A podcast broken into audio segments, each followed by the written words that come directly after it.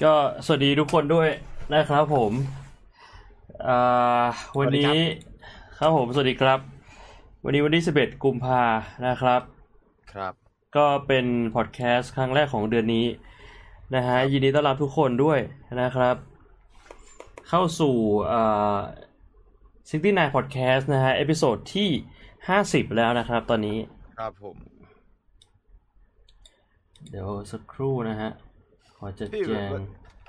อ่าเวลาเราจะแชร์แบบคอนแทคไลน์ไปให้คนอื่นเราทำไง พี่รู้ปะแชร์คอนแทคไลน์เหรอใช่แชร์ผ่านทางไหนอะ ผมจะเอาไลน์คนเนี้ยไปให้ให้อ๋อโอเคผมรู้แล้วพี่อืมแม่งพังวะช่วงนี้ผมว่าพังวะทางเรื่องเลย พังทุกเรื่องอะพี่ เอาแต่เล่นแอลไม่ทำกรุ๊กอะไรเลย คือของพี่อะมันหนักตรงที่อยู่ดีๆแม่งก็กลับมานอนไม่หลับ แล้วไม่รู้เป็นเพราะอะไร มันไม่รู้สาเหตุด้วยอะพี่ คือพี่ก็พยายามมาดูเว้ยว่าปกติพี่จะจดอยู่ตลอดว่าวันนี้พี่กินอะไรบ้างอะไรเงี้ยแล้วแบบสิ่งสิ่งแปลกปลอมอย่างเดียวที่กินเข้าไปภายในแบบว่าอาทิตย์ที่ผ่านมาก็คือ น้ำมะพร้าวปั่นเฮ้ย นอกนั้นก็แบบนแล้อวกนั้นก็น้ำมะพร้าวปั่นกินจะปกติก็คือแบบข้าวที่กินเป็นประจำจากร้านประจำอะไรเงี้ยน้ำมะพร้าวปั่นเขาสูตรพิเศษป่ะพี่ใส่คาเฟอีนเหรอนั่นแหละดิก็ไม่รู้เหมือนกันเพราะว่ามันเป็นร้านที่แบบว่าพี่ไม่เคยสั่งไงปกติพี่จะกินน้ำมะพร้าวปั่นจากร้านอีกร้านหนึ่งอะแต่เหมือนวันนั้นมันปิดไอ้เชื่อแต่ว่าแล้วสสั่งอีกร้านแล้วก็เลย เลยสงสัยว่ามันใช่น้ำมะพร้าวปั่นเหรอวะเพราะอย่างอื่นก็ไม่ได้กินก็ไม่ได้กินโค้กไม่ได้กินชา ไม่ได้กินกาแฟไม่ได้กินช็อกโกแลตอะไรอะหรือว่าแบบ มันเป็นที่ร่างกายพี่หรือว่ามันไม่เกี่ยวกับว่ากินอะไรไปแล้วต้องไปหาหมอนะพี่เอาจริงๆผมว่าค่อนข้างน่ากลัวนะเนี่ยแบบว่านอนไม่หลับเนี่ยแย่แย่ที่สุดแล้วนะพี่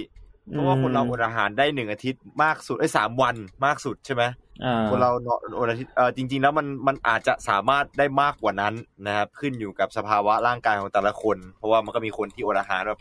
เอ่อพวกแบบเวียดนามหรืออะไรอย่างนี้ที่เขาแบบว่า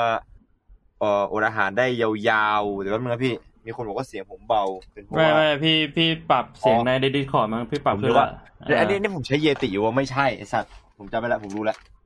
เออปกติผมใช้มาเยติไงพี่อืม เออเสียงมันจะเสียงมันจะชัดกว่าดีกว่าด้วยคุณภาพของเสียงบาบาบาบาบาบาบา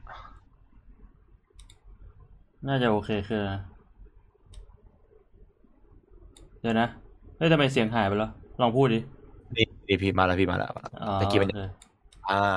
มีคนอดได้มากกว่านั้น แต่คาว่านอนเนี่ยคือไม่ดีนะ คือเกินสองวันนี่ก็เรียกได้ว่าทำให้คนเห็นภาพหลอนได้แล้วนะฮะใช่แล้วทุกอย่างมันพังไปหมดเลย คือพอมันนอนไม่หลับปุ๊บ ตื่นมามันก็เหมือนแบบว่ามันไม่อยากจะทำอะไรอะเออเอออ๋อมันคือน้ำง่วงมันคือน้ำเออเออน้ำน้ำน้ำอดไม่ได้ข้าวอดได้มากกว่า ถ้าไม่มีข้าวกินมีน้ำยังพอได้ แต่นอนเนี่ยคือ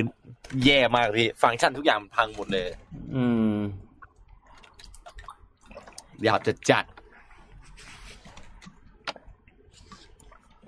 หรือว่าพี่คิดเรื่องไอ้พวกเกมนี้มากเกินไปพี่ RPG อะ POE ไม่นะ ไม่ได้คิดถึงเรื่องเกมเลย คือมันแบบว่ามันคืออาการอดนอนแล้วแบบพอมันอดนอนหลายๆวันติดกันมันก็เพลียมากๆอะอย่างเมื่อวานเนี่ย คือมันง่วงมากเลยเว้ยแล้วพี่ก็นอนแต่สุดท้ายมันก็นอนได้แค่สี่ชั่วโมงอะแล้วก็ตื่นมาแบบทรมานอะคือตอนตื่นมามันจะแบบแสบตามากเลย แล้วมันก็จะแบบรู้สึกง่วงมาก แต่มันก็จะนอนไม่หลับแล้วเหี้ยแม่งอืม เดือดสัตว์แล้วมันก็จะเป็นอย่างนี้ไปอีกประมาณแบบเดือนหนึ่งอะอืมเออ แล้วก็แบบว่าไม่รู้เลยว่าเพราะอะไรตอนเนี้ย มันเป็นมันเป็นประจำเหรอพี่ แบบเป็น cycle เหรอไม่เชิงเป็น cycle มันสาเหตุมันมาจาก เมื่อก่อนพี่กินเป๊ปซี่ก็มาจากจากโค้ที่กสังเกตตัวเองโค้กใช่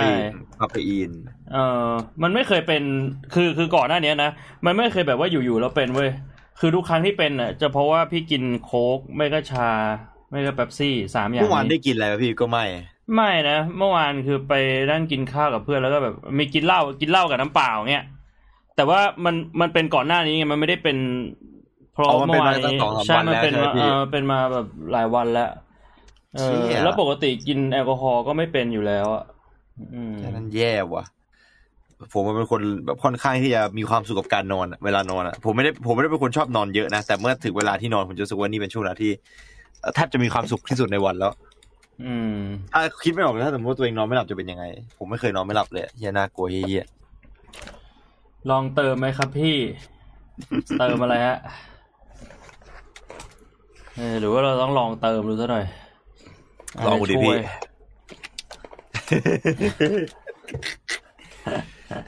โอเคนะครับซึ่งการพอดแคสต์ EP ห้าสิบเลขกลม ครับผมห้าศูนย์เข้าให้แล้วนะครับแต่ก่อนที่เราจะเข้าหัวข้อเรื่องวันนี้เราไปดูคอมเมนต์กันหน่อยพี่ ได้ได้สักกะติสักกะจึงนะ โอเคก็ EP ที่แล้วนะฮะ EP ที่49ชื่อว่า growth mindset ครับเรามานั่งดูคอมเมนต์กันสักหน่อยนะฮะอ่า อืม ถ้าพูดถึงเรื่องสังคมมนุษย์ระบบพวกนี้อยากให้เชิญแขกรับเชิญช่องพูดมามากเลยครับคำมีมุมมองที่น่าสนใจ คิดว่าน่าจะแลกเปลี่ยนกันได้ดีช anel นี้มีจัดกิจกรรมเรียกร้องสิทธิสหภาพแรงงาน พวกนี้อยู่บ้างครับ น่าจะเป็นโอกาสให้เจอกันได้อุ้ยใช่เหรอเนี่ย เคยได้ยินช anel นี้มานานนะเนี่ย แต่โอ้โหเขามีทำแบบนี้ด้วยละ อันนี้ผมก็เพิ่งรู้เหมือนกันนะท่านี้ผมก็ดูแบบดูของเขามานานเหมือนกัน แต่ผมก็ไม่อยากจะรู้เลยว่าเขาทำแบบว่าไอ้นี้ด้วยแต่ก็ไม่แปลกใจเท่าไหร่นะอืมสำหรับคนที่แบบเดินทางสายนี้นะสายพอดแคสต์พูดเรื่องของ productive เรื่องอะไร พวกเนี้ยมันก็มันก็มันก็ฟีลนั้นแหละผมถึงได้อยากทำแบบพวกแบบ charity ไงอืมอ่าแต่เพียงแต่ว่าผมไม่ไม่ไม่ไม่รู้จะเริ่มจากอะไรด้วยแหละ แต่ว่าเราเคยเราอ่าเราเคยพูดเรื่องเรื่องนี้ไปในไลฟ์แล้วถูกป่ะพี่เรื่องอ่าเรื่องของว่าชแนลพูดอย่างเงี้ยคือใช่ใช่เราเป็นคนพูดเหมือนกันนะครับ เราเราเป็นคนพูดสองคนเหมือนกัน ส่วนเขาก็เป็นคนพูดเหมือนกันคือเขาเรียกว่าอะไรอะมันเหมือนเอาแบบเอ่อเอ่อคนที่แบบพูดอยู่ เป็นทั่วไปมาคุยกันอ่าสามคนนะครับคือปกติเวลาแขกรับเชิญน่ะเราจะค่อนข้างเลือกเป็น expertise คือเป็นผู้เชี่ยวชาญในคนที่มีความรู้เฉพะด้นทางด้านเนี้ย ที่แบบว่าเราคิดว่าอ่าเขาอาจจะรู้มากกว่าเราอะไรที่เราไม่รู้เราถามเขาได้คุยกันโต้ตอบกันได้อ่าอืมซึ่งจากที่ผมแบบดูพูดมาก็ประมาณสักปีครึ่งได้แล้วมั้งตั้งแต่เริ่มทำพอดแคสต์นี่แหละผมถึงได้รู้จักพูดมคือผมก็คิดว่าเขาเป็นช่องที่ก็คล้ายๆกับเรา คือ หมายถึงว่าอืมเป็นเป็นเป็นเป็นพอดแคสต์อะอ่าแล้วเอ่อเขาก็จะทำ research บางเรื่องเขาไม่ได้รู้มาก่อนเขาก็แค่ต้องทำ research ให้เยอะมๆแล้วก็เรียบเรียงมันให้มันออกมาดีพูดให้มันฟังแล้วสละสลวยเข้าใจง่ายอ่าซึ่งการเอาคนแบบนี้มานั่งกันอยู่สามคนน่ะนะครับผมก็เลยไม่ไม่ไม่ไม่ไม่รู้ว่าเราจะเอาเขามาพูดเรื่องอะไรอ่ามันอาจจะพแบวกบเราว่าไม่รู้ออกมาไม่ดีก็ได้อ่าเออ เราก็ไม่ใช่รู้ อืมคือไม่ไม่รู้ว่าจะพูดเรื่องอะไร เอออืมแค่นั้นเลยนะครับ แบบว่าอืมนึกถึงไอเดียไม่ออกว่าเอมควรจะหยิบประเด็นไหนมาอ่าพูด ถ้าถามว่าอีพีที่แล้วน่าหยิบเอาเอาเอาพูดมาหยิบไหมก็ค่อนข้าง แต่ถ้าสมมติว่าจะถ้าตามสไตล์ของซิกนายเราก็คงเลือกเป็นแบบว่า psychologist หรืออะไรพวกนี้ที่แบบว่าเป็นเป็นเป็นนักจิตวิทยาที่เกี่ยวข้องกับเรื่องนี้โดยตรงที่ศึกษาเรื่องนี้หรืออะไรอย่างนี้มากกว่าอืมมากกว่า มันมันไม่ใช่ว่าเราไม่อยากที่จะแบบว่าคอลแลบกับคนอื่นนะแต่อาจจะเป็นเรื่องใช่ของแบบว่า compatibility หรือว่าการเข้ากันด้วยมากกว่า ถูกครับ มันเหมือนกับ เขาเราเป็นพิธีกรสองคนอะอ่าแล้วคุณก็บอกว่าให้เราไปเชิญพิธีกรอีกคนหนึ่งมา มันก็จะเป็นพิธีกรสามคนที่อาจจะแบบว่าซัดกัน มันมันอาจจะเยอะเกินไปเละเทะไปเลยอืมนะครับ ผมประมาณนั้น ผมอยากให้พวกพี่พูดถึงความเชื่อใจหน่อยครับ โดยเฉพาะพี่บวงอะครับเพราะได้ยินพี่บวงเล่นเกมไหน ทุกเกมพี่บวงก็จะพูดว่าผมจะไม่เชื่อใจใครอีกแล้วไม่ไอ้ไอ้เรื่องเนี้ยมันเป็น content มันเป็น content เป็น concept คือพี่บวงเป็นอย่างนี้ แล้วเราก็ถือว่าเป็นอย่างนี้ แล้วเราก็เลยชอบไปแหย่พี่บวงเอไงอมันก็แบบแซวเราก็ๆชกัอบนไปนะแย่นะพี่บวงทำอะไรอย่างเงี้ยแล้วพอพี่บวงเป็นร้าน boss มันตลกดีแบบว่า เห็นพี่บวงอยู่ตรงแบบมุมขอบตึกกระถือมีดอะไรเงี้ยแล้วก็แอบเข้าไปในมุมแล้วก็แบบไม่รู้เลยว่าอยู่ไหนอะไรเงี้ยนะมันเป็น content ตลกตลกๆดีเออ แต่ถามว่าไอ้เรื่องไอ้ถ้าสมมติว่าพูดถึงไม่ใช่ในเกมแต่พูดถึงในชีวิตจริงก็อาจจะอาจจะนะอืมผมว่าพี่บวงก็ค่อนข้างไปไปในเวนั่นมากขึ้นแล้ว แบบว่า ไม่เอ่อไม่ค่อยก็นั่นแหละ เราก็มีเรื่องอะนะพี่ อืม คือผมผมเองก็เป็นเหมือนกันนะเออ เราเชื่อใจคนได้ยากขึ้นอะอืมก็คือคือการเชื่อใจคนมันเหมือนเป็นการแบบว่าเปิดโอกาสให้เขาเข้ามาทำให้เราผิดหวังนะครับ ในส่วนหนึ่งอะนะแต่อันเนี้ยมันอาจจะเป็นมุมมองที่แบบว่าดูคิดโลลกบแคบนะเอ่ออมดูคิดลบเกินไปหน่อย เพราะว่าคือการเชื่อใจคนเนี่ย มันก็ไม่ใช่มีแต่ข้อเสียนะ อะผมอาจจะพูดว่าเออมันเป็นการเปิดโอกาสให้เขาเข้ามาทำให้เราแบบว่าเสียใจอะไรเงี้ย แต่ในอีกมุมหนึ่งอะคือการทำงานด้วยกันอะมันต้องใช้ความเชื่อใจนะอ่าอ่าถ้าพูดถึงเรื่องของมุมมองการทำงานในบริษัท มันก็ต้องใช้การเชื่อใจกัน ถ้าสมมุติว่าคุณไม่เชื่อใจว่าเพื่อนร่วมงานของคุณอะเขาจะทำงานได้ดี คุณก็จะไม่อยากโยนงานงานนี้ไปให้เขาถูกต้องเเออหรือว่า คุณอาจจะต้องแบบพยายามมานั่งตรวจทานงานของเพื่อนร่วมงานคนอื่นอยู่ตลอดเวลา ซึ่งมันอาจจะกินเวลาในส่วนที่คุณจะต้องไปใช้ในการทำงานของคุณเอง เพราะว่าคุณไม่เชื่อใจเขาว่าเขาจะทำมันออกมาได้ดี คิดว่ามันไม่มีประสิทธิภาพพออะไรอย่างเงี้ยหรือว่าในเรื่องของความสัมพันธ์อย่างเงี้ย ความเชื่อใจเป็นสิ่งสำคัญ ถ้าสมมุติว่าคุณไม่เชื่อใจคู่รักของคุณเนี่ย มันก็เหมือนว่า จะเกิดความระแวงแล้วมันก็จะทำให้แบบว่าเป็นถูกต้องเป็นแผลในความสัมพันธ์นะฮะอืมก็ก็มีหลายองค์ประกอบ อืมก็มีก็ก็เป็นเรื่องที่ถามว่าน่าคุยไหมผมว่าก็ก็น่าสนใจนะ แต่ถ้าสมมติว่าอืมอยากจะคุยเรื่องนี้คงอยากหาคนที่แม่งมีประสบการณ์ที่โดนหักหลังมาจนหลังหักอะพี่ เออ เพราะว่าจผมไม่ริงมีนะๆจริงๆเออเออพวกเราก็ไม่ได้เคยแบบว่าโดนหักหลังใช่อะไรหนักขนาดนั้นนะคือมันก็มันก็มีโดนบ้างให้แบบว่ามัเป็นนจะแบมีบเรื่องว่าน้ำจิ้คมวามผิดหวังเล็กน้อยเออแบบไม่บางทีก็อาจจะผิดหวังปานกลาง แต่ไม่ได้ถึงขั้นว่ารู้สึกว่าว่า กูจะไม่เชื่อใครอีกแล้วในชีวิตเนี้ยเออเออคงต้องตามหาคนแบบนั้นให้ได้แล้วมันอีกทีมันไม่ได้ถึงขนาดเอ็กซ์ตรีมใช่ คือถ้าถึงขนาดเอ็กซ์ตรีมมันอาจจะเป็นแบบว่าโดนโดนหักหลังโดยคนที่เราแบบไว้ใจที่สุดแบบครอบครัวพี่น้องหรือแบบเพื่อนเพื่อนรักที่แบบว่าอ่าแบบ เออรู้จักกันมานานอะไรเงี้ยเออก็ยังไม่เคยถ้าโดนถ้าถึงขถ้านาดถ้านั้นเป็นคนในยุครุ่นพ่อเราน่าจะมีเยอะนะพี่ แบบอย่างพ่อผมก็โดนแบบแบบพี่พี่เอ่อคนญาติโกงอะไรเงี้ยพี่พ่อพี่ก็โดนนี่ใช่ป่ะไม่แต่ว่าเออมันเป็นญาติที่ไม่สนิทกันไงคือถ้าเป็นอ๋อญาติที่แบบว่ายังไม่ได้สนิทชิดเชื้อกันเนี่ยมากๆอาจจะไม่เท่าไหร่มากเออๆมันก็แต่จะถ้าว่ามันเออถ้าเป็นอารมณ์แบบว่าพี่โดนน้องชายพี่หักหลังอะไรอย่างเงี้ย ไม่ว่าจะเรื่องอะไรก็ตาม คือถ้าเขาแบบว่าหักหลังเราอะคือพี่คงแบบว่า ไอ้เชื่อชีวิตนี้กูจะไม่เชื่อใจใครแล้ว เพราะว่าคนคนนี้คือคนที่เรารักที่สุดนึกออกปะเออเราเชื่อใจคนนี้ที่สุดแล้ว ใช่ ถ้าคนคนนี้ยังหักหลังเราได้คนอื่นมันก็มีสิทธิ์หักหลังเราได้ทุกคนนะถ้าอย่างนั้น ใช่เออเชียร์ mind break อ่าอยากให้พูดถึงเรื่องภาษาโดยเฉพาะเรื่องของภาษาปลาไหลไฟฟ้าว่ามันสามารถใช้กระแสไฟฟ้าสื่อสารกันได้ไหมคือมึงอยากฟังเรื่องปลาไหลไฟฟ้าอะไรดูทรงอะ ปลาไหลไฟฟ้าที่แม่งเต็ม inbox ไปหมดอยากจะดูแต่ปลาไหลไฟฟ้าไม่เข้าใจจริงๆเลย เอ๊ะวัยรุ่นวัยเรียน อยากจะฟังแต่ปลาไหลไฟฟ้าเป็นอะไรกัน ปล่อยไปอย่างนี้เลยพี่เออปล่อยไปอย่างนี้เลยปล่อยปล่อยคนแบบลงแดงปลาไหลไฟฟ้าไปเลย จะได้ไม่รู้ว่าวันไหนเราจะปลาไหลไฟฟ้า ว่าแบบเซอร์ไพรส์เลย EP ต่อไปอยากฟังเรื่อง Don't Look Up ที่พวกพี่จะพูดครับ เออ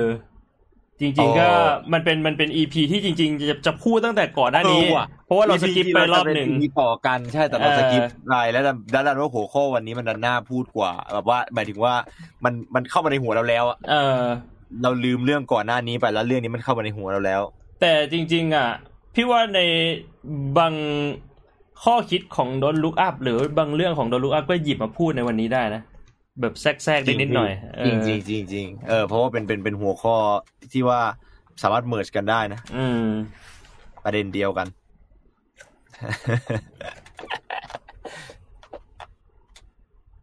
อยากฟัง EP ที่ casual บ้างครับ คุยกันชิวๆเหมือนกับที่เคยทำมาเช่นประสบการณ์ธรรมชาติ นู่นนี่นั่นโลเพโลกแตกโคตรเติมเต็มเลย เพราะฉะนั้นแล้วขอหัวข้อปลาไหลไฟฟ้าเถอะครับ ไม่ไหวแล้ว ไม่ไหวปลาไหลไฟฟ้าเอ้ยทำไมทำไมลงแดงปลาไหลไฟฟ้าอย่างนี้วะเนี่ย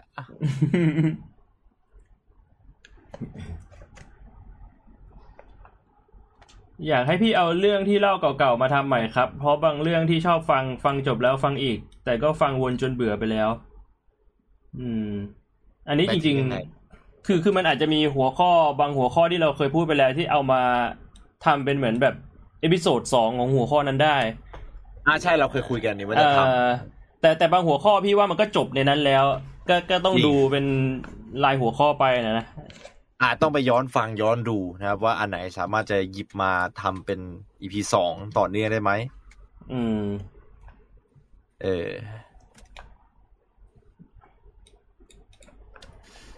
ผมว่าเราทุกคนล้วนเติบโตมาด้วยฟิกไมซ์เซตและมันไม่เกี่ยวกับว่าจะเปิดกว้างหรือปิดกั้น เราทุกคนรับรู้ภาพรวมของกรอบภาพเดียวกัน ขึ้นอยู่ว่าเราเลือกจะอยู่ด้านในด้านนอก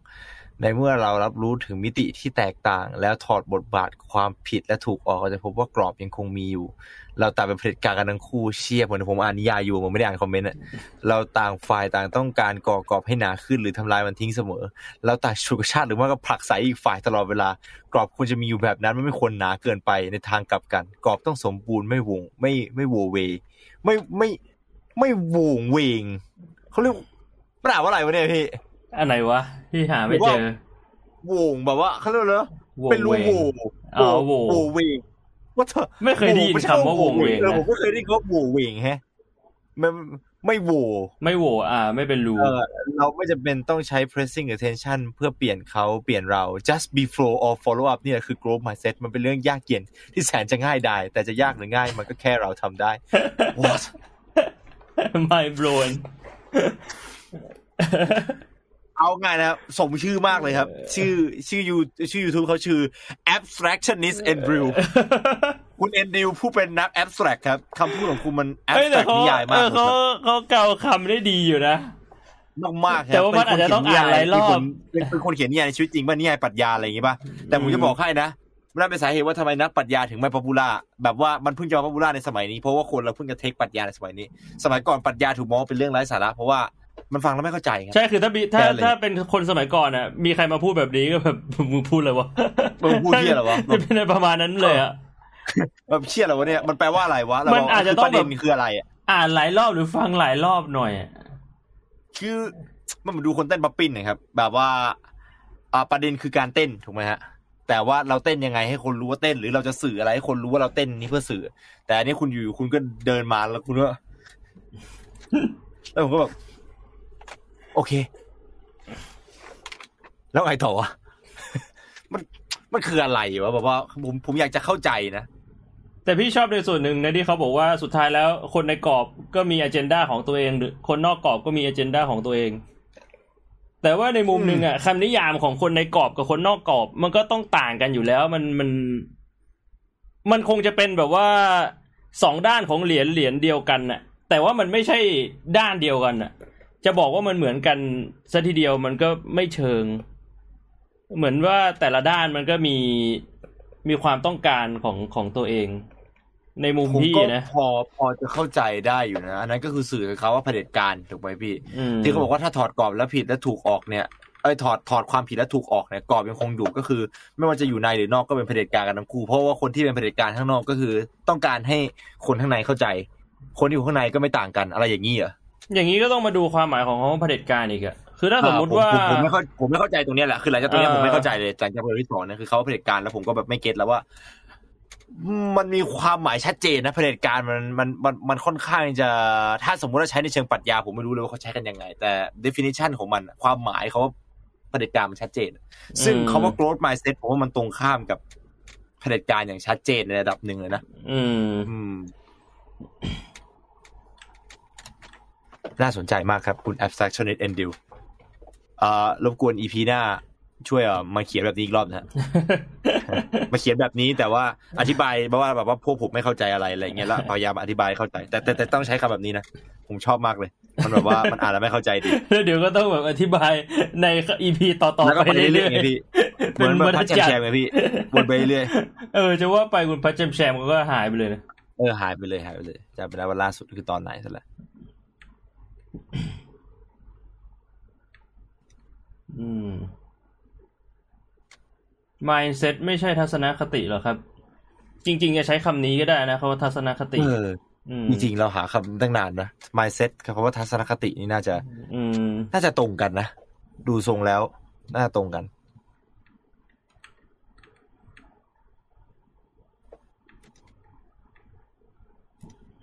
ผมจะเอา power เย็ดไปพูดให้นักเรียนที่ห้องฟัง ขอบคุณมากๆครับ FC from ลาวโอ้ขอบคุณมากๆเลยครับผม คุณสิหพลนะชื่อเหมือนคนไทยใช่ไหมคนลาว ในที่สุดก็หาคำตอบให้ตัวเองได้แล้วว่าทำไมตอนเด็กๆถึงได้เรียนยากเข้าใจยาก แต่โตมาสามารถสอนให้กับนักเรียนได้ อืมเป็นครูนะ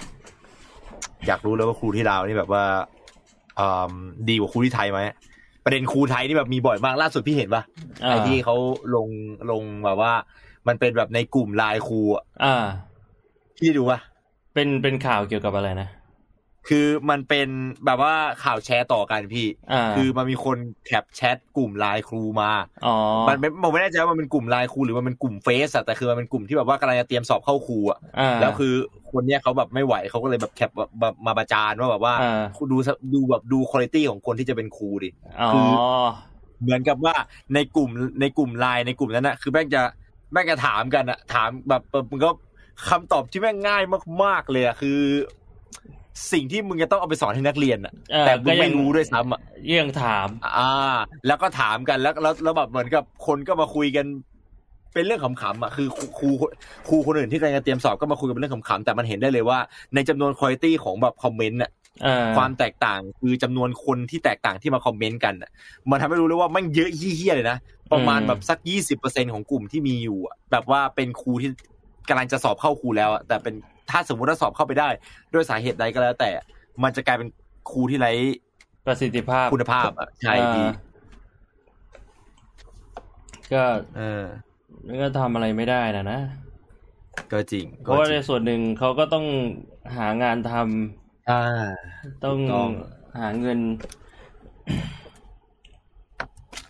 เรียกว่าเป็นจุดเปราะบางหนึงไงพี่เพราะเป็นเรื่องของการศึกษาไงเป็นเรื่องที่แบบว่าคนเขาก็รณรงค์กันมาหลายปี อืม มันควรจะมีรากฐานที่ดีตั้งแต่แรก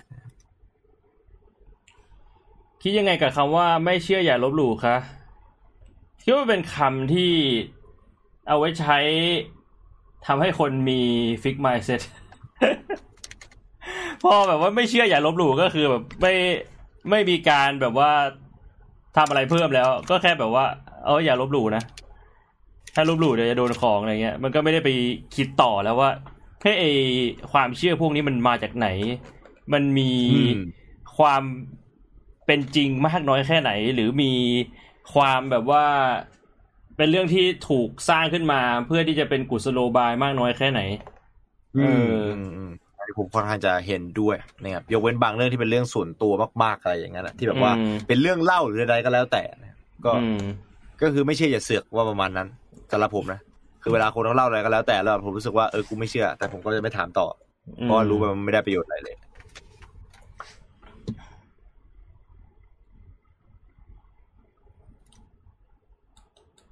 ผมที่หูได้ยินข้างเดียวแล้วเพื่อนชอบชวนไปเล่นเกม FPS โหอันนี้เป็นปัญหามากเลยนะเนี่ย ถ้าสมมุติว่าแบบเราได้ยินชัดเจนได้แค่ข้างเดียวแล้วไปเล่นเกม FPS น่าจะเล่นยากมากๆนะครับ โดยเฉพาะใช่เกมแบบที่ต้องใช้หูหนักๆอย่างเคาน์เตอร์อย่างนั้นอะเอ่อน่าน่าจะหยาบโลนสุดๆไปเลย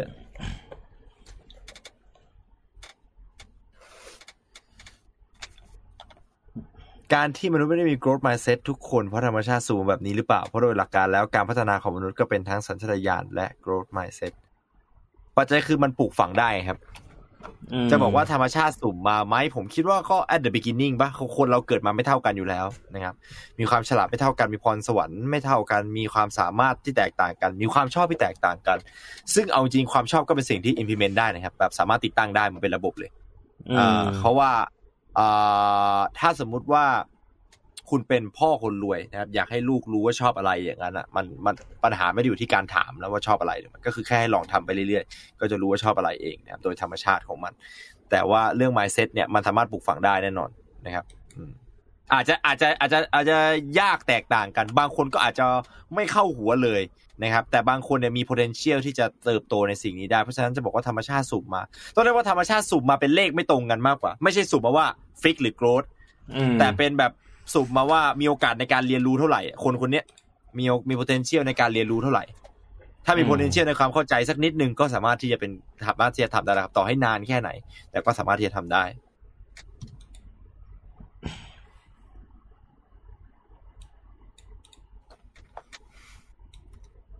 คุณลิโป้คอมเมนต์ว่า เชื่อว่าเราจะทำได้ในพื้นฐานของความจริงพี่ว่าอันนี้เป็นสิ่งสำคัญนะ เขาคอมเมนต์มาอืมแค่แบบสั้น ๆ แต่ว่ามันค่อนข้างสำคัญใช่คือใช่คือใช่ในมุมหนึงเนี่ย การที่คุณมีความคิดที่ว่าแบบทุกอย่างมันเป็นไปได้ ไม่ว่าอะไรก็ตาม ถ้าเราแบบว่าเอ่อมีความพยายามมากพออะไรเงี้ย มันอาจจะเป็นมันอาจจะเป็นความคิดที่มันมันเกินกว่าขอบเขตของความเป็นจริงไปซะหน่อย มันอาจจะไม่ใช่ growth mindset หรืออาจจะเป็นโกดไมเซ็ตแต่เป็นโกดไมเซ็ตที่ ส่งผลเสียมากกว่าผลดีหรือเปล่า ในมุมหนึงอะคืออย่างที่บอกอะนะฮะ มันก็ต้องอยู่ในพื้นฐานของความเป็นจริง แต่ว่าในอีกด้านหนึ่งในมุมมองของผมอะนะผมรู้สึกว่าคนเราอะ แทบจะแบบมีมีอยู่แค่ไม่กี่คนน่ะ ที่สามารถที่จะตีกรอบความเป็นจริงอย่างแม่นยำได้ คือถ้าเราพูดถึงตัวอย่างที่มัน extreme ก็คือ สมมุติว่าตอนเนี้ย ผมอยู่ที่บ้านผมที่ประเทศไทยอะ ผมอยากจะไปนิวยอร์กอยากไปอยู่นิวยอร์กภายในเวลาอีกหนึ่งชั่วโมงอะคือในความเป็นจริงอะมันก็คือ physically impossible หรือว่ามันไม่มีทางเป็นไปได้ด้วยกฎทางฟิสิกส์อะไรอย่างเงี้ยอันนี้ไม่เป็นตัวอย่างที่แบบว่ามันชัดเจนไงว่าเฮ้ยเราไม่สามารถทำในสิ่งที่เราอยากจะทำได้เนี่ย แน่ๆร้อยเปอร์เซ็นแต่ว่าถ้าสมมุติว่าในมุมของการพัฒนาความสามารถต่าง ๆ เนี่ย คือสมมุติว่าคุณเป็นเด็กคนหนึ่ง อายุสิบสี่แล้วคุณน่ะชอบเล่นเกมมาก แล้วคุณน่ะมีความฝัน สมมุติคุณชอบเล่นโดตามาก คุณมีความฝันว่าคุณน่ะอยากที่จะเข้าไปร่วม The International คือคุณอาจจะไม่ได้อืมกำหนดว่าภายในปีอะไร หรืออาจจะแบบว่าคิดว่าแบบภายในอีกห้าปีอะคุณอาจจะอยากเข้าไปแบบว่าร่วมแข่งขัน The International ซึ่งผมว่าเนี่ยในมุมมองของหลายๆคนน่ะก็คงจะมองว่ามันเป็นไปไม่ได้หรอกมันยาก แต่ว่าในความเป็นจริงแล้วผมคิดว่าอันเนี้ย คือการคิดแบบนั้นน่ะ เป็นการแบบว่า discourage คนคนนั้นน่ะหรือว่าทำให้คนคนนั้นอืมแบบว่า เสีย growth mindset ที่อยากจะพัฒนาตัวเองณตอนนั้นไปอะไรเงี้ยเพราะว่าเราเราไม่สามารถตีเส้นได้เลยว่า ความต้องการของเขาอันนั้นน่ะ มันสามารถเป็นไปได้หรือเป็นไปไม่ได้ มันมันขีดเส้นได้ยากมากอะนะอืม อืม ในเรื่องนี้ ครับผม เอาอีกสักคนละอันไหมพี่ ได้ได้ ในที่สุดก็ตามฟังมาจากอีพีที่หนึ่งสู่อีพีล่าสุดใช้เวลาเกือบสองเดือนชอบมากครับทำต่อไปนะครับ บางเรื่องถึงแม้จะไม่ได้เห็นได้ทุกเรื่องแต่ก็พยายามเข้าใจรับฟังครับ สนุกดีครับ ขอบคุณมากครับคุณชิปปี้ขอบคุณอ่ามากๆใช้เลเวยลานะเกือบเกือบเกือบสองเดือนนี่คือแบบดูทุกวันแล้วฮะเดี๋ยวนะถ้าสมมุติว่าใช่ป่ะพี่มันตั้คืงอแต่แบบว่าตอน EP นี้เราหนึ่งห้าสิบ EP เออโอ้แสดงว่าดูเกือบทุกวันเลยนะดูวันละ EP เฮ้ยสุดจริง สุดจัดมากครับขอบคุณมากครับที่พยายามเข้าใจฮะเอาจริงบางบางครั้งผมมาย้อนดูตัวเองผมก็ไม่เห็นด้วยกับสิ่งที่ตัวเองพูดเหมือนกันเอนะเพอราะว่าใช่เรื่องเรื่องเรื่องของความคิดมันมีสิทธิ์เปลี่ยนได้ตลอดจริเวงลาจริงนะคือคนเราในบงรั้งะตอนนั้นเราคิดแบบนั้นใช่ไหมพี่อืมคนเรามันเปลี่ยนไปตลอดเวลาครับมันไม่ใช่แค่ว่าเราอะไม่เห็นด้วยกับคนอื่นนะเราในปัจจุบันบางครั้งเราก็ไม่เห็นด้วยกับตัวเองในอดีตนะฮะเพราะฉะนั้นเนี่ยใช่ใช่คือคำพูดที่ผมพูดไปในวันเนี้ยในอนาคตผมอาจจะคิดว่ามันไม่ใช่สิ่งที่ถูกต้องแล้วนะครับแต่ว่ามันคือสิ่งที่ผมพูดไปแล้วในวันนี้ไง นึกออกใช่ไหมฮะ แล้วก็ครับผมว่าสิ่งที่เราสามารถจะเอ่อหยิบเอามาใช้ในประโยชน์จากตรงนี้ได้มากที่สุดก็คือการที่เราทำความเข้าใจว่า เออทุกคนมันมีการเปลี่ยนแปลงทางความคิดไปตลอดทั้งคนรอบตัวคุณแล้วก็ตัวคุณเองอะไรเงี้ยที่สำคัญคือการที่เราพยายามทำความเข้าใจถึงความคิดของคนอื่น หรือทั้งถึงความคิดของตัวเราในอดีต หรือในปัจจุบันว่าทำไมครับเราถึง มาสรุปได้เป็นความคิดแบบนี้แล้วเราจะเอาไปใช้เพื่อที่จะพัฒนาตัวเองต่อไปในอนาคตยังไงอะไรอย่างนี้มากกว่านะครับ มากกว่าการที่เราจะมานั่งเถียงกันในมุมมองที่เราเห็นต่างกัน อืม โดยใช้อารมณ์ ถ้าใช้เหตุผลเนี่ยเข้าใจได้ครับ คุยคุยกันครับถกเถียงกันด้วยด้วยเหตุผลเข้าใจได้ อยากเห็นพวกพี่ถ่ายรายการที่ห้องบริษัท อยากเห็นพี่นายนั่งตากพี่บวง เออเอาจริงๆเรายังไม่เคยไปออฟฟิศสักรอบเลยนะใช่ใช่ใช่เอาจริงๆอยากไปมากเลยนะ แต่ว่าตอนนี้มันก็หลายอย่างครับอืมคือไอ้แค่โควิดแม่ง lost track ไปแล้ว ผมไม่รู้แล้วว่ามีกี่สายพันธุ์มีเฮียอะไรบ้างแล้วคุณตายไหมตอนออกไปอะไรอย่างเงี้ย อืมตอนแรกก็สุดท้พยายามแล้วนติดตามอยู่นะยังทำให้เราไม่อยากออกอยู่ดีนะไอ้เรื่องพวกนี้ค่อนข้างเสี่ยงนะพี่เอาจริง ๆ แล้วนะไม่ค่อยกล้าออกไปไหนเท่าไหร่ โอเคตัววันนี้ใช่ไหมครับของ EP 49นะครับผม ครับผมเอ่อทีนี้เรามาไปดูกับพี่ สมองผมทำสองอย่าง ผมสั่งพิซซ่าไปด้วยคือ ผมผมสั่งข้าวไว้ตั้งแต่หนึ่งทุ่มผมก็งงว่าเฮ้ยคิดจะสามทุ่มไปนะข้าวยังไม่ส่งอีกเหรอวะผมก็งงอยู่ไอสัตว์เออแล้วผมก็มาดูว่าอ้าวไอ้เฮียแม่งแคนเซิลออเดอร์ เออหมดพี่พี่ก็มีบางครั้งเป็นแบบเนี้ยคือแบบหิวมากๆเลยนอนอยู่บนเตียงแล้วหิวมากเออๆแล้วพี่ก็สั่งไป แล้วคือตอนสั่งเนี่ยเราก็ดูแล้วนะว่า มีคนรับออเดอร์แล้วแล้วผ่านไปครึ่งชั่วโมงก็แบบเฮ้ยทำไมเขายังไม่โทรมาสักทีกดดูในแอป cancel order ไปจังหวัแล้ดวเลยพี่มันเป็นอะไรที่แบบไอ้โอ้รู้สึกเสียใจมากเลยอะเนี่ยอย่างร้อนเลยนี่แหละ เป็นสาเหตุที่ทำไมผมถึงไม่ไว้ใจใครแม้แต่แอปสั่งอาหารที่รับออเดอร์เราไปแล้ว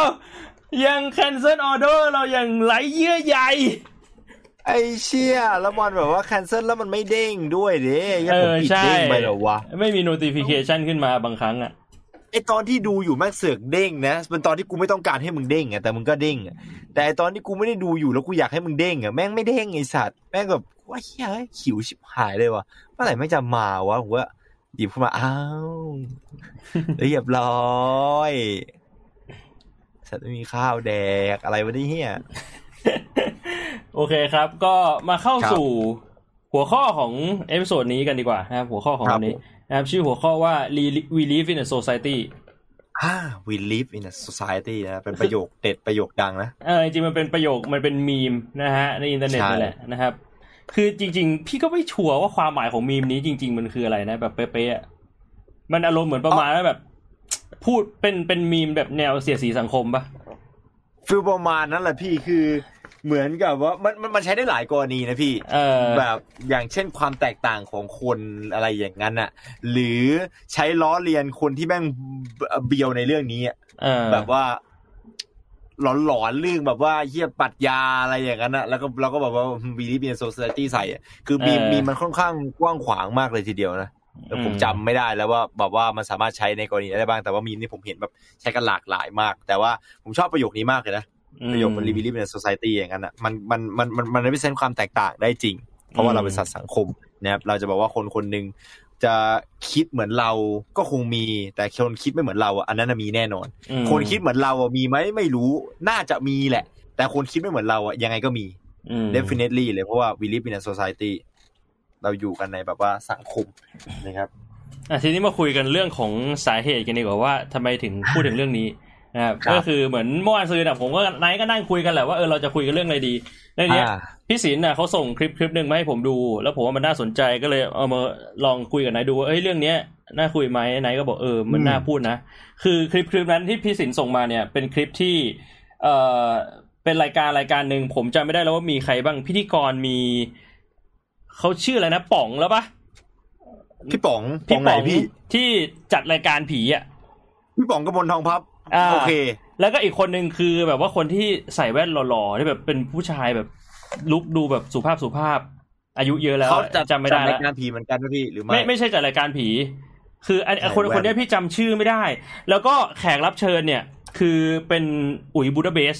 ใช่ไหมชื่ออุ๋ยป่ะอ่าอ่าอ่าพี่อุ๋ยพี่อุ๋ยคนร้องนักร้องนำใช่ของบูดาเบสใช่พี่าคือพี่ก็ไม่รู้ว่าเขาคุยเรื่องอะไรกัน แต่ว่าในคลิปอะเหมือนอุ๋ยอะเขาพูดถึงการทดลองการทดลองหนึ่งที่เกิดขึ้นช่วงประมาณปีพันเก้าร้อยหกสิบถึงปีพันเก้าร้อยเจ็ดสิบ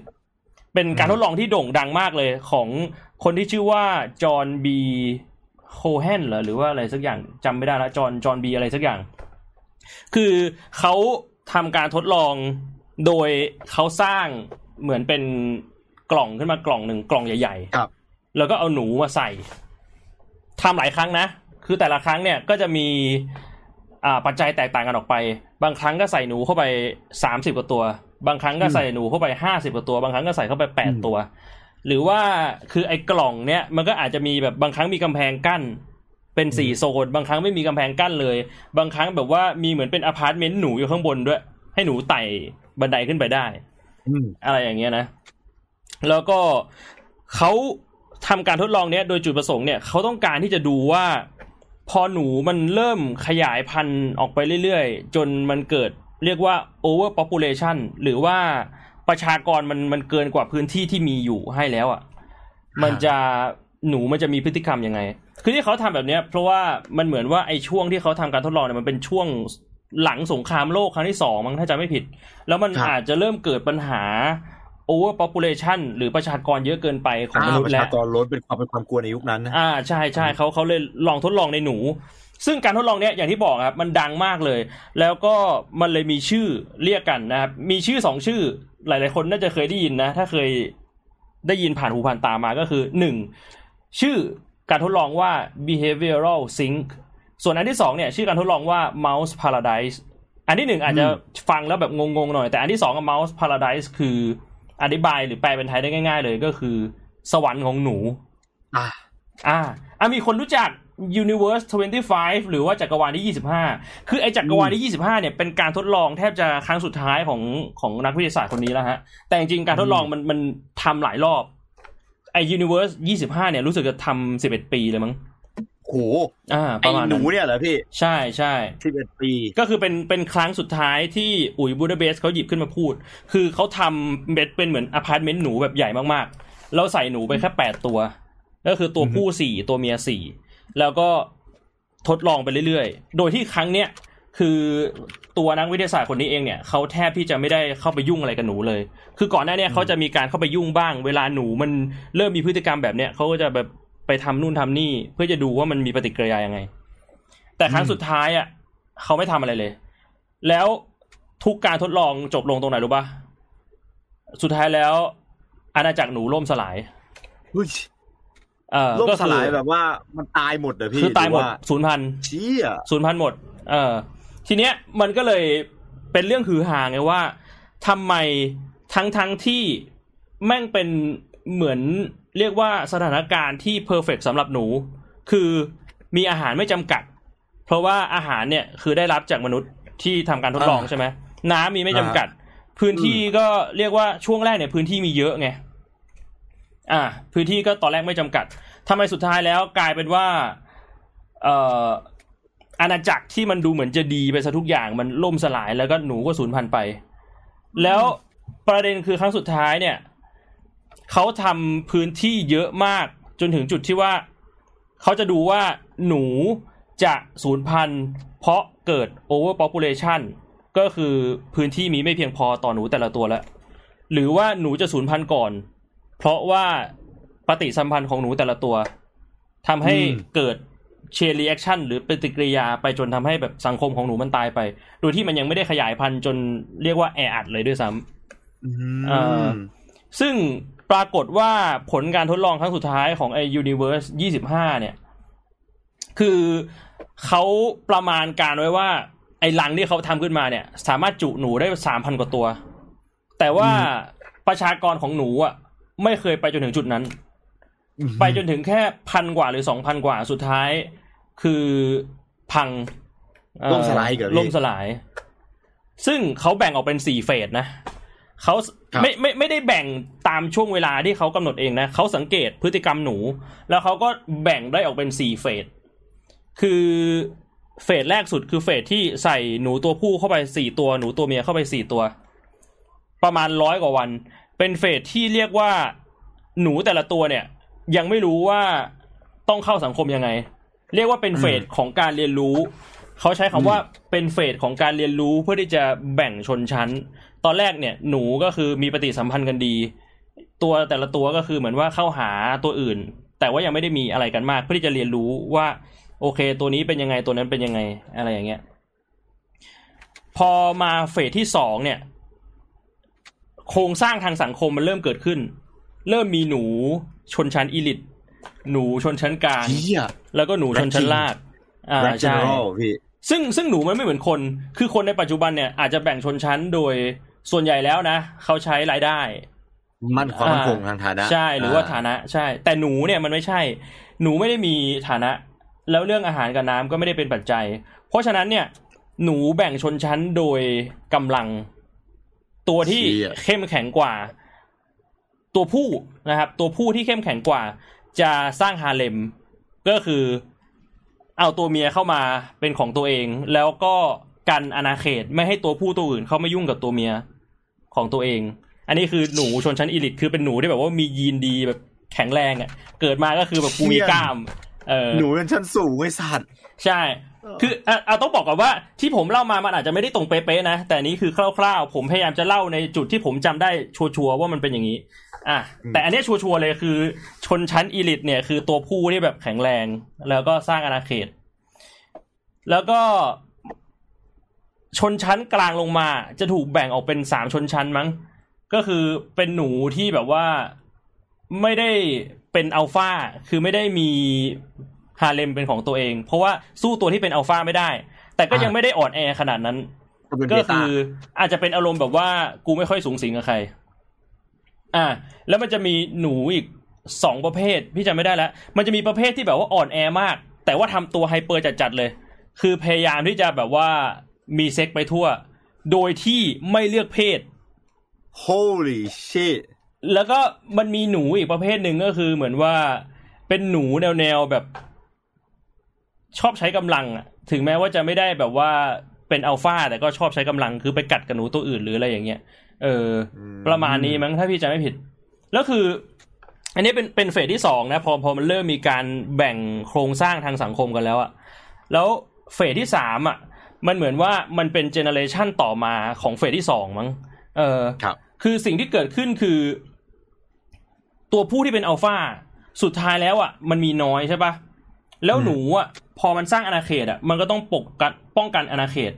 คือตัวครับผู้ต่อให้เข้มแข็งกับตัวผู้ตัวอื่น แต่ว่ามันต้องคอยป้องกันอาณาเขตอยู่ตลอดเวลา 24 ชั่วโมง เพราะว่ามันไม่ได้เหมือนเป็นธรรมชาติที่แบบมีรังที่เอาไปหลบได้ไม่ต้องมานั่งระแวง อันนี้คือเราหนูหนูตัวผู้ต้องระแวงตลอดเวลา จนกลายเป็นว่าหนูตัวผู้แม่งเหนื่อย แม่งไม่สามารถป้องกันฮาเลมตัวเองได้ สิ่งที่เกิดขึ้นคือ หนูตัวเมียที่ปกติเนี่ยทำหน้าที่เป็นแม่อย่างเดียว ไม่ต้องมาสนใจเรื่องการป้องกันอาณาเขต ก็ต้องมานั่งสนใจเรื่องการป้องกันอาณาเขตด้วย เพราะว่าตัวผู้อืมไม่สามารถทำได้เต็มที่เนื่องจากเหนื่อย พอตัวเมียต้องมาป้องกันอาณาเขตด้วย กลายเป็นว่าอลูกของหนูตัวเมียเนี่ย ก็ไม่ได้รับการเลี้ยงดูจากแม่ที่ดีพอออืมอืมคือแม่ต้องไปป้องกันอาณาเขต แล้วพอ อาณาเขตโดนคุกคามโดนบุกรุก แม่ก็ต้องย้ายลัง แล้วพอย้ายลังไปแม่ก็เหนื่อย แม่ก็เอาลูกไปไม่หมด หรือบางครั้งแม่เครียดมาก ลูกเยอะเกินไปฆ่าลูกทิ้ง กินลูกตัวเองเชี่ยทิ้งเพื่อให้ดูแลลูกตัวอื่นได้ไหว ทั้งทั้งที่มีน้ำและอาหารพอนะ เออ อืม อันเนี้ย พอพอเฟสที่สามเนี่ยก็คือ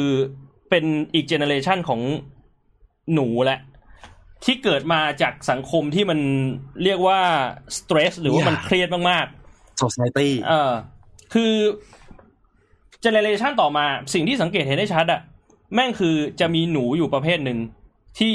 ไม่ยุ่งกับใครเลย แบบ pure ๆเลย คือเป็นตัวผู้เขาเขาเรียก generation นี้ พี่จำไม่ได้ว่ามันเป็น phase สามหรือ phase สี่แต่เขาเรียก generation นี้ว่าอะไรรู้ปะเขาเรียก generation นี้ว่า beautiful one หรือว่าหนูที่สวยงาม เพราะว่าอะไรรู้ไหม เพราะว่าสังคมที่กดดันน่ะแม่งสร้างหนูประเภทนี้ออกมาเยอะมาก เป็นหนูประเภทที่จะไม่ยุ่งกับใครเลย ชีวิตประจำวันอืมของหนูประเภทนี้คือตื่นมากินน้ำแล้วนอน ไม่มีเซ็กเป็นตัวผู้ที่แข็งแรงนะ แต่จะไม่มีเซ็กกับตัวเมียหรือแม้แต่ตัวผู้ตัวอื่น เพราะว่าสังคมกดดันให้ตัวเองแบบว่าไม่อยากยุ่งกับใครแล้วอะไม่อยากมีปฏิสัมพันธ์กับใครแม่งหนู Gen X หนู Gen Z อะเนี่ย ใช่แล้วสุดท้ายอะ Holy fuck มันเลยกลายเป็นว่า สังคมของหนูทั้งหมดอะตายไปเพราะว่าหนูตัวผู้ทุกตัวเป็นแบบนี้หมด คือคือสังคมมันแบบว่า extreme หรือมันสุดโต่งขนาดที่ว่าหนูทุกตัวเป็นแบบนี้ ไม่มีเซ็กเลย ตัวผู้ทุกตัวไม่มีเซ็กเลย แล้วเขาเรียกว่า beautiful one ก็เพราะว่าไม่ใช่แค่ไม่มีเซ็กเลย ไม่ไปทำร้ายคนอื่นด้วยกลายเป็นว่าหนูทุกตัวใน generation เนี่ยแม่งคือแบบว่าเป็นหนูที่แบบขนฟูผิวหนังแม่งสวยงาม ไม่มีแผลไม่มีอะไรทั้งสิ้นทั้งนี้ที่ก่อนหน้าเนี้ยหนูใน หนูในลังแม่งแบบว่า แต่ละตัวคือเวอะหวะ คือแบบว่าเพราะว่าต้องตีกันตลอดเวลาตีกันตลอดเวลาคือแบ่งอาณาเขตแย่งพื้นที่ไล่ข่มขืนไล่ฆ่ากัน จนถึงขนาดว่าแบบฆ่ากันเพื่อกินทั้งๆที่แบบว่ามีอาหารและน้ำอยู่แล้ว อะไรอย่างเงี้ยและสิ่งที่สำคัญคือเลยว่าครับคือนักวิทยาศาสตร์เขาก็เลยสร้างไฮโป t ท s ิสหรือว่าสร้างแบบว่าแนวคิดขึ้นมาว่า เฮ้ย ถ้าสมมุติว่าเราเอาหนูพวกนี้ไปปล่อย หรือเราเอาหนูพวกนี้ไปอยู่ในที่ที่ที่อื่นเนี่ย มันจะเปลี่ยนแปลงไหมไอ้หนูเจเนอเรชันก็สุดเอาท้ายเอาอะเอาพวกนี้เลยเอาหนูเจนตัวเนี้ยเอาไอ้หนูที่แบบว่าหนูไม่ Gen Z ไม่เนี่ยไม่ยุ่งกับใครอะเออเขาเขาอ่าคิดว่ามันเป็นเพราะว่าตรงเนี้ยมันแออัดหรือมันอึดอัดหรือเปล่าสถานที่ที่มันอยู่เนี่ยอ่าอ่าอ่าปรากฏว่าพอเขาเอาหนูที่เป็นเจเนอเรชันที่เรียกว่า beautiful one หรือว่าไอ้หนูที่มันไม่สูงสิงกับใคร ไปอยู่ที่อื่นอะก็ไม่ยุ่งกับตัวเมียตัวอื่นเหมือนกันก็ทำเหมือนเดิมเลย ใช่คือเหมือนว่าถ้าหนูมัน เติบโตมาในสังคมที่กดดันให้มันเป็นแบบนั้นแล้ว มันก็จะเป็นแบบนั้นไปตลอดแล้ว โดยที่แบบว่า มันไม่สามารถแก้ไขอะไรได้แล้วอะเป็นอย่างนั้นไปตลอดชีวิต แล้วมันก็จะตายไปโดยที่ไม่สืบพันธุ์อะไรทั้งสิ้น เออ อันเนี้ย อันเนี้ยเป็นการทดลองอย่างที่เขาบอกอะครับ ที่เรียกว่า behavioral sync หรือว่าเป็นเมาส์ยูโทเปียประมาณนี้ เออ หรือว่าสวรรค์ของหนู เออเชี่ยแล้วเขาก็เลยมาเขาเลยมารีเฟล็กกับ มนุษย์ไงเขาเลยมาเปรียบเทียบกับคน ว่าแบบเฮ้ยแล้วในสังคมของมนุษย์ หรือว่าในสังคมของคนเราเนี่ยเขาจะเจอปัญหานั้นไหมเออ นักวิทยาศาสตร์เขาสงสัย แล้วเขาก็พยายามมาดูในสังคมของช่วงยุค 1980 อะไรอย่างเงี้ยนะ แต่ปรากฏว่าไม่เจอ ปรากฏว่ายังไม่เจอว่าในสังคมของมนุษย์เนี่ยมันมีกรณีนี้เกิดขึ้น เออ แต่ในมุมหนึ่งพี่อาจจะมองว่า ที่มันยังไม่เกิดขึ้น เพราะว่าสังคมเรายังไปไม่ถึงจุดนั้นหรือเปล่า มันเลยยังไม่เกิดขึ้น หรือว่าจริง ๆ เนี่ยในในสังคมมนุษย์เราเนี่ยคือเรามีสมองที่พัฒนามากกว่าหนูไงเราอาจจะมีสมองที่สามารถมองเห็นได้ว่าเฮ้ย ถ้าเรายังปล่อยให้สังคมมันเป็นแบบนี้ต่อไปอะในอนาคตอีกสามปีห้าปีอะสังคมเราอาจจะเป็นแนวโน้มไปในทางนี้นะ เราต้องแก้ไขนะตอนนี้เลยไหม หรือว่า ถ้าสมมุติว่าสังคมเรามันเกิดหนูประเภทที่เรียกว่า beautiful one ขึ้นมากิดคนที่เรียกว่า beautiful one ขึ้นมา ซึ่งในปัจจุบันอาจจะมีแล้วป่ะ คือคนที่ไม่สูงสิงกับใครเลย วันๆคือตื่นมากินข้าว อาบน้ำถ่ายนอน เป็นอย่างนี้ไปเรื่อยๆ เราจะสามารถเปลี่ยนแปลงคนประเภทนั้นได้ไหม เพราะว่าในหนูเนี่ยเขาบอกว่าถ้ามันเป็นอย่างนั้นแล้วมันเป็นไปจนตาย แต่ว่าในในสังคมมนุษย์เนี่ย คือเรามีการศึกษาด้านนี้ไง เราศึกษาจากหนู เรามีจิตแพทย์ เรามีเรื่องของจิตวิทยา เราเราแก้ไขคนที่เป็นแบบนี้ได้ไหมอะไรอย่างเงี้ย เออ มันมันเลยเป็นการทดลองที่น่าสนใจ แล้วคำพูดของคนที่ทดลองเขาพูดได้ดีมากเลยนะเขาบอกว่าเขาทดลองกับหนูนะแต่เขาก็คิดถึงคนอยู่ตลอดเวลา ว่าคนในสังคมมันจะเป็นแบบนี้หรือเปล่าอะไรเงี้ยเออ ก็เลยเป็นหัวข้อที่ว่าแบบเฮ้ย we live in a society คือแบบว่าใช่แล้วก็สังเลยคมเราเป็นแบบนี้ไหมหยิบมาพูดกันเอออืมว่านี่ก็คือสังคมของหนูนะเมาส์ society อืมหนูต้องแบบว่าทาปาก เชีย you gotta know how I got this star แล้วแล้วสิ่งที่น่าสน Yes สิ่งที่น่าสนใจเชี่ยคืออะไรรู้ป่ะ คือพี่อะ ก็เลยไปนั่งดูว่ากราครัฟบ กราฟ population ของหนูหรือว่ากราฟจำนวนประชากรของหนูในการทดลองมันเป็นยังไง ซึ่งแน่นอนว่าตอนแรกอะประชากรของหนูมันจะค่อยๆเพิ่มขึ้นจนถึงอ่าจุดหนึ่งที่พอหนูมันเริ่มตั้งโซเชียลไฮรักีได้แล้วอะประชากรมันก็บูมขึ้นมา คือพุ่งทะยานขึ้นมา จนถึงจุดที่มันเริ่มซาเพราะว่าความรุนแรงแล้วก็ความกดดันในสังคมมันเริ่มเยอะ ก็คือประชากรมันก็เกิดน้อยลงจนในที่สุดศูนย์พันแล้วพี่ก็เลยมานั่งอืมเสิร์ชว่า โอเค ประชากรของโลกมนุษย์เป็น รายปีตั้งแต่ปีหนึ่งพันเก้าร้อยเนี่ยเป็นยังไง อ่า ปรากฏว่าถ้าไปดูกราฟประชากรโลกมนุษย์เราเนี่ยครับรายปีเนี่ย ช่วงปีหนึ่งพันเก้าร้อยแปดสิบเนี่ย ยังอยู่ในช่วงประชากรเพิ่มขึ้นอยู่ เพราะฉะนั้นในมุมหนึ่งการที่นักวิทยาศาสตร์มานั่งดูว่าปัญหาที่เราเจอในหนู เจอในคนหรือยัง บอกว่ายังไม่เจอ อาจจะเพราะว่าไม่ใช่เพราะเรามีวิธีแก้ไข แต่เพราะเราอืมกำลังอยู่ในช่วงประชากรกำลังเพิ่ม แล้วตอนแล้วก็นี้เป็นช่วงที่ผิด เอ่อช่วงที่ปัญหากำลังจะเกิดขึ้น เราอาจจะยังไม่เจอ เพราะฉะนั้นปัญหามันอาจจะเจอในช่วงอีกห้าปีสิบปีข้างหน้าหรือเปล่า หรืออาจจะยี่สิบปีข้างหน้า สังคมเราอาจจะแบบว่าเคลื่อนไปถึงจุดนั้นได้ช้ากว่าหนู เพราะว่าเรามีอะไรหลาย ๆ อย่างที่แตกต่างกันอย่างเช่น ระบบการสืบพันธุ์ที่ช้ากว่า หรือการเติบโตไปจนถึงจุดที่สามารถสืบพันธุ์ได้ช้ากว่า เออ ก็น่าสนใจเอาจริงผม ว่าปัญหาเนี่ยมันก็มันถ้าสมมติเราพูดถึงเรื่องแค่ว่าปัญหาเนี่ย ผมคิดว่ามันเกิดขึ้นไปแล้วเรียบร้อยนะเพราะว่า population declining มันมันของเรามันเริ่มต้นมาอ่าสักประมาณเริ่มสามสามสี่ปีแล้ว ใช่ใช่นะครับเราเราอยู่ในช่วงขาลงของจำนวน ซึ่งอันนี้เป็นข่าวดีมากกว่าข่าวร้าย ถ้าเทียบกับของหนูอาจจะเป็นข่าวร้ายเพราะว่ามันล่มสลายอืมแต่ถ้าเทียบกับคนนี่เป็นข่าวดีมากกว่าข่าวร้ายนะเพราะว่าอืมเรามีประชาเราเนี่ยอยู่ในช่วง over population เรียบร้อยแล้วอืมมาตั้งมาสักพักแล้วแหละ ไอช่วงไอช่วงไอช่วงที่พี่บวงพูดเนี่ยเป็นช่วงนั้นนะเป็นช่วงที่มีการทดลองเกี่ยวกับเรื่องนี้บ่อยมากเลยนะอืมคนเขาแบบค่อนข้างจะกลัวในเรื่องของ over population กันจริงๆ เรื่องของแบบว่ายุคบูมอะแล้วแบบมันสกายร็อกเก็ตเลยอะ industrial age แบบมันเอื้อให้คนมันสบายมากขึ้น แล้วอัตราการเอ่ออัตราการตายในช่วงคลอดน้อยลงมาก อืม มากพอที่จะทำให้คนกลัวว่าเออเดี๋ยวอีกสักร้อยปีอะไรเงี้ยเราต้องแก้ไขปัญหาเอาไว้ก่อน อืมเพราะฉะนั้นแล้ว การทดลองกันถึงได้เกิดขึ้นมา แต่ว่าน่าเสียดายนะเขาน่าจะอยู่อีกสักประมาณสิบยี่สิบปีนะเพราะมันไม่นานนะพี่จากแปดศูนย์มาจนถึงเนี่ยปัญหาเนี่ยจะเกิดได้ตั้งแต่ช่วงต้นปีสองศูนย์ด้วยซ้ำเพราะว่าแบบมันมันมันมันบูมมากจนแบบว่าไอไอของญี่ปุ่นนะฮะเพราะว่าญี่ปุ่นเป็นประเทศเกาะนะอืมแบบว่าพอจำนวนประชากรล้นคนเลยต้องรีบออกกฎหมายที่ป้องกันจำนวนคนล้น ซึ่งตอนนี้เหมือนจะเหมือนจะเหมือนจะเหมือนจะรีทรัคไปแล้วมั้งอืมเพราะว่า น่าจะถึงจำนวนที่เขาต้องการคนแล้วหรือเปล่า ผมไม่แน่ใจไม่ได้ติดตามแต่ผมจำได้ว่าเคยฟังอาจารย์พูดเรื่องนี้อยู่อืมเชี่ยแม่งเท่ว่ะ แล้วสิ่งหนึ่งที่พี่ว่าเขาสรุปได้น่าสนใจมากคืออะไรรู้ป่ะเขาบอกว่าครับเขาสรุปได้ว่าจากการทดลองแบบนี้ซ้ำๆหลายๆรอบอะเขาสรุปได้ว่าการตายของหนูเนี่ย มีสองครั้งด้วยกัน ครั้งแรกเนี่ย คือหนูมันตายทางจิตวิญญาณก่อน และครั้งที่สองอะสังคมของหนูมันถึงได้ตายจริงๆ แล้วเขาบอกว่าถ้าสังคมของหนูอะมันตายทางจิตวิญญาณแล้วอะการหยุดยั้งการตายทางร่างกายอะก็คือเป็นไปไม่ได้แล้ว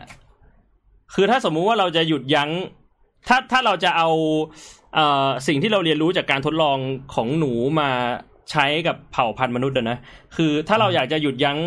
การสูญพันธุ์ของเราจากปัญหาเนี้ยเราต้องหยุดยั้งการตายทางจิตวิญญาณของเราก่อน แต่เราก็ไม่รู้ไงว่าสังคมเรามันเลยจุดนั้นไปยัง เออ Yeah my heart my soul ตายทางจิตวิญญาณ Oh ใน my God ที่นี้หมายถึงแบบว่าความอยากมีชีวิตอยู่อะอ่าเออไอ้เชี่ยไอ้ไอ้ตอนที่ผมฟังเนี่ยผมรู้สึกว่าผมค่อนข้าง amaze มากเลยนะ เพราะว่า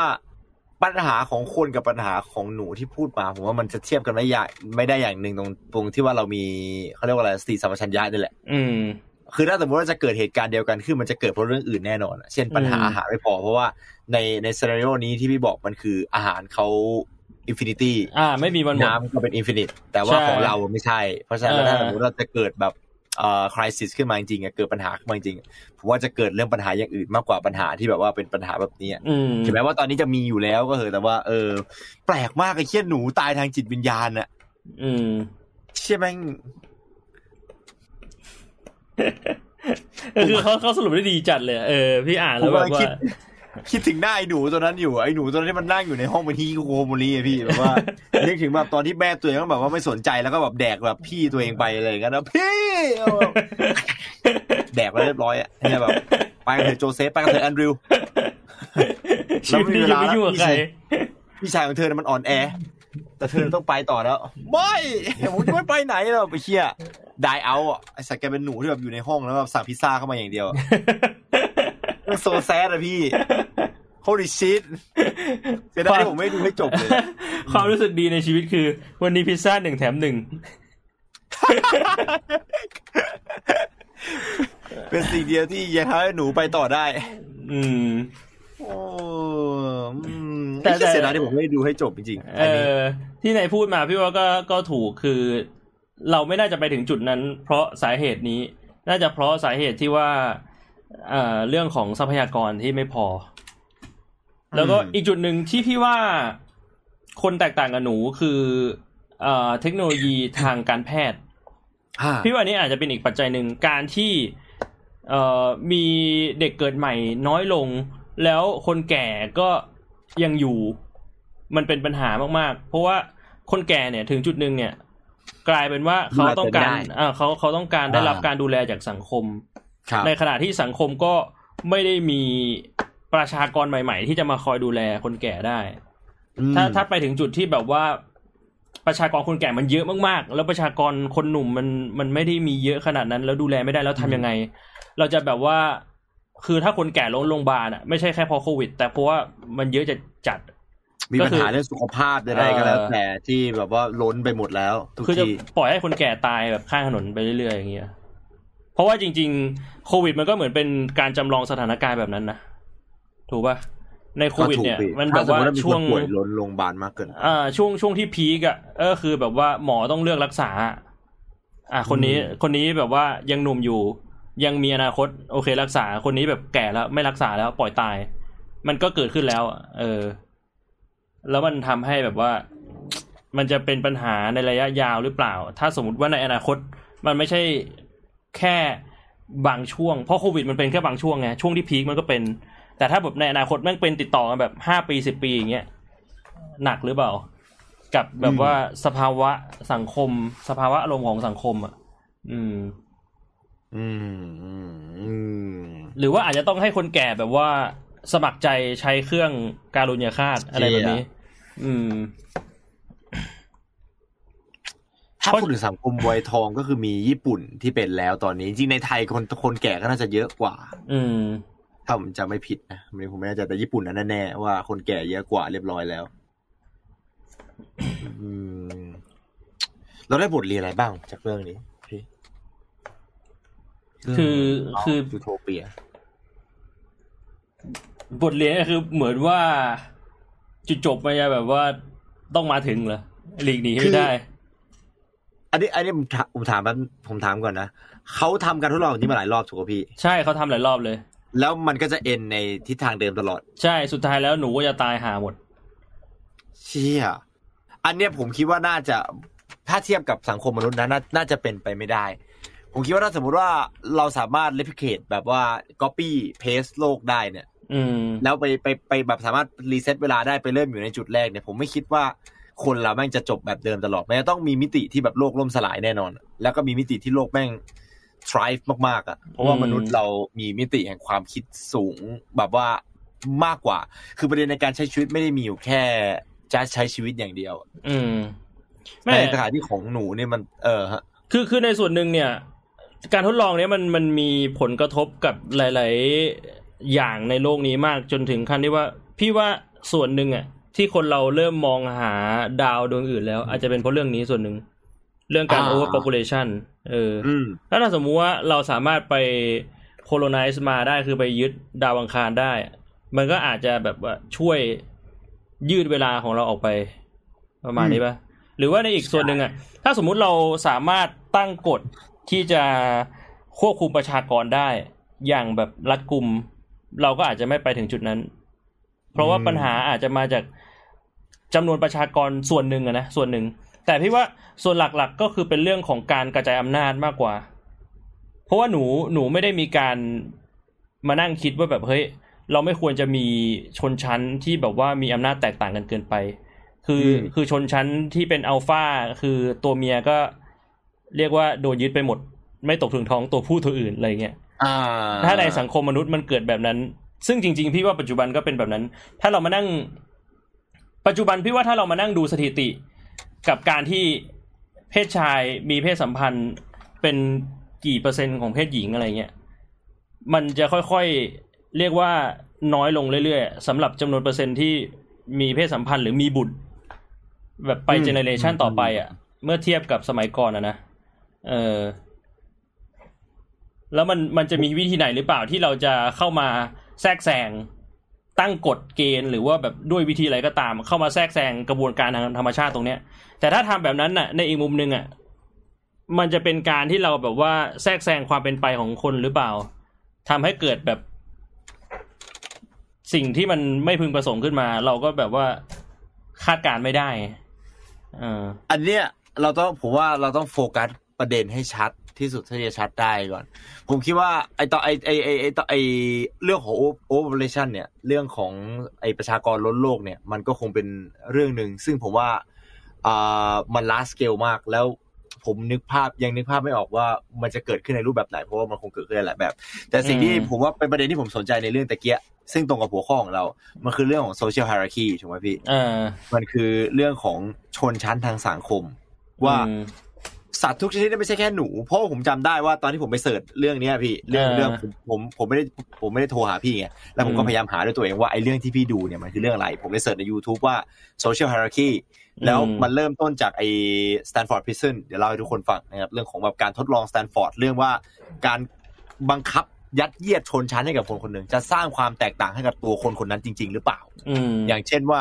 คุณเป็นนักศึกษาธรรมดา ถ้าสมมุติว่ามีนักวิทยาศาสตร์คนหนึ่งบอกว่าเนี่ยเดี๋ยววันเดี๋ยววันพรุ่งนี้มึงจะได้เป็นนายกอืมหนึ่งวันเต็มเต็มๆเลย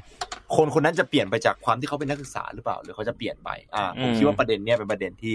น่าโฟกัสในในในเรื่องของไอ้หนูนี่เพราะว่าสิ่งที่ทำให้เกิด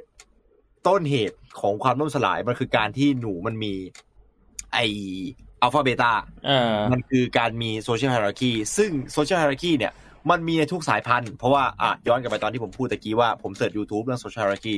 แล้วผมหาเรื่องหนูไม่เจอ แต่ปรากฏว่าอืมผมไปเจอเรื่องอื่น ก็คือไปเจอลิงเออชิมแปนซี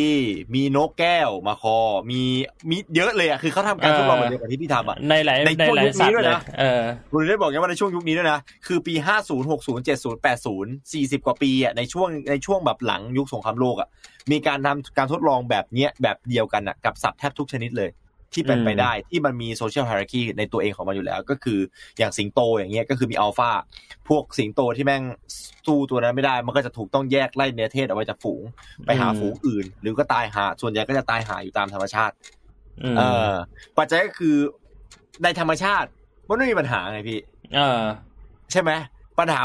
ย้อนกลับมาในเรื่องอะคือเพราะไม่งั้นป่านนี้หนูแม่งคงมีปัญหากันทั้งโลกแล้วใช่ไม่งั้นป่านนี้หนูก็สูญพันธุ์ไปแล้วใช่ไหมอืมแต่ปัจจัยคือมันถูก contain อยู่ใน confinement อยู่ในที่ที่หนึ่งแล้วเกิด condition เป๊ะๆนี่ขึ้นมาใช่คอนดิชันเป๊ะๆนี่ทำให้โซเชียล i ฮ r ร r คี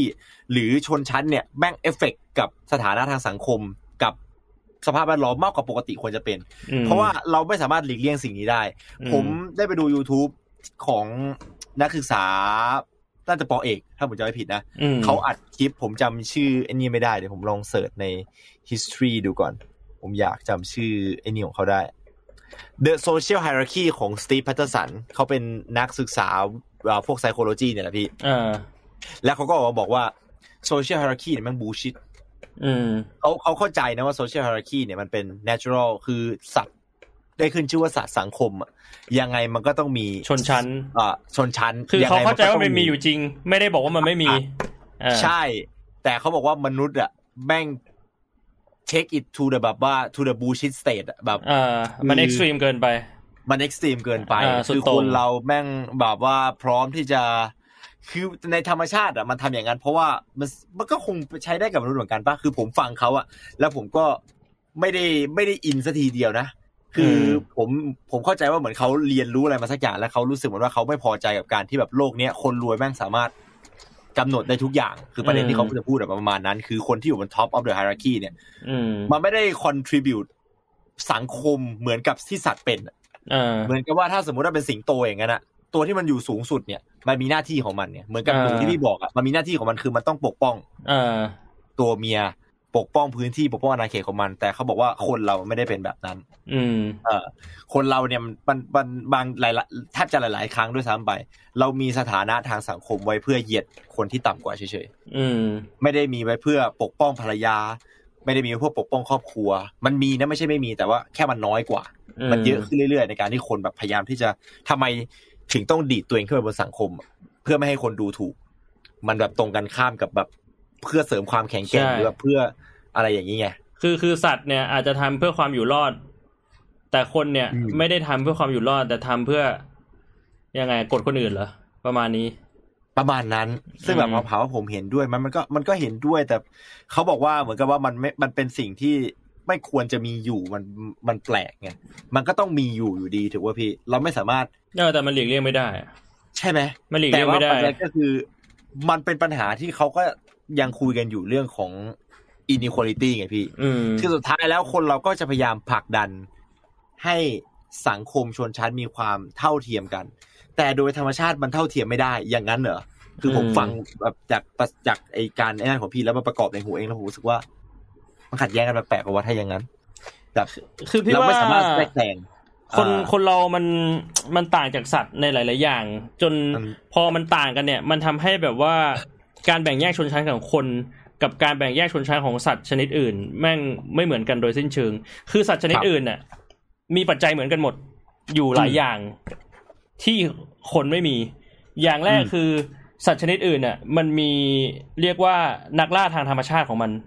แทบจะทุกชนิด อะบางชนิดอาจจะอ่าแทบไม่มีสิงโตอาจจะไม่มีอ่าแต่สุดท้ายแล้วอ่าตัวอื่นมันมีนักล่าทางธรรมชาติของมัน เพราะฉะนั้นเนี่ยเรื่องของการเอาตัวรอดเนี่ยเป็นเรื่องสำคัญเป็นเป็น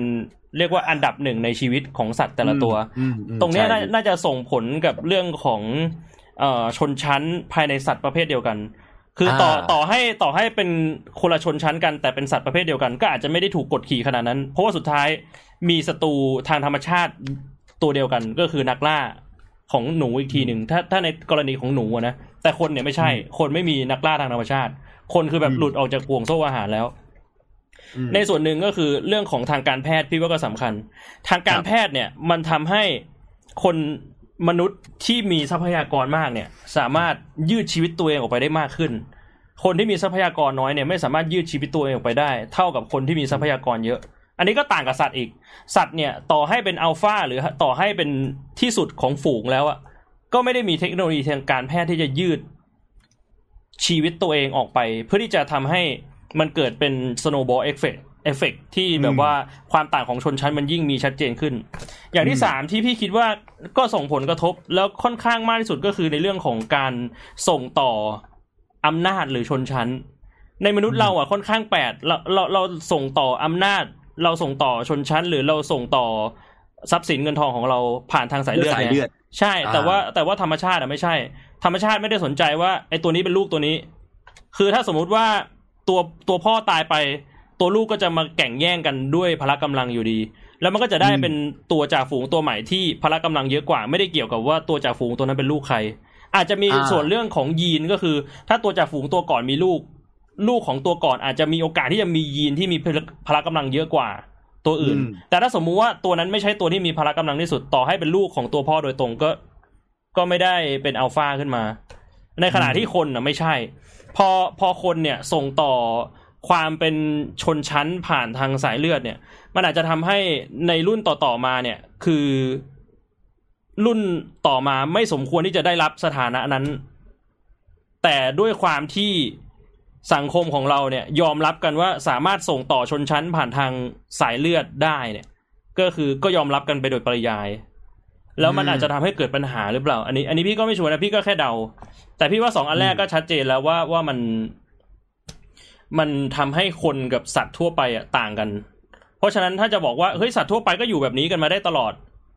แต่คนทำไมจะอยู่ไม่ได้ พี่ว่าไม่ใช่ ไม่ใช่วิธีที่เปรียบเทียบที่ถูกต้อง เพราะคนก็ เพิ่งหลุดออกมาจากห่วงโซ่อาหารได้ไม่นานนักอืมถ้าถ้ามองในมุมสเกลของเวลานะพี่ว่าคนเพิ่งหลุดออกมาจากห่วงโซ่อาหารได้ไม่นาน แต่ว่าอย่างที่เห็นน่ะ พอหนูที่สามารถอยู่มาได้กี่ล้านปีอะถูกเอามาจับยัดในกล่องอะเวลาแค่ไม่กี่พันวันสังคมหนูก็ล่มสลาย คนจะเป็นแบบนั้นหรือเปล่า คือพอหลุดออกมาจากห่วงโซ่อาหารได้แล้วอะ ใช้เวลาแค่เสี้ยวหนึ่งของการมีอยู่ของคนเราอะ คือมันก็จะแบบว่าอ๋อสไปรัลจนหลุดไปละออกจากกรอบไปแบบรวดเร็วมากๆ จนเราไม่สามารถรับมือได้ทันหรือเปล่าต่อให้เราจะมีสมองที่สามารถวิเคราะห์อะไรก็ตามได้เชี่ยเป็นประเด็นที่เออประเด็นที่โคตรน่าสนใจเลยพี่อืมคือผมพยายามเปรียบเทียบสังคมมนุษย์กับสังคมหนู แต่ว่าเราไม่ได้อยู่ในซีนารีโอเดียวกันอืมถ้าสมมุติว่าเราหยิบทุกคนนะ ตอนนี้ที่อยู่ในช่องแชทไปอยู่ในสถานการณ์เดียวกับกล่องหนู ก็คืออยู่ในพื้นที่จำกัด ที่ค่อนข้างกว้างนะ แต่ว่ามีอาหารแล้วก็น้ำจำกัด ไม่จำกัด ให้ให้ให้อาเอหารอกับไม่น้ำจำเลกัดยเออไม่จำกัด มันก็จะทำให้เราไม่ต้องวอรี่เรื่องนั้นไปเลย ไม่ต้องสนใจเรื่องนั้นไปเลย และสุดท้ายมันก็จะมีการแข่งแย่งชิงดีทางอำนาจแน่นอน เออเรียกว่าแบบว่า โดยเฉพาะว่าถ้าไม่มีกฎหมายทำอะไรก็ได้ทำอะไรก็ได้เลยเออฆ่าข่มขืนปล้นทุกอย่าง มันก็จะพังโดยรวดเร็วพี่ว่าไอ้เชี่ยน่าสนใจสัตว์พี่ เอออืมว่ะ ถ้าเป็นอย่างนั้น เราก็จะต้องฆ่าชิงฆ่ากันเหมือนในแบบการ์ตูนต้องรอดสมัยก่อนแน่นอนอืมแล้วลูกหลานออกมาก็ก็มีภาพที่จะเป็นอย่างนั้นอยู่นะว่าแบบว่าเหมือนไม่อยากที่จะแต่มันก็เชี่ยแต่ในส่วนหนึ่งพี่ก็หวังว่าอืมถ้าสมมุติว่าเป็นคนที่ไปตกอยู่ในสถานการณ์นั้นเนี่ยมันน่าจะคุยกันได้ มันอาจจะมีโอกาสที่แบบจะคุยกันได้ มันไม่เหมือนหนูอะคือเราคุยกันแล้วเราตั้งตั้งกฎขึ้นมาเองเลย คือต่อให้คนที่แบบว่าจับไปใส่ทดลองเนี่ย บอกว่าไม่มีกฎนะทำอะไรก็ได้ แต่พอเข้าไปอยู่ข้างในนั้นอะถ้าสมมุติว่าแบบเราเราคุยกันจริงๆแบบเฮ้ยแม่งถ้าสมมุติไม่มีกฎเนี่ยมันพังแน่ๆก็อาจจะมีการคุยกันได้ แต่พี่ว่าคนที่จะเป็นตัวตั้งตัวตีก็ต้องเป็นคนที่เป็นอัลฟาด้วยเพราะว่าถ้าเป็นคนที่แบบว่าไม่ใช่ผู้นำมานั่งพูดแบบเนี้ย แล้วคนที่เป็นผู้นำไม่ได้สนใจอะมันก็ใช้อำนาจทำทุกอย่างได้หมดใช่อยู่ดี คือความแตกต่างที่น่ากลัวคือลักษณะอุปรักษนิสัยอืม ที่แบบว่าหนูมันยังถูก drive โดย instinct ไงพี่แบบใช่ว่าหนูมันถูกบังคับโดยสัญชาตญาณว่ามันต้องทำแบบนี้อืมแต่คนเราแม่งน่าจะน่ากลัวกว่า เพราะว่ามันมีความความอยากอะมีความอยากอืมมีความโลภอิจฉาหรืออะไรก็แล้ว แต่ที่ที่ที่ที่ต่อให้คนมันคิดได้แบบพี่อะน่าจะตายเออคนที่คิดได้แบบพี่และพูดแบบพี่อะน่าจะตายในวันต่อมาโดนกระทืบแๆตายใช่ใช่จะต้องโดนฆ่า เพราะว่า คนมันอาจจะไม่อยากมันต้องมีคนที่ไม่อยากได้กฎอยู่แล้ว ใช่ คนไม่อยากจะทำนั้นก็ได้ เออ แล้วก็ตะเกียบมีคอมเมนต์หนึ่งพูดได้น่าสนใจมากเลย ก็คือเขาพูดเกี่ยวกับเอ้ยมันคล้ายๆกับสังคมของคนคุกเลย แล้วในการทดลองอะเขาก็พูดถึงนะ สุดท้ายอะอืมเขาก็มาสังเกตว่า เฮ้ยคือเราไปดูตามเมืองใหญ่ๆในในสังคมมนุษย์เนี่ยเราอาจจะดูผิดที่ เราลองไปดูในคุกเพราะว่าในคุกเนี่ยคือเรียกว่าสิ่งแวดล้อมมันมันใกล้เคียงกับการทดลองที่เราสร้างขึ้นมามากที่สุดปรากฏว่าในคุกก็เป็นแบบนั้น คือในคุกสุดท้ายแล้วก็เป็นสังคมหนูเป็นคล้าย ๆ สังคมหนู แต่ว่ามันไม่สังคมมันไม่ได้ล่มสลาย เพราะว่าคนที่อยู่ในคุกเนี่ยมันก็มีเข้ามีออกไงมีคนเข้ามาเพิ่มขึ้น มีคนที่แบบหมดออกไปแล้ว แต่ว่าสุดท้ายแล้วอะโครงสร้างมันก็คล้าย ๆกัน ก็คือมีคนที่เป็นอัลฟาคือใช้กำลังฆ่าฆ่าคนอื่นทำร้ายคนอื่นข่มขืนคนอื่น แล้วก็ รวบรวมทรัพยากรทุกอย่าง คือในคุกอาจจะไม่ได้มีเป็นเพศชายเพศหญิงรวมกัน คือเป็นแค่เพศชาย แต่มันก็มีทรัพยากรให้กอบโกย เรื่องของอาหารความสบายอะไรเงี้ย หรือว่าเรื่องของการปลดเปลื้องทางเพศผ่านการข่มขืน เออ แล้วก็มีเอ่อซูซายเลตหรือว่าอัตราการฆ่าตัวตายในคุกก็เยอะ ก็เทียบกับ mortality rate หรือว่าอัตราการเกิดของลูกหนู รู้ป่าว่าอัตราการเกิดของลูกหนูอะมันแย่ถึงขนาดได้ว่าในร้อยตัวตายเก้าสิบหกตัว คือมีแค่สี่เชี่ยตัวที่รอด เออจุดจุดที่มันแบบว่าสังคมมันแย่ที่สุดนะนะในคุกก็จะมีแบบคนที่แบบรับไม่ไหวฆ่าตัวตาย แล้วก็คนที่แบบว่าไม่ยุ่งกับใคร อยู่คนเดียว อยู่ไปวันๆอะไรเงี้ยเพราะว่าแบบสังคมมันแบบมันกดดันมันเครียด เออเขาก็เลยบอกว่า ก็อย่างที่นายคิดอะถ้าสมมุติว่าจับคนมาโยนอยู่ในกล่อง แล้วก็แบบทำแบบการทดลองนั้นเลย ก็สภาพไม่ต่างจากคุก แต่ว่าคุกมีคนเข้าคนออก สุดท้ายแล้วถ้ามาทำแบบนั้นกับคนก็จบที่ตายหมด พี่ว่า เออ ผมว่าถือโอกาสเลยผมเล่าเรื่องต่อเลย เล่าเรื่อง Stanford Prison นั่นแหละเข้าไหนๆก็เข้าเรื่องคุกมาแล้ว แล้วผมว่า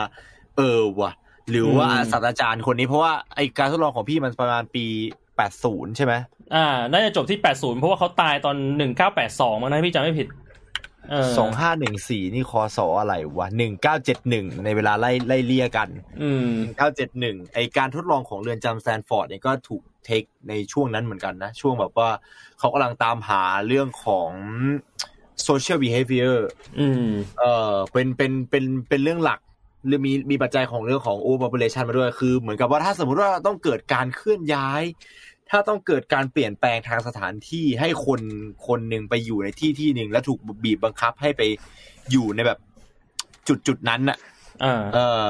มันจะมีการเปลี่ยนแปลงหรือเปล่า สมมุติว่าผมกับพี่อย่างเงี้ย เรามั่นใจกันมากว่า เนี่ยเราคุยกันแบบนี้แล้วเราก็บอกว่าถ้าสมมติเราอยู่ในกล่องอะพี่จะบอกว่าพี่จะพูดแบบนั้นอ่าพี่จะตั้งพี่จะพยายามตั้งกฎเพราะว่ามันเราต้องมีเหตุผลเราเป็นคนอืมพี่พูดกับผมแบบนี้แล้วผมเห็นด้วยกับพี่ทุกอย่างเลย แต่พอถึงเวลาจริง ๆ กับการว่าสมมุติว่าอ่ามีคนหนึ่งที่มีอำนาจไอ้แทนอ่า ไอ้แทนมันกลายเป็นพระราชาในนั้นเลยเออไอ้แทนมันกลายเป็นพระราชาในนั้น แล้วมันก็เลือกผมไปเป็นมือขวาเออแล้วมันก็บอกว่าให้พี่อะเป็นเป็นข้าทาสบริวารเอออย่างเงี้ย ถ้าสมมติว่ามองกันในมุมเนี้ยความแตกต่างจะเกิดขึ้นหรือเปล่า สุดท้ายผมยังจะมองพี่เป็นพี่หรือเปล่า ใช่ พี่ว่าสุดท้ายอะ ตอนเราพูดในสถานการณ์เนี้ยเราก็พูดใช่ไหมได้ แต่ถ้าไปอยู่ในสถานการณ์นั้นว่นะแบบพี่อยู่แล้ว เออมการกระทำก็อาจจะเปลี่ยนไปม่ถึงอาการอืมใช่การทดลองการเรือนจำของสแตนฟอร์ดเนี่ยก็เลยเป็นสิ่งที่อ่า ศาสตราจารย์ซิมบาร์โดใช่ไหมผมจำผมอ่านชื่อเขาไม่ค่อยแน่ใจแต่น่าจะซิมซิมบาร์โดเนี่ยแหละเอออมเป็นคนที่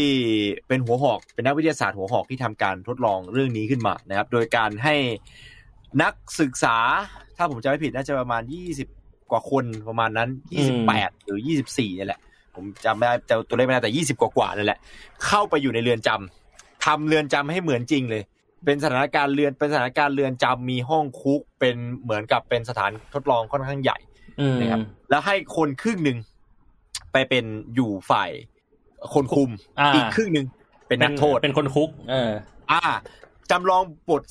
สมจริงโดยมีทีมโค้ดเลย ก็คือในในบรรดาสมมุติว่า 24 คนใช่ไหม12 คนเป็นนักโทษ 12 คนเป็นผู้คุม ในบรรดาอืม12 คนที่เป็นผู้คุมก็มี 4 คนด้วยที่เป็นพัสดีเรือนจำ ก็คือมีหน้าที่ต้องรับผิดชอบชีวิตของ12คนนี้เลย อืม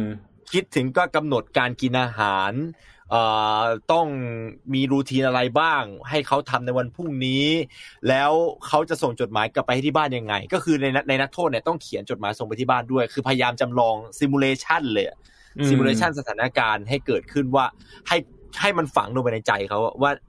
ณตอนเนี้ยให้เขาอินคุณ เป็นอย่างนี้จริงๆคุณอ่าคุณไม่ใช่นักศึกษาแล้ว คุณเป็นนักโทษอืมคุณจะต้องเป็นนักโทษไปอีกหนึ่งเดือน และพวกคุณก็ไม่ใช่นักศึกษาแล้ว คุณเป็นผู้คุมต้องเป็นผู้คุมอย่างนี้ไปอีกหนึ่งเดือนเหมือนทำงานเลย อืม โดยที่อ่าตอนแรกเนี่ยเขาเรียกว่าอะไรอะ มันสิ่งสิ่งที่มันเกิดขึ้นเนี่ยมันเกิดขึ้นเร็วมากนะตอนแรกผมคิดว่าไอการทดลองเนี้ยแม่งเซตอัพแน่นอนอ่าสิ่งที่ผมคิดตอนผมฟังนะผมไม่ผมผมคิดว่าอะถ้าถ้ามันจะเบรกอะ มันก็คงต้องเบรกประมาณสักแบบเหมือนกับว่าสติแตกอะประมาณสักสองสามอาทิตย์มั้งอ่าใช้เวลาต้องใช้เวลา ปรากฏว่าในเรื่องจริงก็คือมันเกิดขึ้นแค่สามวันเลยเออคือแบบแค่สามวันทุกอย่างก็เกิดขึ้น เพราะว่ามีการใช้กำลัง คือในกฎตอนแรกที่คุณซิบาโดเนี่ย บอกไปว่าก็คือหนึ่งห้ามทำร้ายเออนักโทษห้ามทำลายนักโทษแล้วก็สองผมจำไม่ได้ แต่เป็นเป็นกฎที่แบบว่าเหมือนกับทำให้เมนเทนว่ายังจำได้อยู่ฟิลประมาณนั้น แต่ปรากฏว่าพอเกิดสถานการณ์ขึ้นจริงก็คือมีการใช้กำลังขึ้นตั้งแต่วันแรกเลย อืมเอ่อด้วยการที่มีความมีมีโคชชิ่งมาว่าคือเหมือนกับเล่นกันนะพี่เออเราเขามีนักวิทยาศาสตร์คนหนึ่งส่งผมกับพี่ไปอยู่ในคุกอย่างนั้นนะแล้วผมเออบอกพี่ว่าเฮ้ยเนี่ยหมุนตัวหมุนตัวเดี๋ยวเช็คเดี๋ยวเช็คบางมันก็จะเดี๋ยวกึ่งเช็กึ่ง roleplay แบบเราก็จะแบบว่ายังไม่ได้อินกับบทแต่เราแบบเล่นเล่นๆเล่นไปตามน้ำนิดหน่อยเออแล้วพี่ก็ขำอย่างนั้นนะแบบว่าเฮ้ยเออพี่ไม่มีอะไรเลย ไอ้แทนเออมันมีอะไรอย่างนั้นอะเออ แล้วปรากฏว่าพอแบบโดนดึงตัวไปผู้คุมที่มาโค้ชบอกว่าไม่มึงต้องแบบทำให้มันทำเอให้อได้อย่าเล่นดิมันอินจริงจังหน่อย อันนี้ทดลองจริงมันจังก็นะเริ่มมีการมีการมีการ coaching แบบจริงจังว่าแบบว่าเฮ้ยไม่ได้นะ คุณทำแบบนี้ไม่ได้ไม่ได้ไม่ได้ไอไอคนที่นั่นนะที่ถูกคีบโรมาเออมันเกิด social structure น่ะตอนนั้นเลยอ่า social structure คือนักโทษเนี่ยไม่มีสิทธิ์อะไรเลยเออผู้คุมเนี่ย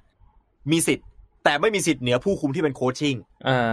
คนโค้ชเนี่ยผู้คุมที่มา coaching อะบอกว่ามึงต้องทำเออ ไม่ทำไม่ได้มึงตกลงมาทำแล้วมึงต้องทำมึงต้องทำมันเกิดแบบนี่ว่าโอเคไอ้เชี่ยงั้นกูต้องทำปรากฏว่าพอเขาเข้าไปอีกรอบหนึงก็คือเขาเอาไม้ตีเพื่อนตัวเอง อืมบอกว่ามึงอะแบบหมุนตัวเอาเออของมาอะไรเงี้ยแล้วมันก็แบบเริ่มบรรยากาศมันก็เริ่มเปลี่ยนไงพี่อ่าเริ่มอึมครึมแล้วเริ่มตึงแล้วเออเริ่มคือว่าเฮ้ยเชี่ยอะไรวะเนี่ยเออมันเกิดเหตุการณ์อย่างนี้ขึ้น แล้วพอวันที่สองก็คือเริ่มมีการแบบว่าทำร้ายร่างกาย มีการคุมถุง เอาไปกดน้ำอันเนี้ย ในตอนแรกอะเขาบอกว่าไอไอไอศาศาสตราจารย์เนี่ยเขาบอกว่ามันไม่มันไม่ได้อยู่ในแผนอืมแต่ว่ามันมีมันมีประเด็นหลายเรื่องมากนะ เพราะว่าเรื่องนี้มันถูกดำเนินคดีด้วยนะพี่ การทดลองนี้ถูกดำเนินคดีถูก shut down ระหว่างทางอืมว่าเฮ้ยมันไม่ถูกต้องทางศีลธรรมนะอืมคุณแบบคุณทำอย่างนี้ได้ยังไงอะไรเงี้ยแล้วแบบศาสตราจารย์เขาบอกว่าเขาไม่ได้เขาไม่ได้ทำอะไรเลย นี่มันเป็นสิ่งที่เกิดขึ้น ตามธรรมชาติของมนุษย์เออแต่ว่ามันมี documentary ถ้าสมมติเราไปดูใน YouTube จะมีเลยครับ มันจะมี documentary ว่าเป็นเป็นภาพเก่าๆเลยอะเหมือนแบบฟิล์มสีแบบ sepia สมัยก่อนน่ะ แล้วสัมภาษณ์คนที่เป็นนักโทษเออเขาบอกว่าเขาว่าโดนโค้ชมาจากผู้คุมที่อยู่ภายใต้นักวิทยาศาสตร์คนนี้แหละอ๋อแบบโค้ชเลยว่ามึงต้องทำยังไง มึงต้องทำร้ายคนยังไงให้คนหนึ่งอะมันยอมมึง เพื่อให้ได้ประสิทธิผลทางวิทยาศาสตร์สูงสุดว่าถ้าสมมติว่าทำอย่างเงี้ย คนที่ไปเคยเป็นเพื่อนกันอะ มันจะแบบเบรกหรือเปล่าเออแบบ mind breaking อะเออเกิดเกิดโซเชียล hierarchy จากที่เคยเป็นเพื่อนกันกินข้าวด้วยกันอยู่ใน hierarchy อยู่ในชนชั้นเดียวกันอะอืมจะถูกถีบลงไปในชนชั้นข้างล่างได้หรือเปล่าอืมเพราะฉะนั้นก็อันอันอันนี้ผมไม่ได้ติดตามต่อนะครับ ว่าสุดท้ายแล้วเรื่องราวคือว่าเขาโดนอย่างนั้นจริงหรือเปล่า แต่ว่าจากปากคนพูดอะก็คือคนที่เป็นคนที่เป็นนักศึกษาที่เล่นเป็นคนคุมอะคือเขาบอกว่าเขาโดนแบบนั้นมา โดนอืมโดนโดนบรีฟมาว่าให้อ่าทำแบบนั้น แล้วพอเขาทำแบบนั้นก็คือไม่ถึงหนึ่งอาทิตย์ เพื่อนของเขาอะที่เคยเป็นคนสดใสล่าเริงพูดจาอะไรอย่างเงี้ยกลายเป็นคนเงียบเก็บตัวไม่คุยกับใครเหมือนกับที่เป็นหนูของพี่อะที่แบบไปอยู่คนเดียวอะนั่งอยู่ในมุมห้องแทบจะแบบอ่าครึ่งหนึ่งอะเออแล้วก็ร้องไห้ แล้วก็พอถึงเวลาให้เรียกจากที่ปกติก็คือแบบว่าเหมือนเดินมาคุยกันอะไรอย่างเงี้ยแบบเดินเดินมาแบบเฮ้ยนู่นนี่นั่น แบบกลายเป็นนักโทษจริง ๆอะพี่อืมกลายเป็นนักโทษจริงๆก็คือแบบเดินมาแล้วแบบแบบแบบนับเลขอะนึกออกปะพี่อืมพอ จากที่แต่ก่อนตอนแรกที่บอกว่าเฮ้ยนักโทษออกมาแล้วแบบเพื่อนก็บอกว่ามึงเรียกอะไรของมึงวะเออกลายแล้วแบบว่ามันมึงเฮ้ยจริงจังนักโทษวะเออ มันออกมาแบบหนึ่งสองสามสี่เอออะไรก็อย่างกลายนั้นเป็นนักโทษไปจริงๆทั้งนั้นที่นักโทษไม่ได้โดนโคชชิ่งใช่แล้วแค่พูดอะไรนิดนิดหน่อยๆก็คือแบบพวกนั้นก็คือจะจะออกอาการกลัวอย่างเห็นได้ชัดเออบางคนก็คือร้องไห้หาพ่อกับแม่แล้วก็แบบว่ามีอาการทางจิตจนแบบว่าเขาต้องเอาตัวออกมาอืม แล้วไอ้คนที่เอาถูกเอาตัวออกมาแล้วคือกลายเป็นสาเหตุที่ทำให้ต้องถูกดำเนินคดีอืมแต่พอเหมือนพ่อแม่เขาแบบเอาวลูกกลับมาแล้วเป็นอย่างเงี้ยพี่ อืมแต่มันเออเกิดอะไรขึ้นก็แบบซักถามอะไรอย่างงี้ อาการอะมันคือว่าเขาอะ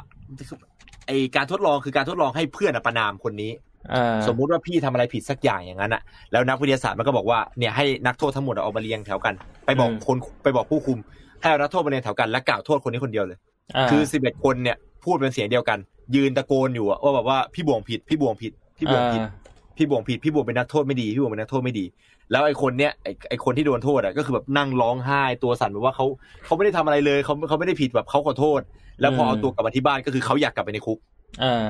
เขาบอกว่าเขาอยากกลับไปเพื่อเขาเขาเขาเขาต้องไปพิสูจน์ให้ให้รู้ก่อนว่าเขาไม่ใช่นักโทษที่ผิดอ่าเขาเป็นเขาทำตัวดีอะ คือเหมือนกับไม่ได้ทำอะไรผิดเลย ผมก็ทำตัวปกติผมเป็นนักโทษที่ดีอ่าซึ่งแบบว่าก็ต้องมีแบบนักจิตแพทย์ไปไปคอยแบบกล่อมเกลาอยู่เป็นเดือนว่าแบบว่าเฮ้ยคุณไม่ใช่นักโทษเออเนี่ยมันไม่ใช่เรื่องจริงนะมันเป็นเออนี่เรื่มัอนงสไม่มใช่มเรื่ติองจริง นี่มันคือการทดลองอืมคุณไม่ใช่นักโทษ คุณเป็นคุณเป็นนักศึกษาจำตัวเองได้หรือเปล่า คนบางคนถึงขั้นแบบว่าสูญเสียความเป็นตัวเองไปเลยลืมไปว่าตัวเองเคยเป็นใครอะไรอย่างเงี้ยนะอืมซึ่งทุกอย่างมันเกิดขึ้นจากแบบเอฟเฟกของโซเชียลไฮรักีแล้วมันมีประโยคหนึ่งแม่งเท่มาก ไอประโยคของไอเพื่อนคุยกันเนี่ยแหละมก็คือเขาไปสัมภาษณ์ใช่ไหมพี่แบบเสร็จแล้วผ่านแล้วมีการเอ่อดำเนินการทางคดี แล้วก็มีแพทย์จิตแพทย์มาคอยดูแลจนแบบ เออ กลับมาเพื่อนกลับมาคุยกันได้อะมันก็เขาเอานักโทษอะ คนหนึ่งกับผู้คุมอะอืม ซึ่งเป็นของคนนี้เป็นเพื่อนสนิทกันเลยนะอ่าแต่ว่าความสัมพันธ์น่ะที่ที่เกิดขึ้นในไอการทดลองเนี่ยทำให้เขาแบบว่าไม่คุยกันไปก็เลยแตกหักเลยมีปัญหากับใช่แตกหักกันไปเลย ในด็อกิเมนทรีก็คือเขากลับมาคุยกัน แล้วเหมือนเขาก็บอกว่าแบบว่าไอ้เชี่ยกูไม่คิดว่ามึงจะทำแบบเนี้ยอืมกูจำได้ว่ามึงเป็นคนดีมากอะแต่กูจำไม่ได้เลยว่ามึงเป็นใครในตอนนั้นอะไรอย่างนั้นอะแล้วไอ้คนที่เป็นคนคุมมันก็บอกว่า กูแปลกใจมากที่มึง ไม่แบบไม่นี่เลยอะไม่สู้ไม่ไม่สู้หรือไม่หยุดเลยอะอ่าแบบว่าไม่ไม่บอกว่าเฮ้ยไอ้เชี่ยมึงพอได้แล้ว อันนี้มันเกินไปแล้วนะมึงต้องหยุดได้แล้ว ไม่ไม่พูดเลยอ่าจนทำให้เขารู้สึกว่าเขาแบบเขาต้องทำมันต่อ เพราะว่าในเมื่อแบบว่าไอ้ไอ้นี่มันยังไม่มันยังไม่บอกให้หยุดอะเออมันเหมือนต่อยมวยอะพี่แล้วคนคนเนี้ย มันยังไม่มันยังไม่ได้ยอมแพ้ ก็นึกว่าโอเคแล้วรับได้ เออแสดงว่าโอเครับได้แล้วก็ต้องทำต่อ เออ เออ คือศาสตราจารย์ซิมบาร์โดเขาบอกว่าเนี่ย มันคือ มันคือ social hierarchy เขาเขาเออเขาต้องการแสดงให้เห็นว่าเอฟเฟกต์มันรุนแรงแค่ไหนเขาต้องการให้เห็นเขาเขาเขาค่อนข้างจะ prove มาก ๆ ว่าการทดลองเนี่ยเป็นการทดลองที่จำเป็น เออให้มนุษย์รู้ว่าโซเชียลฮาร์คีมันมีอยู่จริงอืมสภาพทางสังคมมีอยู่จริง และการที่คนเรามีอำนาจ แต่ไม่สามารถใช้มันอย่างถูกวิธีได้อะอ่า มันจะเป็นปัญหา มันจะเป็นปัญหามันจะทำอะไรก็ได้ อืม อืม ผมคิดว่าเรื่องเรื่องเรื่องเรื่องนี้เป็นตัวอย่างที่ต่อจากของพี่แล้วมันผมว่ามัน น่าสนใจนะ คือพอพูดมาถึงตรงนี้มันก็จะต้องคิดว่า แล้วมันแก้ไขยังไงถูกป่ะพี่ เพราะว่าพี่พี่พี่ก็พูดเองว่าโซเชียลฮาร์คีของเรากับสัตว์อะมันแตกต่างกัน สัตว์เนี่ยเรียกว่ามันจำเป็น อืมมันเป็นสิ่งจำเป็น ที่จะต้องเกิดขึ้นเขามีศัตรูทางธรรมชาติ ที่ต้องต่อสู้มันถึงจะไม่เกิดไฮรักีขึ้น เพื่อหน้าที่ด้วยส่วนหนึ่งความรับผิดชอบด้วยส่วนหนึ่ง แต่กับคนมันก็ไม่ใช่ทีเดียวเพราะเราสืบทอดทางสายเลือดอืมคนที่ไม่ได้มีความรับผิดชอบอะไรเลย ก็มาขึ้นเป็นผู้นำได้โดยที่ไม่มีความรู้อะไรเลยอืมไม่ต้องคิดอะไรเลย แล้วก็ทำอะไรก็ได้ตามใจที่ตัวเองต้องการอะไรอย่างเงี้ยมันอาจจะไม่ถูกต้องสัทีเดียวแล้ว มันแก้ไขอะไรได้ดีกว่า อืม แต่ในอีกส่วนหนึ่งอะ มันก็อาจจะเป็นแค่ชั่วคราวนะในมุมที่ว่าอืมคนที่แบบว่าสืบทอดทางสายเลือด แต่ไม่ได้มีความ เหมาะสมที่จะมาเป็นผู้นำอะ ขึ้นมาเป็นผู้นำได้แล้วก็ถูกยอมรับทางสังคมอะแต่สุดท้ายแล้วอะมันเหมือนว่าคือมนุษย์คนอื่นๆในสังคมมันก็จะเซลฟ์คอร์เร t ชันหรือว่าแบบแก้ไขจุดผิดพลาดตรงนี้ไปหรือมั้งพอเวลาผ่านไปเนี่ย ถ้าเป็นสังคมที่มีคนที่มีประสิทธิภาพอยู่ในสังคมอะนะเขาก็จะเขาก็จะรู้สึกว่า เฮ้ย มันมันเริ่มเห็นแล้วว่าคนคนเนี้ยคือไม่ได้มีความสามารถที่จะมาเป็นผู้นำของเราอะก็จะก็จะแบบเปลี่ยนผู้นำอะไรอย่างเงี้ย เอออมันก็เหมือนว่าอย่างน้อยๆ คือ สังคมมนุษย์เราก็ยังมีวิธีแก้ไขตัวมันเองเหรอมั้งเพราะว่าจากที่สัไอ้งเรื่เกองตไอ้ไอ้เรื่องนี้แหละที่ผมแบบ อยากจะคุยกับพี่ต่อเออมันเป็นเรื่องที่น่าสนใจอีกอย่างหนึ่งว่าไอโซเชียลคอร์เร t ชันน่ะแม่งก็ฟอลอยู่ในโซเชียล i ฮ r ร r คีด้วยด้วยเหมือนกันหรือเปล่าอืมแบบว่ามันอยู่ในมันมันมันบนกลับมาที่เรื่องของชนชั้น และการ abuse แบบการใช้อำนาจในทางไม่ถูกต้องอีกหรือเปล่า ยกตัวอย่างเช่นง่ายๆนะครับถ้าสมมุติว่ามีประเด็นอะไรก็แล้ว แต่ที่เกิดขึ้นในสังคมอะเรื่องของพระมหาภัยวันกับนันเน็กก็ได้อย่างเงี้ยเอออย่างนั้นเรียกโซเชียลคอร์เร t ชันวะพี่ ก็คงจะใช่แหละมั้งแล้วมันแบบถูกต้องหรือเปล่าอะเพราะแบบว่ามันก็มีการไปเหยียบขยี้บดบี้ แล้วคนบางคนที่ไปทำแบบนั้นน่ะ ก็ไม่ได้เป็นเขาเรียกว่าอะไรอะไม่จะบอกว่าไม่มีสิทธิ์มันก็ไม่เชิงอะแต่ว่าไม่ใช่คนที่ดีกว่า แต่กลับเลือกที่จะทำอย่างนั้น เพราะว่าณตอนนั้นน่ะเขาอะน้าเน็กกับพระมหาไพรวัลย์น่ะอืมตกชนชั้นแล้ว อยู่ในชนชั้นที่ต่ำกว่าทางสังคมอืมเพราะว่ามีเรื่องที่ผิด ถ้าสมมติว่าอืมนับเรื่องที่ผิดเป็นเรื่องชนชั้นเพราะว่าชนชั้นสามารถแบ่งแยกได้หลายอย่างมากอืมสัตว์อาจจะแบ่งชนชั้นด้วยด้วยแค่กำลังอย่างเดียว แต่เรามีชนชั้นวรรณะทางสังคม ชนชั้นวรรณะทางศาสนา ชนชั้นวรรณะทางศีลธรรมอืมณตอนนั้นอะชนชั้นวรรณะทางศีลธรรมอะนันเนกกับพระมหาภัยวันคืออยู่ต่ำกว่าเออ ต่ำกว่าคนที่ไปลุมด่าเขาคนที่ไปลุมด่าเขาคือคิดว่าตัวเองอะอยู่ในพีระมิดที่สูงกว่า แล้วจะพูดอะไรก็ได้เพราะณตอนนี้พูดอะไรไปก็ถูกหมด คือคืออันเนี้ยมันเป็นอีก layer หนึ่งหรือมันเป็นอีกชั้นหนึ่งที่มาทับปัญหาก่อนหน้านี้แล้วก็คือชั้นเอ่อโซเชียลมีเดียอ่าเพราะว่าโซเชียลมีเดียเนี่ยมันก็เหมือนเป็นเป็นวิถีทางหนึ่งที่จะทำให้คนในสังคมเนี่ย อาจจะแบบว่าได้ปลดปล่อยด้าน dark ของตัวเองออกมา เพราะว่าอืมคือเราแบบว่า ทำให้ไม่มีใครรู้ตัวตนเราได้ไงเราใช้ account ปลอมได้ เราใช้หน้าคนอื่น ชื่อคนอื่นไอดีคนอื่น มาปลดปล่อยตรงนี้ได้อะมันก็เลยทำให้เกิดเป็นปัญหาแบบไอ social bully ขึ้นมาอีก มันก็อ่ามันก็พูดยากอีกอะนะ แต่ในมุมหนึ่งพี่ว่ามันก็เป็นเป็นการแบบว่าเป็นการ correction ในตัวมันเองเพียงแต่ว่ามันอาจจะเป็นวิธีการที่สุดโต่งไปหน่อย เนื่องจากว่ามีโซเชียลมีเดียเข้ามาเกี่ยวข้อง อืม แต่ว่าถ้าสมมุติว่ามันเป็นเคสที่มันค่อนข้าง extreme แบบเนี้ยสุดท้ายแล้วเดี๋ยวมันก็จะมีการจัดการกับปัญหาอีกเหมือนกันนั่นแหละ เพราะว่าคนในปัจจุบันเนี่ยมันก็มีการตระหนักรู้ถึงเอฟเฟกต์ของโซเชียลมีเดียเยอะขึ้นนะ มากกว่าอืมก่อนหน้านี้มากกว่าสิบปีที่แล้วที่แบบโซเชียลมีเดียมันเพิ่งมา แล้วการบูลลี่กันผ่านทางอินเทอร์เน็ตมันเป็นเรื่องที่ยังไม่ได้มีใครตระหนักถึงว่ามันเป็นปัญหา อืมถูกต้องครับ ก็มันก็จะต้องดูต่อไปแหละว่า สังคมเรามันจะเปลี่ยนแปลงไปยังไง อืมคือเรื่องนี้มันมันพูดได้เยอะมากเขาพูดถึงแบบเรื่องของ social hierarchy เรื่องของชนชั้นวรรณะถ้าอะตัดเรื่องนี้ออกไปชนชั้นวรรณะทางศาสนา เออก็เป็นอีกอันหนึ่งอันนี้ก็เป็นอีกอันหนึ่งที่น่าน่าน่าพูดถึงแบบมาก ๆเหมือนกัน เพราะคือว่าเราพอพอเราพูดถึงพระมหาภัยวันเนี่ยมันมันชัดเจนมากเลยนะตอนนี้ครับเขาไม่ใช่เป็นพระมหาภัยวันแล้วเขาเป็นทิศภัยวันใช่ไหมอ่า พี่ไม่รู้ว่าไอ้คำว่าทิศภัยวันเนี่ยคือศึกมาได้เท่าไหร่ถึงจะเปลี่ยนมาเป็นแบบ โอเค ไม่ได้เรียกว่าทิศแล้วแต่ก็ประมาณนี้แหละ ทุกคนเข้าใจ คือมันชัดเจนมากเลยคือ ก่อนศึกกับหลังศึกเนี่ย คือกระแสทางสังคมที่มีต่อบุคคลคนเนี้ยเออเปลี่ยนไปแบบหน้ามือเป็นหลังมือออันนี้มันมันก็ชัดเจนแล้วว่าทางศาสนาก็มีชนชั้นวรรณะอยู่ ใช่ อืม นอกจากชนชั้นที่เห็นชัดอย่างนี้ก็มีเรื่องของแบบเอ่อ ความเชื่อและความคิดอีกต่างหากอืมความเชื่อและความคิดที่ถูกปลูกฝังมาเอาจริงแล้วศาสนาพุทธโดยดั้งเดิมเนี่ยไม่ได้ไม่ได้สอนให้คนยึดติด ไม่ได้สอนให้คนเกาะกับอะไรสักอย่างหนึ่งแต่ว่าอ่าอย่างที่ทุกคนก็ทราบกันนะท่านผู้ชมก็คงรู้กันดีว่า พุทธในไทยไม่ใช่แบบนั้นนะครับอืมพุทธในไทยก็มีอำนาจนู่นนี่นั่นกันไปพูดถึงแล้วนึกถึงไอ้นี่ที่พี่เล่าให้ฟังเลยไอ้ไอ้พระที่คาดผมวิลิฟอิน s ซ c i ตี้ยังค้างแบบ ปวดหัว คือ เรามีความเชื่อแบบเนี้ย ที่คือตอนแรกอะเราเราเราเราอาจจะพูดถึงโซเชียล hierarchy ในมุมมองที่แก้ไขยากไปหน่อยอย่างเช่น คนที่มีอำนาจสืบทอดต่อมาจากพ่ออ่าแล้วเราไม่มีสิทธิ์จะไป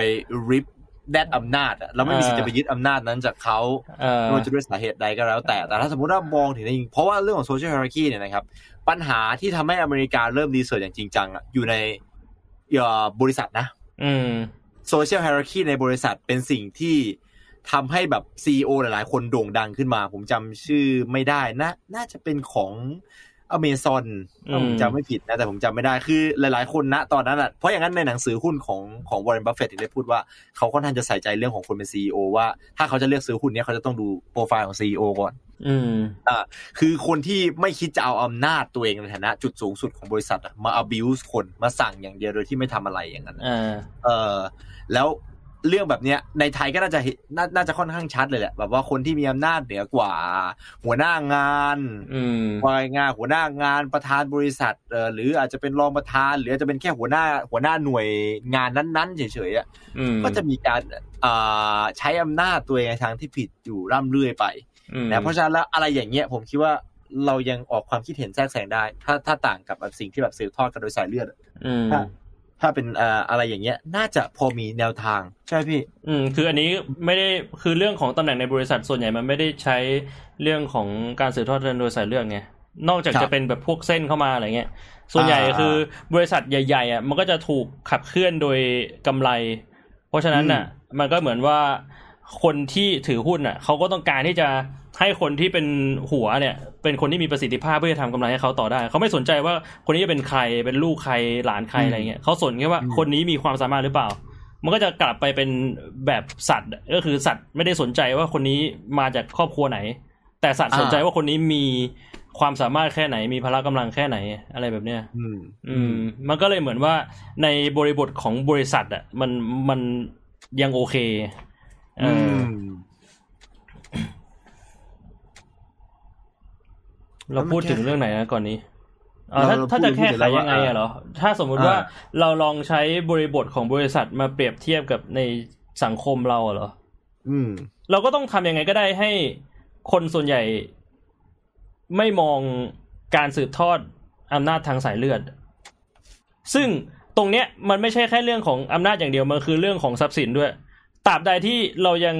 มีมรดกตกทอดจากจากรุ่นสู่รุ่นน่ะอืมตรงนี้ก็แก้ไขได้ยากแล้ว และคือถ้าสมมุติว่านายจะมาบอกว่า เฮ้ย เราห้ามมีทรัพย์สินตกทอดถึงลูกหลานแล้วนะ ทุกอย่างแม่งแบบ ไม่มีใครฟังนายอะมีแต่คนบอกว่านายเป็นบ้าแน่นอนถูกปะอืมเออ มันเลยกลายเป็นว่าแบบเฮ้ยเราเราเริ่มจากจุดนั้นได้เหรอ เพราะว่าแต่ละคนน่ะ ก็แบบว่า ต้องอยากให้ลูกหลานอยู่สุขสบายอยู่แล้ว ตัวเองหาเงินมา ไม่ใช่แค่ให้ตัวเองสบายเพราะว่าให้ลูกมีชีวิตที่ดี เออ แล้วอยู่จะไปเปลี่ยนทุกอย่างตรงนี้เนี่ยไม่ได้ เพราะว่าพี่ว่าตรงเนี้ยเป็นเหมือนกันทุกประเทศ การที่แบบว่าพ่อแม่อยากให้ลูกมีชีวิตที่ดี อะไรแบบเนี้ยส่งต่อเงิน เออ ส่งต่ออำนาจอาจจะยังแก้ไขได้นะ แต่ส่งต่อเงิน แม่งยากมากๆอะ เออ แล้ว เงินมันก็ผูกอยู่กับอำนาจอะแหละต่อให้เราตัดเรื่องส่งต่ออำนาจออกไปได้ แต่เราตัดเรื่องเงินไม่ได้ สุดท้ายอำนาจมันก็ถูกวนกลับมา เพราะฉะนั้นเนี่ย อาจจะต้องแบบว่ามีการเปลี่ยนแปลงทางสังคมครั้งใหญ่ ตรงที่ว่าเราไม่ได้ เราไม่ได้ผูกมูลค่าของคนกับเงินอีกต่อไปอะ ซึ่งมันโอ้โหอาจจะยากมากเลยมันจะเกิดแบบนั้นได้มันอาจจะต้องมีการเปลี่ยนแปลงทางสังคมที่ค่อนข้างแบบว่าสุดโต่งก็คือแบบเกิดสงคราม เพราะว่าประชากรเยอะเกินแล้วเอ่อรีซอสหรือว่าอาหารหรือทรัพยากรมันไม่เพียงพอ คือมันแบบมันสุดโต่งแล้วอะแล้วแบบอืมสังคมมนุษย์แม่งพัง แล้วทุกอย่างมันถูกลบ เพราะว่ามันค่อยๆแก้ไม่ได้มันก็ต้องแบบว่าถูกระเบิดออกมา เออ อืม หรือว่าในอีกจุดหนึ่งถ้าสมมุติว่าไม่ใช่เป็นสถานการณ์ที่สุดโต่งแบบนั้น อาจจะเป็นสถานการณ์ที่เมื่อก่อนเราเคยพูดถึงเรื่องเรื่องหนึ่งที่เขาใช้หลักการนี้มาหาเสียงอยู่พักหนึ่งอะการเลือกตั้งของอเมริกานะก็คือครับใช้อะไรนะ social basic income เหรอ หรืออะไรสักอย่างอ่าฮะคือการอ่าฮะที่รัฐบาลเนี่ยแจกจ่ายเงินให้คนในสังคมเท่า ๆกัน ครับ อาจจะกำหนดเลยว่าแบบว่าถ้าสมมุติว่าคุณเป็นประชากรของประเทศเราเนี่ย ให้เลยเดือนละห้าหมื่นโดยที่ไม่ต้องทำอะไรเลยนะ แค่เป็นประชากรในประเทศก็ให้เลย อืม แต่ทีเนี้ยถ้าจะทำแค่ในประเทศแม่งไม่ได้อีกแม่งต้องทำทั้งโลกอะ่ะอืม คือต้องทำยังไงก็ได้เออ universal income อะทำยังไงก็ได้ให้ universal แม่ง income แม่งเกิดขึ้นกับคนทั้งโลกอะ่ะทุกคนแบบว่ามีรายได้มีชีวิตความเป็นอยู่ที่ดี โดยที่ไม่จำเป็นต้องทำอะไรเลย พอมันเป็นแบบนั้นอะ คนก็จะเริ่ม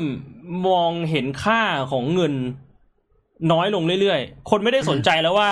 เราจะต้องมีเงินเยอะๆ เพื่อที่จะส่งต่อให้ลูกหลานเพื่อให้ลูกหลานของเรามีชีวิตเราก็ที่จะดีมีความอยากกุมอำนาจน้อยลง ใช่เพราะเพราะเพราะเราจะเราจะไม่มีความรู้สึกนั้น เพราะเราก็รู้ว่าโอ๊ยปัจจุบันเราก็ไม่ต้องมีเงินนี่ เพราะว่ารัฐดูแลให้ ถ้าสมมุติว่าลูกเราเกิดมา เราก็ไม่ต้องมีมรดกให้ลูก รัฐก็ดูแลให้ แต่ปัญหาคือรัฐดูแลให้ไงแต่รัฐมันอืมไม่ได้อะ รัฐมันถูกคอร์รัปชันโดยอำนาจ คือโจทย์วนกลับมาที่ชนชั้นอีกจริงจริงๆมันเหมือนมันมีคำคำหนึ่งที่น่าสนใจมากเลยนะ จากไอการทดลองที่นายพูดถึงอะครับ เออ ก็คือเขาบอกว่า absolute power corrupt absolutely คือการที่มีอำนาจเบ็ดเสร็จอะแม่งคือการที่แบบว่าคนคนนั้นอะจะต้องโดนคอร์รัปชันแน่ๆร้อยเปอร์เซ็น ไม่ว่าจะเป็นคนที่มาจากสังคมแบบไหน ลูกเล่าเหล่าใครเป็นคนดีมาจากไหน ถ้าสมมุติว่าเขามีอำนาจเบ็ดเสร็จเมื่อไหร่อะใครให้อำนาจเขาเมื่อไหร่ คือเขาก็จะแบบว่าเปลี่ยนไปเป็นอีกคนละคนแน่ๆร้อยเปอร์เซ็นจากการทดลองเนี่ยนะมันก็เลยกลายเป็นว่า เราไม่สามารถมีรัฐที่ทำให้ไอยูนิไอเบสิก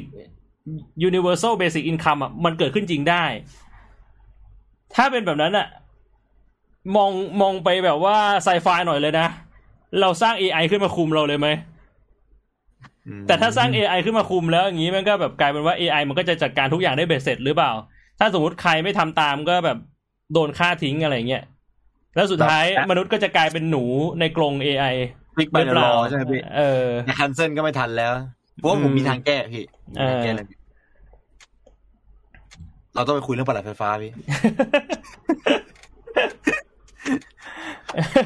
ว่าผมว่าผมเริ่มเครียดเลยนะตอนเนี้ยไปคุยเรื่องปลัดไฟฟ้าได้ย่างง่าย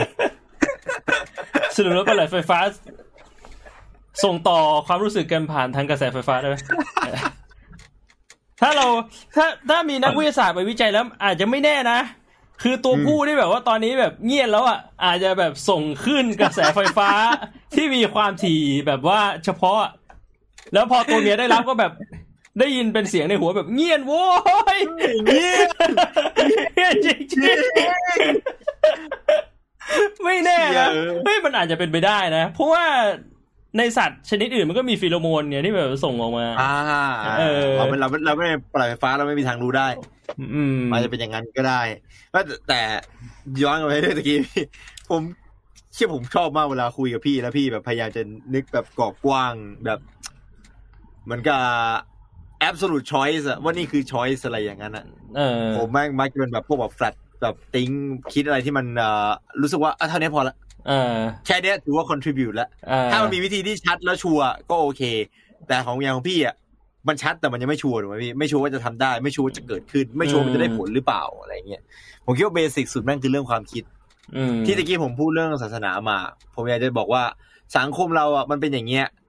แต่มันก็ไม่ใช่ infinity loop นะ ผมว่ามันไม่ได้ว่าทุกอย่างมันจะต้องวนลูปกลับมาว่าสุดท้ายแล้วโอเค เราแก้ไขไม่ได้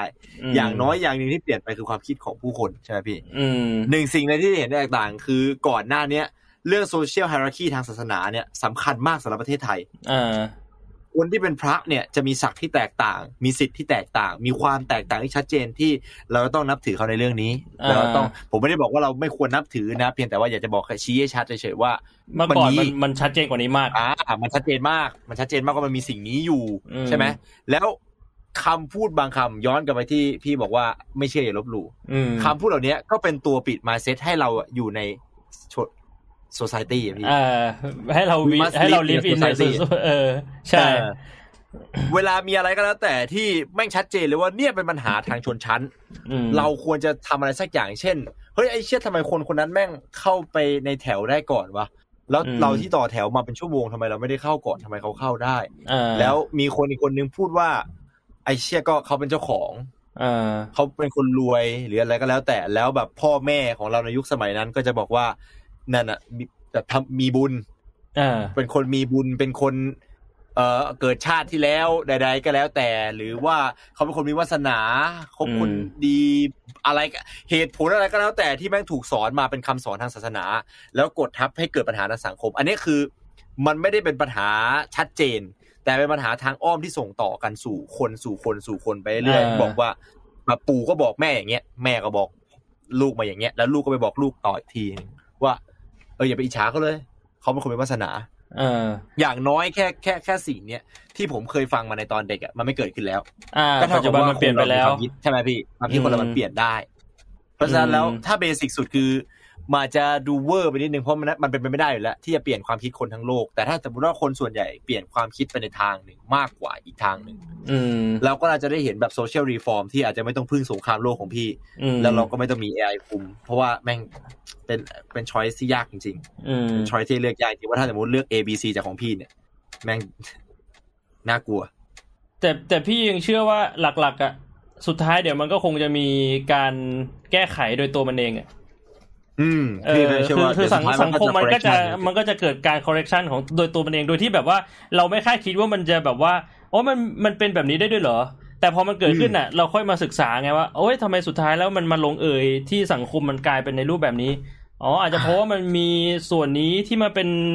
ผลกระทบต่อความคิดมนุษย์โดยรวมอย่างชัดเจนทำให้แบบว่าครับเออยุคต่อๆไปของมนุษย์เนี่ย เริ่มเริ่มมองเห็นปัญหาด้านนี้มากขึ้น เริ่มมีแนวคิดไปในทางนี้มากขึ้น เออพี่อืมพี่ว่ามันก็อาจจะเป็นแบบนั้นนะสุดท้ายเราอาจจะแบบอืมกังวลกันเกินไปเองหรือเปล่าอะไรเงี้ยอืม อืมก็เป็นไปได้เป็นไปได้พี่อืมคือมันสิ่งที่มันต้องคิดนะเอออืมมันเป็นสิ่งที่มันต้องคิดแต่จะคิดมากเกินไปก็ไม่ได้ เพราะว่าอืมเรื่องของชนชั้นนะมันอยู่กับธรรมชาติมาก่อนที่จะมีมนุษย์ซะอีกใช่เราไปแก้ไขอะไรมันยากอยู่แล้วแต่ปัจจัยคือไม่คิดก็ไม่ได้ด้วยนะฮะอืมทุกเพราะว่าคนเลยที่อยู่ตรงเนี้ยไม่คิดไม่ได้นะใช่ไม่คิดไม่ได้เพราะว่า อันนั้นมันเป็นการมองโลกในแง่ดีเกินไปไงการที่แบบว่าเราจะหวังว่าเออสังคมมนุษย์มันคงจะคอ r เร t ชันหรือคงจะแบบว่าปรับตัวมันเองได้ เพราะว่าถ้ามันปรับตัวอืมมันเองไม่ได้อะเราก็ต้องอินเทอร์วีหรือเราก็ต้องแบบยื่นมือเข้าไปแก้ไข ซึ่งการที่เราจะยื่นมือเข้าไปแก้ไขได้อะ เราต้องตระหนักถึงปัญหาก่อนน่ะถ้าเราถ้าเราแบบว่าไม่สนใจเลย เราแค่หวังว่าสักวันหนึ่งมันจะดีขึ้นน่ะ เราไม่เคยปัญครับตระหนักถึงปัญหาเลยอะพอเรารู้ตัวว่ามันมีมันมีปัญหาแล้วอะณตอนนั้นน่ะมันก็แก้ไขอะไรไม่ได้แล้วอะเหมือนกับเรื่องดอนลุกอัพไงครับ เพราะว่าคนเอาส่วนใหญ่พูดมันไม่พูดตระหนักถึงปัญหา ถ้ามันตระหนักเออถึงปัญหาว่าอะไรคือปัญหา อะไรคือวิธีการแก้ไขแล้วแก้เดี๋ยวนี้ทุกคนแม่งเห็นพ้องต้องกันในสังคมมาแก้เดี๋ยวนี้นะเออ มันก็โลกก็ไม่ระเบิดนะ แต่เพราะว่ามันไม่เกิดการตระหนักถึงปัญหาด้วยซ้ำอะทุกคนแม่งยังไม่ผ่านถ้าใครที่ดูดอนลุกอัพนะ ทุกคนแม่งยังไม่ผ่านเรื่องที่ว่าแบบเฮ้ยปกติสรุปแล้วอุกกาบาตจะชนโลกไหมยังเถียงกันอยู่เลย มันมันมีแค่คนกลุ่มน้อยที่แบบว่า พวกมึงกำลังจะตายกันหมดจริง ๆ เพราะว่าในอีกห้าวันสี่ชั่วโมงสามวิเนี่ยอุกกาบาตไม่งชนโลกร้อยเปอร์เซ็นไอ้โง่คนอื่นไม่ยังเถียงกันอยู่อะนั่นแหละพอมันเป็นเป็นตัวอย่างที่ชัดเจนเลยว่าถ้าถ้าเราไม่ตระหนักอะ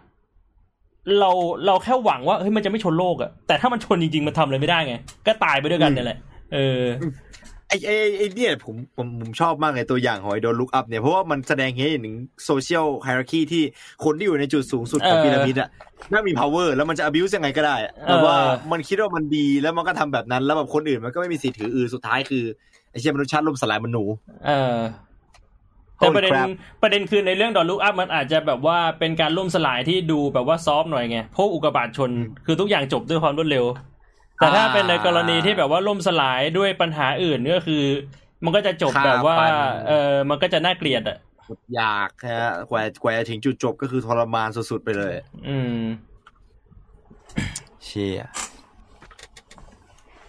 สุดท้ายคือต้องดูกันต่อไปใช่ไหมพี่ ใช่พี่ว่าก็คงเราต้องดูกันต่อไปแหละเพราะว่าจริงๆแล้วเราก็เป็นส่วนหนึ่งของสังคมอะเราก็เราก็ live in a society เนี่ยโคตรเท่เลยพี่พี่ไปหาลิปสติกมาหน่อยดิพี่ You wanna know how I got this haircut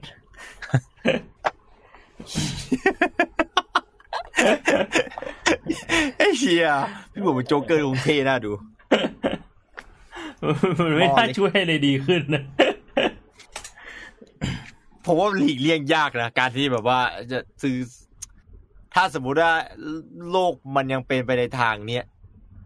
เออ ถ้าจะดูว่ามี supervillain อะไรสักอย่างที่จะเกิดขึ้นได้มากสุดแบบอย่าง Megamind หรือแบบว่าอะไรอย่างนั้นอะเออโจ๊กเกอร์จะดูเป็นแบบ supervillain ที่แบบมีสิทธิ์ที่จะเกิดขึ้นในสังคมได้มากที่สุดแล้ว ในในในในทิศทางที่โลกกำลังจะไปอะนะพี่อืมแบบปัญหาอะไรก็ไม่เกิดการแก้ไขสักอย่างหนึ่งน้ำมันรั่วไม่มีใครสนใจ ทุกคนมาสนใจเรื่องแบบเอ่ออินฟลูเอนเซอร์ทะเลาะกันอะไรอย่างนั้นอะสุดท้ายมันก็ต้องมีอะสักวันหนึ่ง เอ่ออพี่บวงก็อาจจะกลายเป็นนะคนเห็นอีกทีพี่บวงก็คือแบบนั่นแหละใส่ชุดสูทเฮ้ยตะกี้ตะกี้ผม spoil เรื่อง Don't Look Up อ้าวเฮ้ยขอโทษด้วยผมไม่ได้ตั้งใจ คือมันแบบว่าเขาลงพูดแล้วมันไปตั้งตั้งตั้งเดือนหนึ่งนะเออแต่ขอโทษด้วยฮะเออไม่แต่แต่ดีนะผมผมแนะนำว่าต่อให้รู้ว่าสุดท้ายจบแบบยังไงอะใช่ผมว่าน่าดูนะ คือมันมี Point พล็อตของเรื่องมันมีหลายอย่างมากอ่ามันไม่ใช่แค่ว่าแบบสุดท้ายโลกแตกไม่แตก ผมว่า point ของหนังแม่งไม่ได้แม่งไม่ได้อยู่ที่เอ่อพล็อตเลยอะเออพล็อตของหนังแบบเอ่อพล็อตของหนังเนี่ยมันน่าสนใจ แต่ว่าประเด็นของหนังที่ทำให้หนังสนุกอะแม่งไม่ได้อยู่ที่พล็อตเลย เพราะว่าหนังเรื่องโลกแตกมันก็มีมาเป็นล้านเรื่องแล้วอะพี่ก็รู้กันอยู่ว่าเยอะแยะไปหมดเลย แต่เรื่องเนี้ยผมให้เป็นหนังโลกแตกที่ดีที่สุดในใจผมเลย ผมชอบบทสนทนาของเรื่องนี้มาก แบบว่าพ่วงกับเขาขัดเกลาบทสนทนามาดีอะมันกวนตีนนะพี่อืมเนอะ คือถ้าให้ผมเป็นไอ้เคียเลโอนาร์โดในสถานการณ์นั้นผมคงสติแตกไปก่อนนั้นนานแล้วผมคงต่อยแบบทุกคนที่ไม่ฟังกูอะกูคงแบบร้อนไปตั้งนานแล้วอะไอ้เคียไอ้เคียนายกนั่นมันเหมือนพี่กิฟต์อะพี่แล้วแบบแล้วกูก็ตีนแล้วแบบกูไม่เอาไว้แน่นอนอะไอ้เหี้ยแต่พี่ว่ามันเหลือจะเชื่อมันแสดงคือพี่ว่ามันบทมันแสดงความเป็นมนุษย์ของเลโอนาร์โดได้ดีมากเลยนะ เพราะใช่ในในมุมคนดูอะพี่ว่าแม่งคงอึดอัดแทนเลโอนาร์โดมากอะโอ้โหพี่สุดอะพี่ว่าในมุมคนดูมันคิดแบบไหนเว้ยว่าแบบเป็นกูกูต่อยไปแล้ว แต่ในชีวิตจริงอะเราเราต้องมองมันไม่ว่าได้แต่งงานไงพี่เออเลโอนาร์โดแม่งเป็นนักวิทยาศาสตร์มันเป็นเด็กเนิร์ดที่มันไม่เคยได้รับความสนใจมาก่อนอะแล้วพอใช่มันแล้วไปอยู่ในจุดนั้นอะมันทำให้แบบว่าความเชื่อในตัวมันเองอะมันถูกสั่นคลอนไงแบบว่าอืมกับชื่อเสียงที่ได้รับกับความสนใจของสังคมที่เห็นว่าตัวเองแม่งแบบเป็นเหมือนแบบว่าเป็นพระเจ้าอะนะตอนนั้นอะทุกคนแม่งแบบสรรเสริญเยินยออะ จนแบบว่าลืมไปแล้วว่า โอเคปัญหากำลังมาถึงเราอะเออ มันมันมันคือแบบว่าแสดงความเป็นมนุษย์แบบโคตรชัดเจนเลย ลองไปดูใครยังไม่ดูนะฮะใครยังไม่ดูเอนะอลองไปดูเลยนะครับ จริง ๆ สนุกมากสนุกมาก ไอ้ Don't Look Up ปั่นประสาทนะฮะเรียกว่าหนังดูได้ทุกเพศทุกวัยนะอ่ากลายเหมือนว่ามีสปอนเซอร์เข้าเป็นหนังทั้งนั้น แต่ว่าเป็นหนังที่แบบเป็นตัวแทนของ EP นี้ได้ดีเลยอะอื มมีลิฟในโซซ i ตี้จริงอะแล้วแบบลองพอเวลาดูหนังแบบเนี้ยลองนึกว่าถ้าสมมติเราเป็นใครสักคนหนึ่งในเรื่องอะเราจะ react ยังไง อืมน่าสนใจมากน่าสนใจมาก ครบสี่ทุ่มพอดีเออพูดให้แบบชิวจัดเลยเรื่บอกอเลยยพี่ไม่เป๊ะไม่มีพลาดๆสี่ทุ่มเป๊ะ เราเรียกว่าเรื่องวิลิปินโซซ i ตี้ก็น่าจะประมาณนี้ อืมนะพี่เรื่องของสังคมมันเป็นเรื่องที่ มีประเด็นอะไรหลายอย่างให้พูดนะ แต่ผมคิดว่า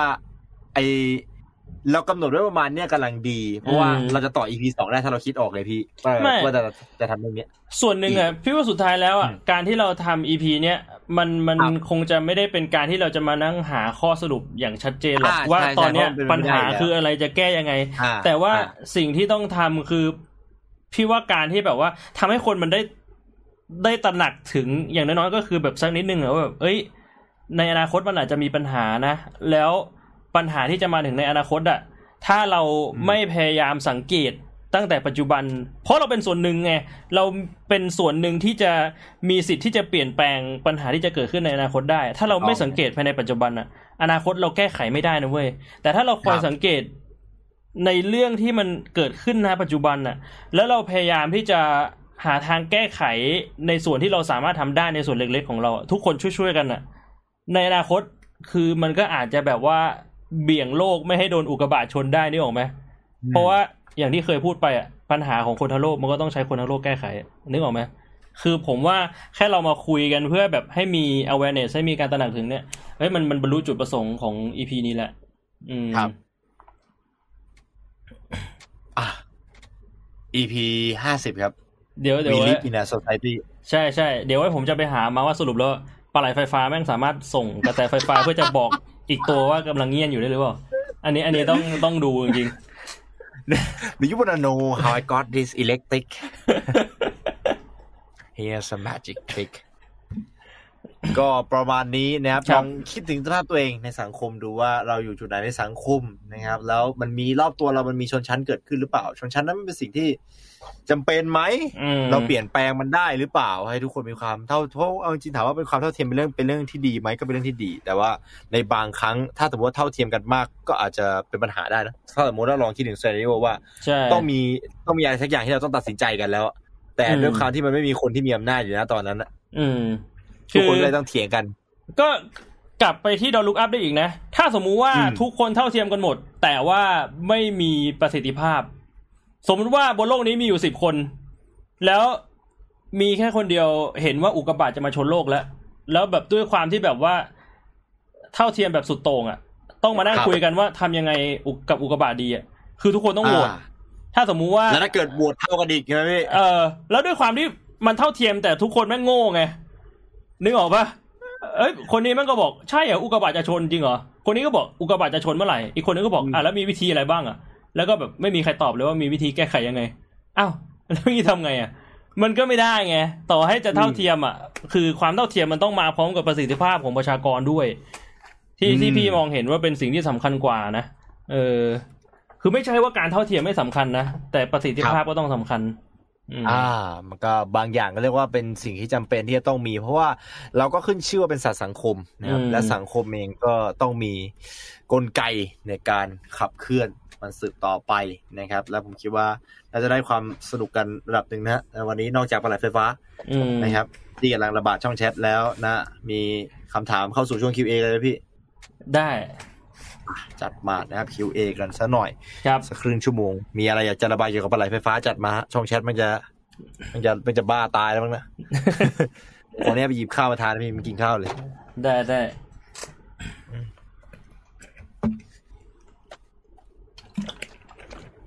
ทำไมตอนไลฟ์ไม่เปิด donate ให้บ้างครับพี่อยากส่งกำลังใจให้บ้าง เอ่อคือผมเคยคุยกับไนท์นะครับ เรื่องเนี้ย เสียงมาซอหรือเปล่าเอ่ยคือ คิดว่าถ้าจะเปิด donate ระหว่างไลฟ์อะก็อยากจะให้มี alert ก็คือเหมือนว่าเวลามีคนส่ง donate มาเนี่ยเมันก็จะมี alert ขึ้นมาบนหน้าจอ แล้วก็มีเสียงว่าอ้อมีคนส่ง donate มา แต่ถ้าทำแบบนั้นอะ มันจะเป็นการเอ่อมันจะเป็นการเหมือนแบบขัดจังหวะ บางจังหวะ สมมุติแบบว่าไนท์กำลังพูดเรื่องนี้อยู่ หรือผมกำลังพูดเรื่องนี้อยู่แล้วมีโดเนทเข้ามามันจะขัดจังหวะ หรือถ้าไม่ทำแบบนั้นอะ มันก็จะกลายเป็นว่ามันเหมือนไม่มีโดเนทนึกออกใช่ไหมฮะเพราะว่าเวลามีคนโดเนทเข้ามาก็ไม่ได้มี alert ขึ้นบนหน้าจอคือไม่มี ใครรู้ว่ามีคนส่งเข้ามา ทีนี้อาจจะปรับเปลี่ยน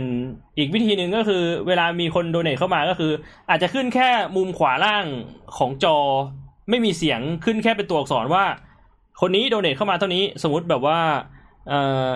คุณเออคุณ ABC โดเนทเข้ามา 25 บาทขึ้นแบบสองวิอะไรเงี้ยแล้วก็หายไปทำแบบนั้นมันก็อาจจะได้นะฮะ ผมคิดว่า แต่ ส่วนหนึ่งก็คืออาจจะทำให้มันเกิดเรียกว่า distraction ของคนดูก็คือคนดูอาจจะแบบเหมือนมีอะไรอยู่บนหน้าจอที่ทำให้แบบว่าสมาธิหลุดหรือเปล่า แล้วก็อีกส่วนหนึ่งเนี่ยคือผมกับไนท์เนี่ย คุยกันตั้งแต่แรกแล้วว่าไม่ได้สนใจจะทำตรงนี้เพราะต้องการเงินนึกออกใช่ไหมฮะผมเข้าใจนะว่าคือการที่คุณโดเนทเข้ามา คือมันเหมือนเป็นแบบการสนับสนุนในรูปแบบของเงิน คุณแค่ไม่ได้คุณไม่ได้ต้องการจะให้เงินเรา แต่คุณต้องการจะให้คำสนับสนุนเราเพียงแต่ว่าการให้เงินมันเหมือนเป็นช่องทางเฉยๆผมเข้าใจนะฮะแต่ก็สุดท้ายแล้วเนี่ยเออคุยกันว่าเราไม่ได้ทำตรงนี้เพราะต้องการเงินเป็นหลักก็เลยคิดว่าไม่เปิดโดเนทดีกว่า ใช่ครับประมาณนี้เข้ามาฮะก็รู้เลยว่าเป็นเรื่องอะไร อืมคิดว่าถ้ามีโดเนทคือปวดหัวแน่นอน เพราะว่าต้องมาขอบคุณไม่ขอบคุณก็ไม่ได้ ผมอืมรู้สึกว่า เราได้รับเงินมาเราก็ต้องขอบคุณ ซึ่งแบบว่ามันก็จะทำให้แบบว่าการดำเนินมันก็ลำบากครับว่าอืมถ้ามีความเป็นไปได้ในการทำไหมคือถ้าสมมติว่าชีวิตเราแบบพึ่งพาสิ่งเนี้ยเป็นหลักก็คงมีอะนะพี่อืมมันก็คงเหมือนกับช่องพี่จอนวินยูอะไรอย่างนั้นที่แบบว่าเขาก็ทำก็คือมีโดเนทแต่ว่าไม่ไม่ได้ขอบคุณตลอดเวลาเพราะว่านั้นมันมีคลิปย้อนหลังก็คือไปดูไปไปขอบคุณตอนท้ายเป็นตัวอักษรแทน อืมตัวขอบคุณคนนี้คนนี้คนนี้คนนี้คนนี้อะไรอย่างเงี้ยนะคือถ้าถ้าสมมติว่าชีวิตเราพึ่งพากับสิ่งนี้อะมันจะเป็นแบบนั้นแต่แล้ว ถ้าไม่ใช่ถ้าเป็นอันนั้นมันจะเป็นอารมณ์แบบทำแบบพัชอนปะอ่าใช่เหมือนเหมือนอ่า Patreon ก็คือขอบคุณใช่ใช่รายชื่อพัชอนอะไรประมาณนี้เออซึ่งแบบว่าเราเราเราไม่ได้มีชีวิตอยู่ด้วยพอดแคสต์นี่ครับ อืมแบบเราทำเพราะอยากทำอะนะก็วนกลับมาที่พี่บงพูดอยู่ดีปลาไหลไฟฟ้ามาจากไหนวะ อ๋อ คือมันมีอยู่วันหนึ่งผมมานั่งคุยกับนายว่าอยากจะคุยกันเรื่องอะไรดี แล้วผมก็บอกนะว่า ผมฝันถึงปลาไหลไฟฟ้า แล้วก็อยู่ๆก็อยากคุยถึงเรื่องปลาไหลไฟฟ้า โดยที่แบบไม่มีสาเหตุ แต่ก็ยังไม่ได้คุยกันแค่เหมือนแบบว่า เออเป็นเป็นเรื่องที่พูดเล่นอ่าเล่นๆเฉยๆฮะใช่แล้วปรากฏว่ามันกระทำให้ผมสงสัยจริงๆด้วยว่า นั่นดิไอ้เงี้ยแล้วว่าทำไมมันถึงไม่มีปลาไหลไฟบ้างอะแบบปลาไหลปลาไหลน้ำมีแล้วอะเพราะมันอยู่ในน้ำปลาไหลไฟปลาไหลลมทำไมถึงต้องมีปลาไหลไฟฟ้าอย่างเดียวอะเนี่ย มันเป็นเหมือนโปเกมอนของโลกนี้เลยนะพี่เออผมก็นั่งคิดดูดีๆอะ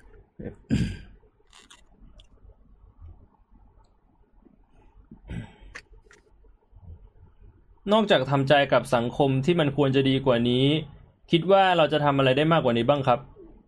ก็ผมว่าอย่างน้อยๆอะอย่างไอตัวอย่างที่นายยกมาตะเกียที่นายเขาพูดถึงว่า ถ้าสมมุติว่ามีใครมาเดินลัดคิว อะ การที่ถ้าเราแบบว่ามีความกล้าที่จะบอกว่า เฮ้ยคุณคุณไปต่อแถวดิอะไรแบบเนี้ยผมว่านี่คือก็ส่งผลกระทบต่อสังคมแล้วนะ เพราะว่าเป็นผมถ้าพูดตามตรงนะ ผมเองบางครั้งก็ไม่กล้านะ โดยเฉพาะว่าถ้าคนที่มารัดคิวไม่เป็นผู้ชายแบบกล้ามใหญ่ๆอะไรเงี้ยหรือบางครั้งแบบเป็นคุณป้าแบบไม่อยากจะมีปัญหาไม่อยากจะมีเรื่อง เพราะกลัวว่าจะเป็นมนุษย์ป้าแบบโดนโดนถ่ายคลิปลงโซเชียลอะเนี่ย ก็คือการที่เราแบบว่าไม่ไม่ act up ไงเราไม่ทำให้แบบทุกอย่างมันเกิดการเปลี่ยนแปลงไงแล้วผมบอกเลยว่าเอ้ยจริง ๆอะการทำแบบนั้นอะแม่งเกิดการเปลี่ยนแปลงเยอะนะเว้ยเพราะว่าอะไร คือเราไม่ได้อยู่กันแค่สองคน เราไม่ได้มีแค่ผมกับคนที่มาลัดคิวอะมันก็คือคนอื่นที่ต่อคิวอยู่เขาก็จะเห็น แล้วในอนาคตเวลาเขาโดนแบบนั้นอะเขาก็จะแบบเฮ้ยเมื่อก่อนเราเคยเห็นคนคนนี้ทำมันมันอาจจะส่งผลต่อเป็น chain reaction ไปเนี่ยผมว่ามันก็มีส่วนนะอืม แต่แต่เราก็ต้องแบบไตร่ตรองด้วยนะว่าแบบอะไรคือควรไม่ควร คือคือเราก็ต้องเตือนเขาด้วยความสุภาพนึกออกใช่ไหมฮะไม่ใช่ว่าเราเห็นว่าเขาทำผิดแล้วเราจะสามารถแบบว่าใช้ตรงนั้นมาเป็นข้ออ้างในการทำผิดได้ แบบว่าเราจะไปทำร้ายร่างกายเขาหรือว่าเราจะพูดกับเขาด้วยถ้อยคำที่ไม่สุภาพ มันมันก็ไม่ใช่นะเออมันก็ต้องแบบว่า อย่างน้อยๆคือถ้าเราเจอปัญหาในชีวิตประจำวัน แล้วเราคิดว่าตรงเนี้ยเราทำให้มันเกิดการเปลี่ยนแปลงได้แล้วเราทำอะ มันก็ดีกว่าการที่เรามานั่งถอนหายใจแล้วก็แบบว่าสังคมแม่งห่วยแตกอะไรอย่างเงี้ยนะฮะอืมอืมอืมหรือว่าถ้าจะเอาที่ง่ายที่สุดนะ ผมเห็นคลิปคนญี่ปุ่นเนี่ย เดินเก็บขยะ อันเนี้ยคือไม่ต้องมี interact กับใครเลย คือคุณเดินเก็บขยะ แต่ว่าคนอื่นเห็นคุณทำอะเขาก็จะคิดว่าแบบเออเฮ้ยอาจจะมีส่วนอยากทำให้แบบว่าสังคมแม่งดีขึ้น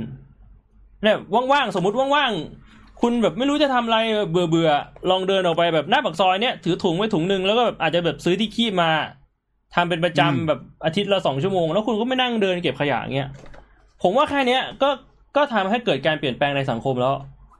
อืม ไม่จำเป็นต้องแบบทำดีขนาดที่ว่าแบบเฮ้ยเราต้องไปตามไฟแดงไปรอว่าแบบมีคนแก่จะข้ามถนนหรือเปล่าแล้วเราไปช่วย มันมันไม่จำเป็นต้องขนาดนั้นนะนะฮะผมคิดว่านะอะไรที่ทำได้ก็ทำเลยนิดนิดหน่อยหน่อยๆก็ก็ดีกว่าไม่ทำ หรือถ้ายังไม่กล้าทำก็ก็คิดในหัวไปก่อนเออเอ้ย บอกตัวเองว่าถ้าทำแล้วมันจะดีขึ้นนะเออ มันก็ช่วยได้ครับ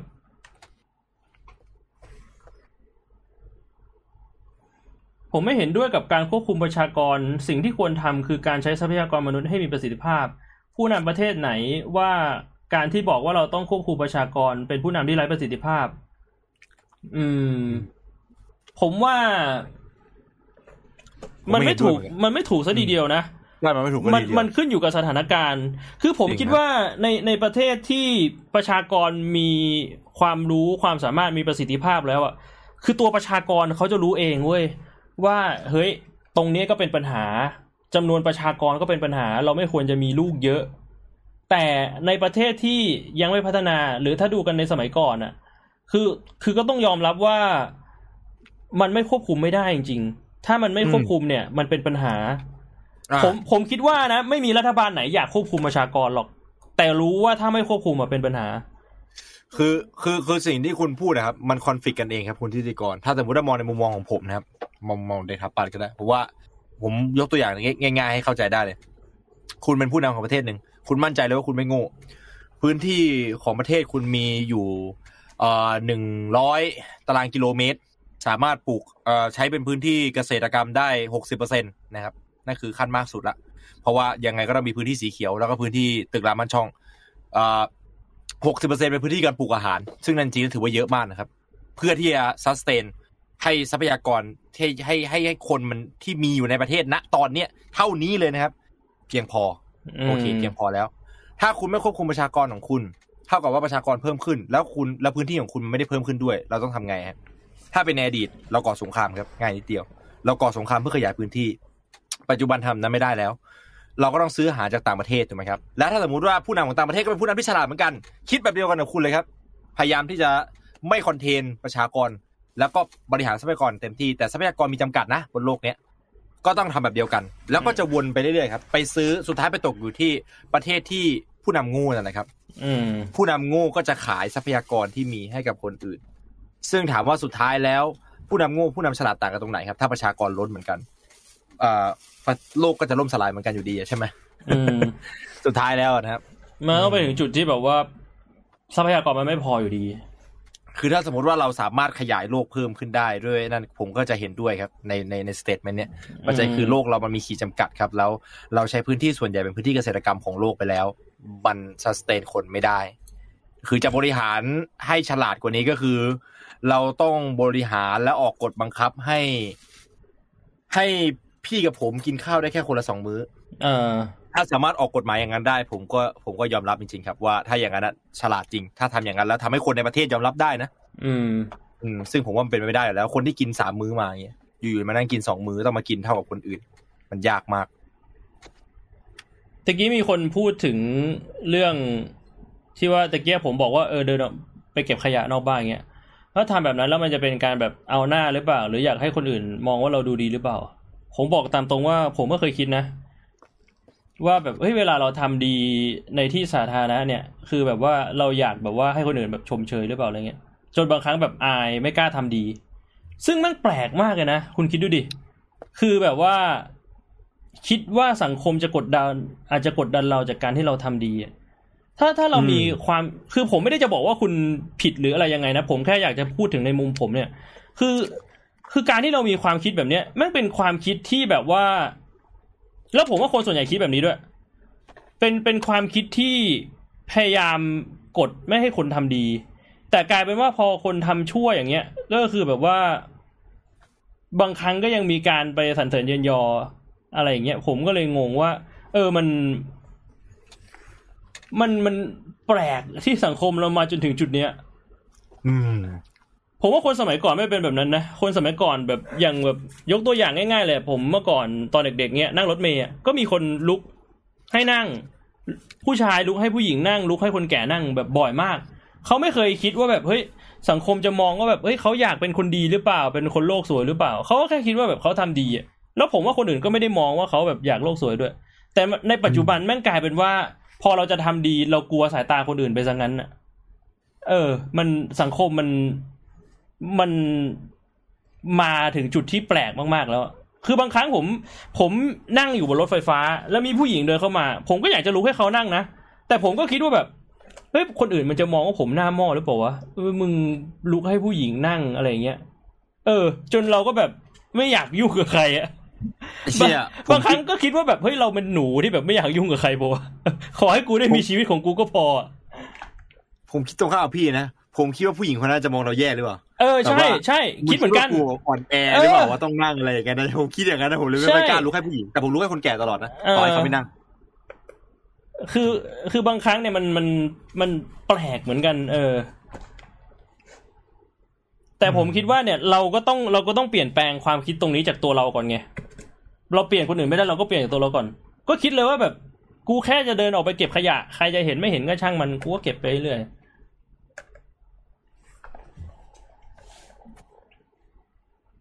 ลุกให้นั่งเออแล้วไม่นั่งเอออันนี้ก็มี แต่ผมก็ไม่เป็นไรผมก็ถือว่าเออผมผมลุกให้นั่งอะ มันก็เขินๆแต่ผมก็ยืนต่อ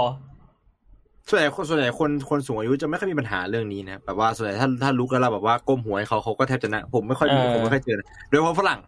ถ้าเป็นฝรั่งนี่แทบจะนั่งกันทีแล้วพูด thank you อย่างดังเลยเออใน BTS เนี่ยผมทำแบบลุกขึ้นมาให้ฝรั่งแบบคนแก่ๆฝรั่งบ่อยนั่งแล้วก็นั่งแล้วก็ thank you ไม่ก็มีอีก Thank you มีอีกวิธีหนึ่งอะคือ เราลุกไปอะแล้วเราแบบบอกเขาเลยบอกว่านั่งไหมครับ นึกออกใช่ปะถ้าเขาใส่หน้าอ่าเราก็แค่นั่งกลับลงมา อันนี้จบ อันนี้ไม่ออกว r d ผมว่านะเออเนี่ยง่าย เออเออเออจริงจริงจริงจริงจริงจริงเออ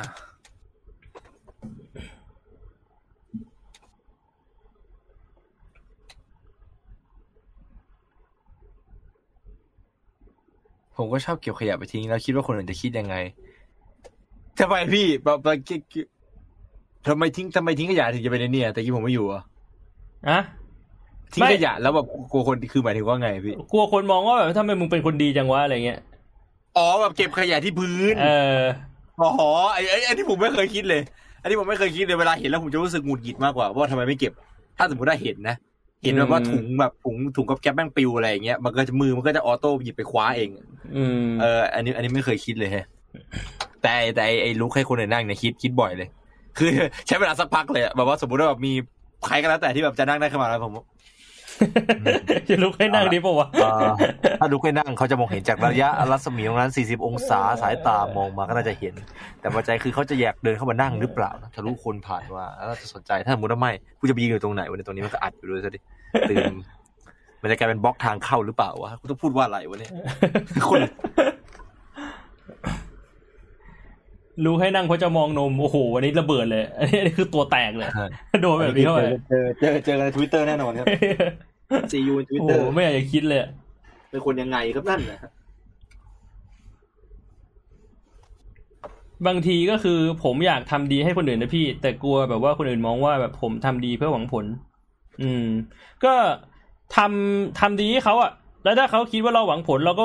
โอเค เราจะไม่ทำดีให้คนคนนี้อีก แต่เราก็ยังทำดีให้คนอื่น หรือบางครั้งอะง่ายที่สุดเลยเออคุณจะทำอะไรคุณถามก่อนเลย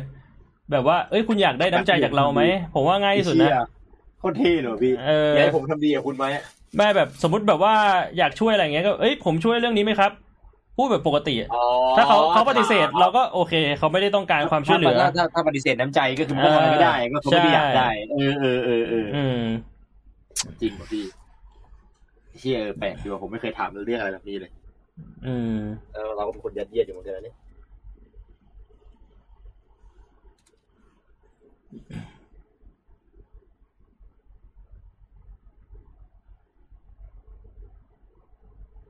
โหจุดจบของสังคมมนุษย์อาจจะจบตรงที่สร้าง time machine ได้ครับ ผมว่ายากนะ กับการที่เราจะสร้าง time machine ได้ เพราะมันคือ time paradox นะฮะ ถ้าสมมุติว่าในอนาคตอะมนุษย์สร้าง time machine ได้ ปัจจุบันก็ต้องมี time machine แล้วนึกออกไหม เพราะว่ามนุษย์ในอนาคตก็ต้องก็ต้องนั่ง time machineีนมาปัจจุบันแล้ว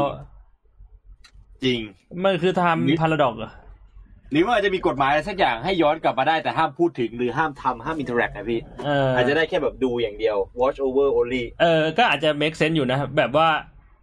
เป็นแบบที่ไหนบอกหรืออาจจะแค่ไปได้แค่ในอนาคต ห้ามย้อนเวลา โอ้เออ ก็อาจจะเป็นไปได้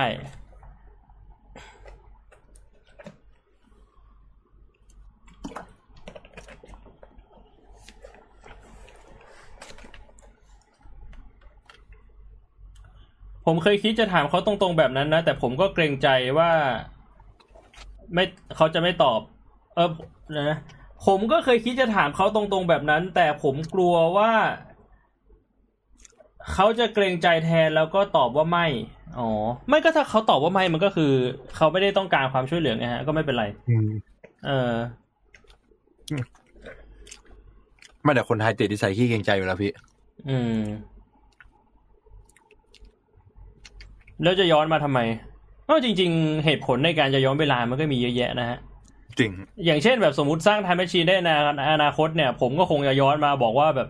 เออซื้อหวยตัวนั้นตัวนี้แค่เนี้ยมันก็เป็นเหตุผลหนึ่งอะนะทำให้เรารวยอะไรอย่างเงี้ยหรืออาจจะย้อนมาบอกว่าแบบเฮ้ยมันจะเกิดเหตุการณ์นี้ขึ้น เราต้องทำแบบนั้นแบบนี้เพื่อไม่ให้มันเกิดขึ้น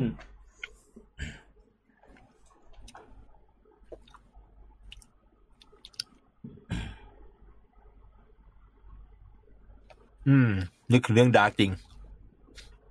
อืม ดูไม่เคยจบเลยย้อนไปปวดหัวย้อนชิบหามายดูผมดูแล้วจะจะมาจบที่ประมาณ season สองกลางๆ season อะเพราะว่าปวดหัวไม่ไหวแล้วพี่ ตัวละครมันเยอะจัดจัดๆแล้วก็ต้องมานั่งอืมคือดูถ้าสมมุติว่าไม่ได้ดูต่อๆกันอะก็ต้องมานั่งเปิดแผนผังใน Google นะว่าตัวละครตัวนี้มันมีความสัมพันธ์กับตัวละครตัวอื่นยังไง ไอ้นี่เป็นตัวเด็กหรือเป็นตัวตอนที่มันเป็นอายุโตแล้ว หรือมันเป็นตัวตอนที่มันแก่ แม่งคือมีสามช่วงอายุในตัวละครเออเดียวเจ้าเฮียเออกูจะอ้วก ตัวนี้เป็นลูกของคนนี้ แต่ก็เป็นพี่ของคนนี้เหมือนกัน แล้วก็เป็นผัวของคนนี้ด้วย holy fuck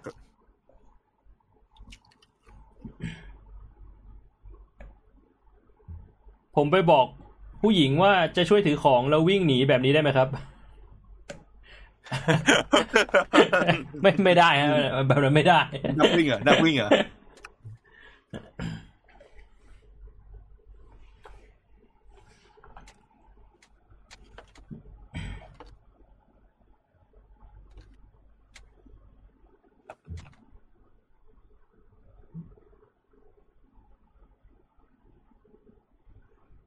สังคมจริง ๆ ใครเขาจะสนใจเรื่องทำดีเอาหน้า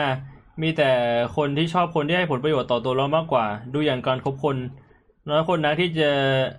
อยู่กันเพราะชอบกันจริง ๆ ทั้งที่คนคนนั้นไม่ได้มีประโยชน์อะไรให้เราเลย อืม ที่คุณพูดมาจริง ๆ ก็ถูกครับ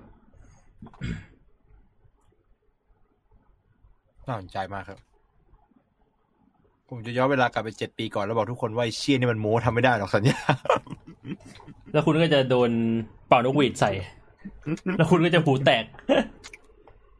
ปัญหาของเรื่องการย้อนเวลา ย้อนไปจะมีคนเชื่อหรือเปล่า เออ ย้อนมาทำไงไม่ใช่ว่าให้เชื่อทุกคนจะเชื่อ อืม หรือต่อให้เชื่อบางคนก็เขาเรียกว่าอะไรอะความเชื่อในหัวกับเอ่อสภาพแวดล้อมสังคมหมู่มาก อาจจะบังคับให้คนคนนั้นต้องทำอีกแบบหนึ่งเหมือนกับเขาคิดว่าคุณถูกนะ แต่ว่าในเมื่อเพื่อนอีกคนเพื่อนอีกสิบคนเป่านกหวีดใส่อยู่อะอืมก็ต้องเป่านกหวีดใส่คนอยู่ดีอะ พี่บ่วงจะย้อนไปหาหนังโปที่ลืมไปแล้วไหมครับ ผมว่านั่นก็เป็นนั่นน่าจะเป็นเรียกว่า priority list เลย ถ้าสมมุติว่าผมแบบทำเครื่องย้อนเวลาได้ น่าจะแบบติดหนึ่งในสามอะการที่จะย้อนเวลาเพื่อไปดูหนังโปเรื่องนี้อีกสักครั้งหนึ่งอะสมมุติว่าแบบก่อนจะตายอะแม่งเครื่องย้อนเวลาทำแมชชีนผมแม่งเหลือแค่ชาร์จเดียว ผมก็จะแบบว่าใช้ชาร์จนั้นในการย้อนไปดูหนังโปเรื่องนี้อีกสักครั้ง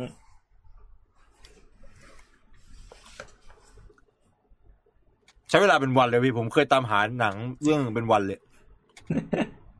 จากกระสุนก็หาไม่เจอนะ ทุกวันนี้ยังจำฉากได้อยู่เลย แต่หาไม่เจอ คือพี่พี่เคยเล่าให้เราฟังปะเมื่อก่อนพี่จะมี external hard disk อยู่อ่าๆอันหนึ่งอะเป็นสีแดงอะ แล้วแบบอือฮึว่าในนั้นน่ะ แม่งแบบเป็นรวม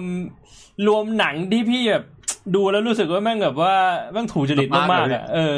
แล้วแล้วมันก็หายไปอะ ไม่รู้ว่าหายไปได้ยังไงอะ หาเท่าไหร่ก็หาไม่เจอจนถึงทุกวันนี้ก็ยังไม่รู้เลยว่า แบบว่าใครขโมยไปหรือยังไง หรือแบบใครยืมไปแล้ว พี่ลืมอะเออ แม่งแบบ แล้วมันมีแบบว่าหลายความทรงจำมากเลยในฮาร์ดดิสก์อันนั้นแหละที่แบบว่าปัจจุบันพยายาม search ยังไงก็หาไม่เจอ พยายาม search ทุกวิถีทางแล้วอะ old movie with old guy with young lady in the public bathroom เข้าไปดูแล้วแบบพยายามไปแบบโพสใน forum หาหนังอะ please help I miss this scene so much ไม่เจอหายังไงก็หาไม่เจอ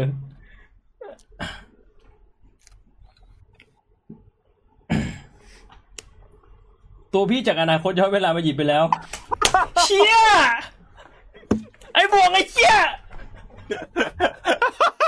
ต้องรออีกกี่ปีเนี่ย เอียตอนพี่บอกอายุเจ็ดสิบเป็นคิดได้กลับมาโอ้ยอยู่นี่เองกูหยิบไปแล้ว ตัวในตัวในเด็กก็เอ้าหายไปไหนอะคือคือปกติอะพี่เป็นคนจำได้นะว่าถ้าใครยืมของโดยเฉพาะเป็นเป็นของสำคัญน่ะ ที่แบบว่าเราเราให้มูลค่ามันน่ะนี่บอกว่ามันมันไม่น่าจะลืมง่าย ๆ อะแล้วแบบไม่รู้ว่าลืมอันนี้ไปได้ยังไงอะไม่ใช่ทำพาราดอกแต่เป็นพรพาราดอกโอ้ลีฟัก วนเวียนกลับไปเป็นลูปแบบไม่มีที่สิ้นสุดพี่ผู้วงในอนาคตมาหยิบของมาแบบไม่หยุดอะ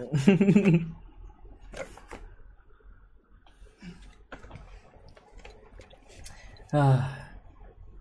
ชีวิตเนี่ยอย่างเงี้ยแหละฮะ We live in a society อยู่ก็พูดกับผู้คนแก่เข้ามาเฉยเลยพี่โคตรเท่เออ อืม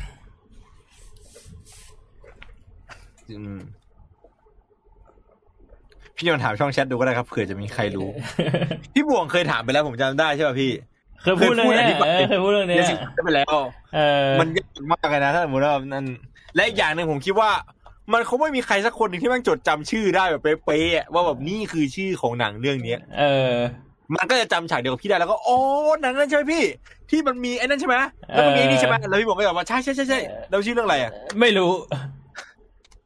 ไม่เพราะบางเรื่องมันเป็นแบบหนังเก่า อะ ที่แบบว่ามันอาจจะไม่มีเรื่องชื่อเรื่องด้วยซ้ำอะ อืม อืม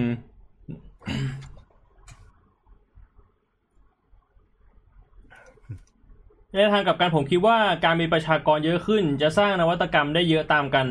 นวัตกรรมเหล่านั้นจะมาช่วยทดแทนทรัพยากรอื่นที่สูญไป เพราะการใช้ชีวิตของประชากร และสามารถหาที่อยู่ใหม่ได้ทันต่อการเพิ่มของประชากร ใช่มัฮะนอันนี้เออ อันนี้ก็เป็นเหมือนแบบเป็นการแข่งกับเวลานะมันไม่ทันนะดิเออคือ คือเรียกว่า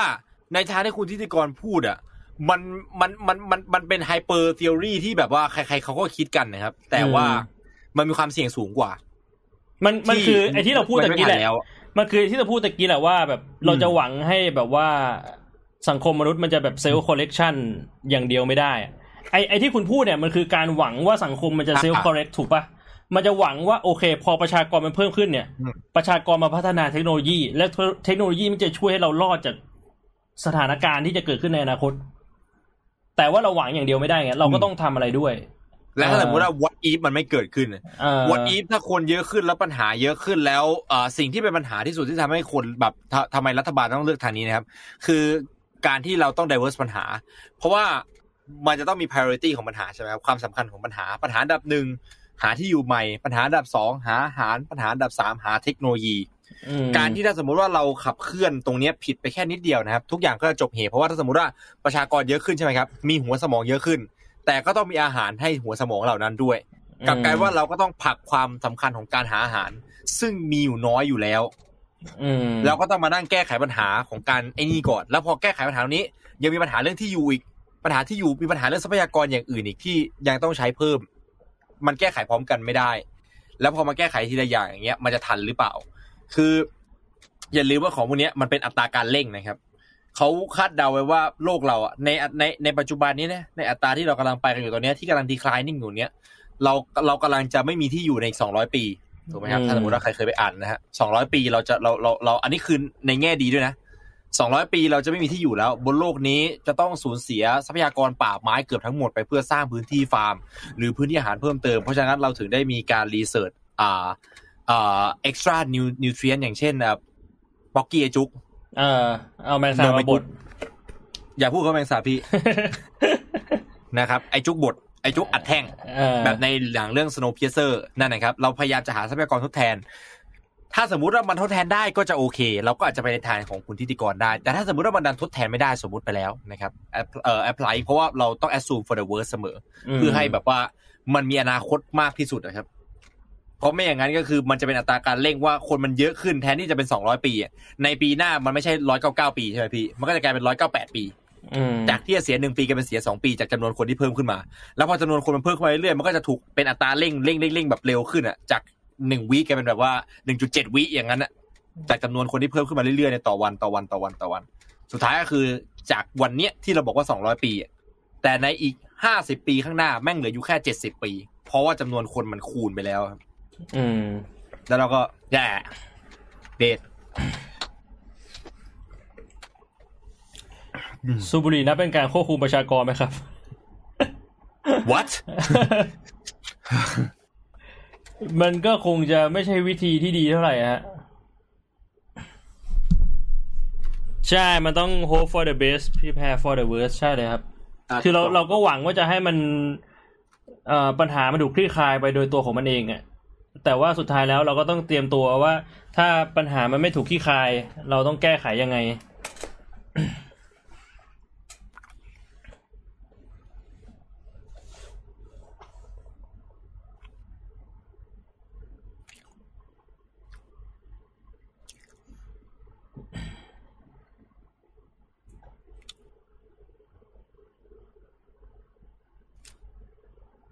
บางประเทศมีนโยบายเลิกผลิตบุหรี่ในอนาคตแล้วนะ เออใช่เห็นเป็นข่าวมาแล้ว เมื่อประมาณอืมเดือนก่อนไหมแต่จำไม่ได้แล้วว่าข่าวมันพูดว่าอะไรนะ เหมือนว่าแบบคนที่เกิดหลังปีเนี้ยห้ามห้ามสูบบุหรี่แล้วปะหรืออะไรสักอย่างอะอุ้ยใช่ป่ะมันแล้วนายคุณคุณปะพี่ไม่ชัวร์ไม่คุ้นเลยพี่ ไม่คุ้นเลยพี่ ประเทศแถบยุโรปแหละ เป็นออกกฎหมายมาเลยว่า เกิดเกิดหลังปีเนี้ยห้ามซื้อบุหรี่หรือห้ามสูบบุหรี่อะไรสักอย่างอะแหละเชื่อถ้าอย่างนั้นคนเที่ยวบุหรี่ทำไงพี่ ไม่ก็คือคนก่อนยุคก่อนก็ยังดูดบุหรี่ได้ต่อไงไม่แล้วคนยุคใหม่มาเห็นก็เห็นว่าอยากรู้ว่าดูอะไรแต่ดูไม่ได้อย่างเงี้ยเออผิดกฎหมายเสี่ยนทำไงแบบรู้สึกว่าโอ้ยกูอยากมากกูอยากลองอะไม่ได้ก็ผิดกฎหมายก็คือถ้าสมมุติว่าตำรวจเห็นก็โดนจับเนี่ยเนี่ยเนี่ยเชี่เอยอเนี่ยมีคนบอกนิวซีแลนด์หรืออะไรสักอย่างมันมันเวิร์กจริงๆเหรอจำกัดอายุเหมือนเดิมแค่เพิ่มอายุขึ้น อ๋อ อ๋อ เออ ห้ามสูบบุหรี่เลย อืม ซึ่งมันก็มันก็ดีนะ จริง ๆแล้ว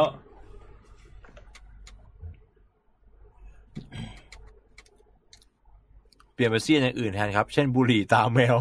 ก็คิดถึงเนี่ยแม่งตอนเด็กรู้สึกว่าแม่งเท่มากแล้วแม่งก็อร่อยด้วยพอมาใหม่แม่งยังแข็งเลยสับเออแล้วแม่งหวานมากอะ คือกินแม่งหวานนี่เหี้ยเคี้ยวตอนนี้สามแท่งตัดขาโคตรหวานอะแล้วมันหวานแป๊บเดียวด้วยนะไม่เหมือนกับฝรั่งยุคใหม่นะใช่ใช่ใช่มันจะ ห้าทีอันนั้นมันหวานแบบเที่ยวไปสิบทีอะหมดหวานแล้ว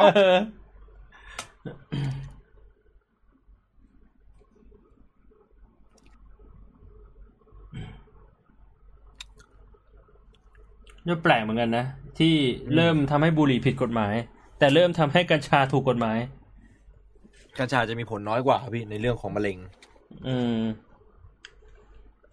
อันนี้ผมไม่รู้เลยว่าแบบว่าแบบ เอ่ออะไรที่มันมากเกินไปก็ไม่ดีทั้งนั้นนะแต่ไม่รู้ว่าแบบว่า ในจำนวนน่ะในปริมาณเทียบกันน่ะอันไหนสูบได้มากกว่าก่อนที่จะเกิดปัญหา อืมกฎหมายควบคุม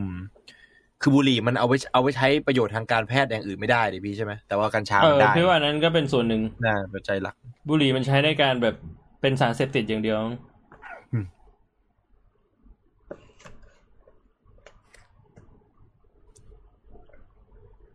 เสี่ยนกับอยากลองต่างกันไหมต่างกันดิฮะ อยากลองคือยังไม่เคยลองถูกไหมเสี่ยนคือลองแล้วอยากได้อีก เออมันจะแบบว่าอเกิยาดกลองอาการลงแดงกับมุนหงิดอะไรเงี้ยเซียนอะอยากลองเล่น L O L จังเลย อย่าทำครับ แต่ถ้าเซียน L คือห้ามไม่ได้แล้ว ก็ต้องเล่น ก็ต้องเล่นเนี่ยเดี๋ยวปิดไลฟ์ไปเดี๋ยวผมก็ไปเล่น อย่างนั้นอะพี่ได้ตามข่าวหมึกไหมครับหมึกช็อตเหรอไหนายเห็นหมึกช็อตปะเห็นพี่ เออก็แล้วพี่พี่ก็ไปเห็นมีมมีมหนึ่งอะที่มัน มันทำแบบว่าเสียดสีสังคมอะเหมือนแบบคนออกมาประนามคนกินหมึกช็อตอะแล้วก็บอกว่าและไอ้กุ้งเต้นนะไอ้ไอ้มีมที่แบบคนคนมายืนแบบเท้าเอวอะแล้วก็แบบกุ้งเต้นแม่งทำหน้าแบบว่า แล้วมึงไม่สนใจกูบ้างเลยเหรอไอไอไอไอเชือกกุ้งเต้นเนี่ย ผมผมรู้สึกตั้งแต่เด็กเลยนะพี่ว่าแม่งโหดร้ายมาก เออคือไอไอหมึกช็อตเนี่ยเออผมพยายามไม่ไม่ไปดูเยอะเกินไปเพราะว่าดูแล้วมันเศร้าอะอืมเออ แต่ว่าไอ้กุ้งเต้นเนี่ยผมจำได้ว่าผมกินครั้งแรกตอนมันปสามปสี่มันมีร้านอาหารอีสานที่อยู่หน้าโรงเรียนผมอะแบบว่าเลยไปถนนใหญ่แล้วพ่อผมชอบพาไปทานอะไรอย่างนั้นนะแล้วแบบว่าลุงผมอะเขาชอบกินเมนูอะไรแบบนี้เออแบบเมนูที่มันเป็นเมนู signature ที่มันแปลกๆของไทยอะไรอย่างนั้นนะพวกแบบกุ้งแช่กุ้งสด กุ้งแบบยังไม่แบบหนึกยังไม่ตายอะไรอย่างนั้นนะเออือมเห็นแล้วมันบอกว่าฟัก ตอนเห็นกุ้งเต้นครั้งแรกคือแบบว่ามันฟักแบบเชี่ย ไอ้กุ้งเต้นนี่มันทำยังไงนะพี่พี่ไม่ชัวร์จำไม่ค่อยได้ละรู้แค่ว่ามันเป็นกุ้งเป็นๆแล้วมันก็โดดโดดโดดก็คือมันเป็นน้ำต้มอะพี่มันเป็นน้ำต้มร้อนๆแล้วมันก็ใส่กุ้งลงไปกุ้งสดอะแล้วไอ้กุ้งมันก็เต้นดิพี่มันก็โดดอะเออมันกุ้งมันโดดได้มันโดนน้ำร้อนแล้วมันก็โดดมั้งอันนี้ผมไม่แน่ใจเลยนะเออว่าเป็นอย่างนั้นหรอไม่ใช่ใช่เราเต้นอยู่แล้วแต่เขาจะใส่พวกน้ำยำน้ำอะไรอ๋อคือกุ้งมันเต้นอยู่แล้วเออกุ้งมันดีดอยู่แล้ว คือเพราะว่าถ้าถ้าจะไม่ผิดนะไอ้พวกนี้มันไม่มีประสาทรับรู้นี่ใช่ไหมพี่เหมือนปลา คือมันไม่มีประสาทรับรู้ความเจ็บ แต่มันก็ยังโหดร้ายอยู่ดีอะเอออ่าเพราะผมจำได้ว่ามีคนพูดถึงเรื่องปลาว่าแบบว่าไปบาปกรรมในปลาตกปลาอะไรอย่างเงี้ยซึ่งผมไม่ชอบตกปลาแล้วเพราะรู้สึกว่ามันโหดร้าย แต่ผมก็จำได้ว่ามีมีหมอคนหนึงเคยพูดว่าปลาไม่มันไม่เจ็บหรอกเพราะมันไม่มีประสาทรับรู้เจ็บเนี่ยมันมีประสาทรับรู้เจ็บเป็นบางส่วน อืม อันนี้ผมก็ไม่รู้เหมือนกัน อืม แต่ไอ้กุ้งเนี่ยมันโหดจริงไอตอนไอตอนที่เห็นอะ คือแบบเปิดหม้อออกมา มันเป็นหม้อดินเผาอะขนาดมันเท่าเนี้ยแล้วเปิดหม้อออกมากุ้งแบบวู้ฮู้แบบปักแล้วแบบ what the shit ไอ้เชี่ยตอนแรกผมคิดว่าไม่ต้องร้อนมากๆอะไอเวนนั่นแต่พี่พี่ก็ไม่ได้กินนะไม่ค่อยผมผมไม่ค่อยชอบทานของเป็นๆนะพี่แบบว่าอืมแบบพวกหมึกสดที่มันครับหนวดมันยังดึบๆอยู่อะไรอย่างนั้นนะผมชอบทานแบบหมึกทอดอย่างงี้มากกว่าอืมทอดอะคือทอดหมึกทอด แต่คือถ้าถามผมอะผมว่า ไอ้หมึกช็อตนี่มันยังไม่เท่าไหร่นะ เพราะว่าถ้าพูดพูดถึงแบบเอาเอาแบบไม่เอาอารมณ์หรือศีลธรรมมาเกี่ยวข้องกันนะ พูดกันแค่แฟกต์ล้วนๆอะ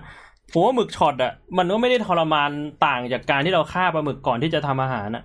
อืมอืมเออ ก็คือแบบจิ้มปุ๊บเข้าปากเลย มันแบบมันไม่กี่วิอะ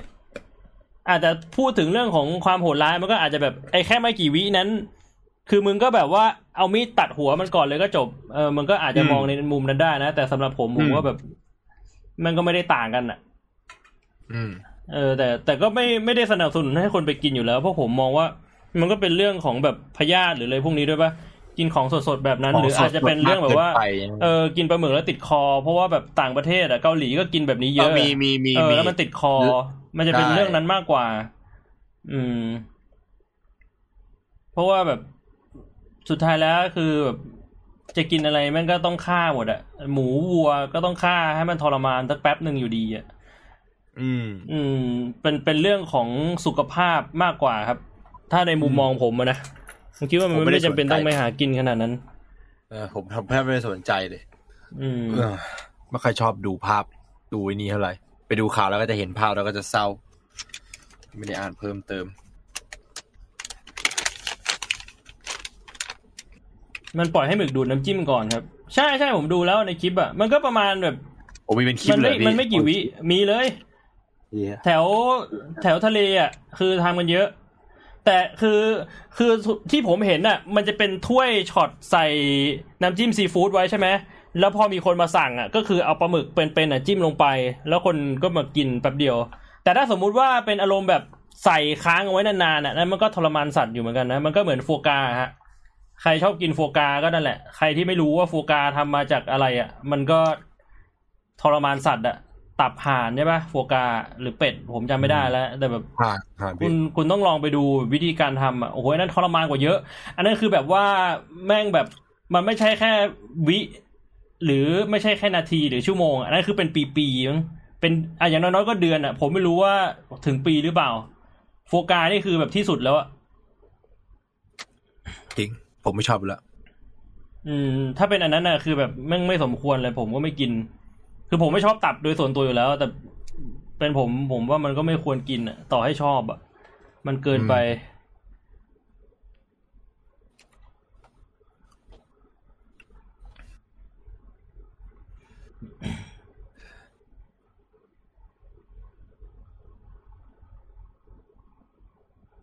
เอาอีกสักคนละคำถามไหมพี่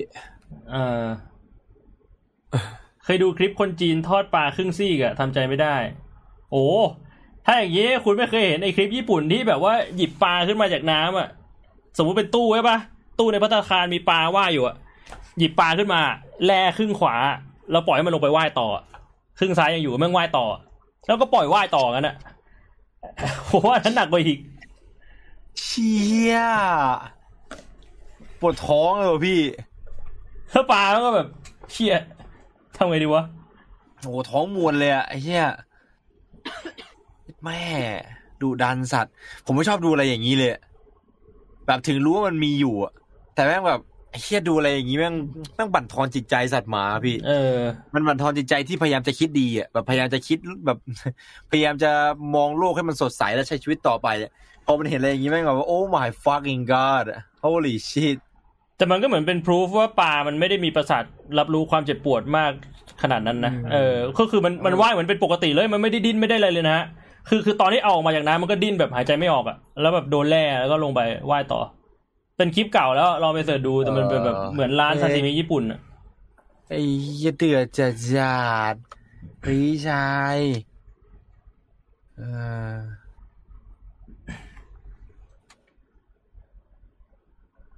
หนึ่งคำถามของพี่หมดไปละ โอเคพี่เอ่อเชียผมผมไม่อยากผมไม่อยากหันไปอ่านแบบแชทที่พูดถึงของกินแล้วอย่าเอาคำถามอื่นแล้วใช่ไหมกูจะอ้วกไอ้เหี้ยกูกูกินข้าวแล้วกูจะอ้วกอะพวกพี่อ่านหนังสือเฉลี่ยปีละกี่เล่ม นับอะไรบ้างครับการ์ตูนนับไหมนิยาย ถ้าไม่นับเออหรือว่าเป็นหนังสือการ์ตูที่ให้ความรู้อย่างเดียว ถ้าเป็นหนังสือที่ให้ความรู้อันเดียว น่าจะประมาณปีละสามเล่ม ประมาณนั้นครับ ปีละสองถึงสามเล่มใช่เพราะว่าผมจะอ่านซ้ำบ่อยมากเลยครับ แบบอย่างเช่น อ่านเล่มนี้ในปีเนี้ยคือผมเลือกหนังสือนานมากกว่าจะอ่านสักเล่มหนึ่งครับ ผมจะผมพอพอพอผมดูหน้าปกต้องถูกใจตั้งแต่แรกเลยนะถูกใจหน้าปกก่อนเพราะผมรู้สึกว่ามันแสดงถึงความใส่ใจครับ ต่อให้บางทีหนังสือมันดูที่หน้าปกเดียวไม่ได้โดนจัดจะบุ๊กใบ cover เคยได้ยินเอใช่ไหมออย่าตัดสินหนังสือด้วยปก แต่ผมในฐานะ เอ่อเด็กทัปัดก็ได้อะคือ ผมมองว่าเรื่องของพวกนี้เป็นความใส่ใจ อืม คือถ้าสมมุติว่ามึงไม่ใส่ใจตั้งแต่แรกอะซึ่งมันเป็นแบบสิ่งที่ล่อยูเซอร์ที่สุดแล้วอะมันเหมือนบ้านนะครับคุณจะบอกว่าอย่าดูบ้านที่ภายนอกอย่างนั้นนะเออแต่คือแบบคนจะมาซื้อบ้านนะครับเขาก็ต้องรู้สึกว่าอยากดูบ้านที่มันสวยอยู่แล้วถูกปะจะสวยอ่าแค่ภายในอย่างเดียวไม่พอมันแสดงถึงความไม่ใส่ใจว่าแบบคุณจะเอาแต่ข้างในอย่างนั้นอะอ่ามองในมุมมองเนี้ยผมจะดูที่หน้าปกก่อนเลยว่าหน้าปกเนี่ยมันคิดมาอืไม่ใช่แค่สวยนะครับ ไม่ได้หมายถึงความสวยนะ มันคิดมาแบบคิดมาว่าเนี่ยฟอนต์แม่งเป็นแบบเนี้ยปกเป็นแบบเนี้ยตัวหนังสือเป็นแบบเนี้ยเวลาตั้งแล้วมันเห็นชัดเลย ว่ามันเกี่ยวกับอะไร อย่างเช่นเรื่องของ Homo sapiens นะครับ อ่า หรือเรื่องประวัติประวัติเอ่อประวัติโลกสองพันปี ประวัติโลกมนุษย์เออสองพันปี มันชัดเจนเลยอะคือพอมันเห็นเสร็จปุ๊บผมเข้าใจว่าหนังสือมันต้องการจะสื่ออะไร มันเกี่ยวกับอะไร แล้วเราก็เข้าไปเปิดไปดูพวกคำนำต่อ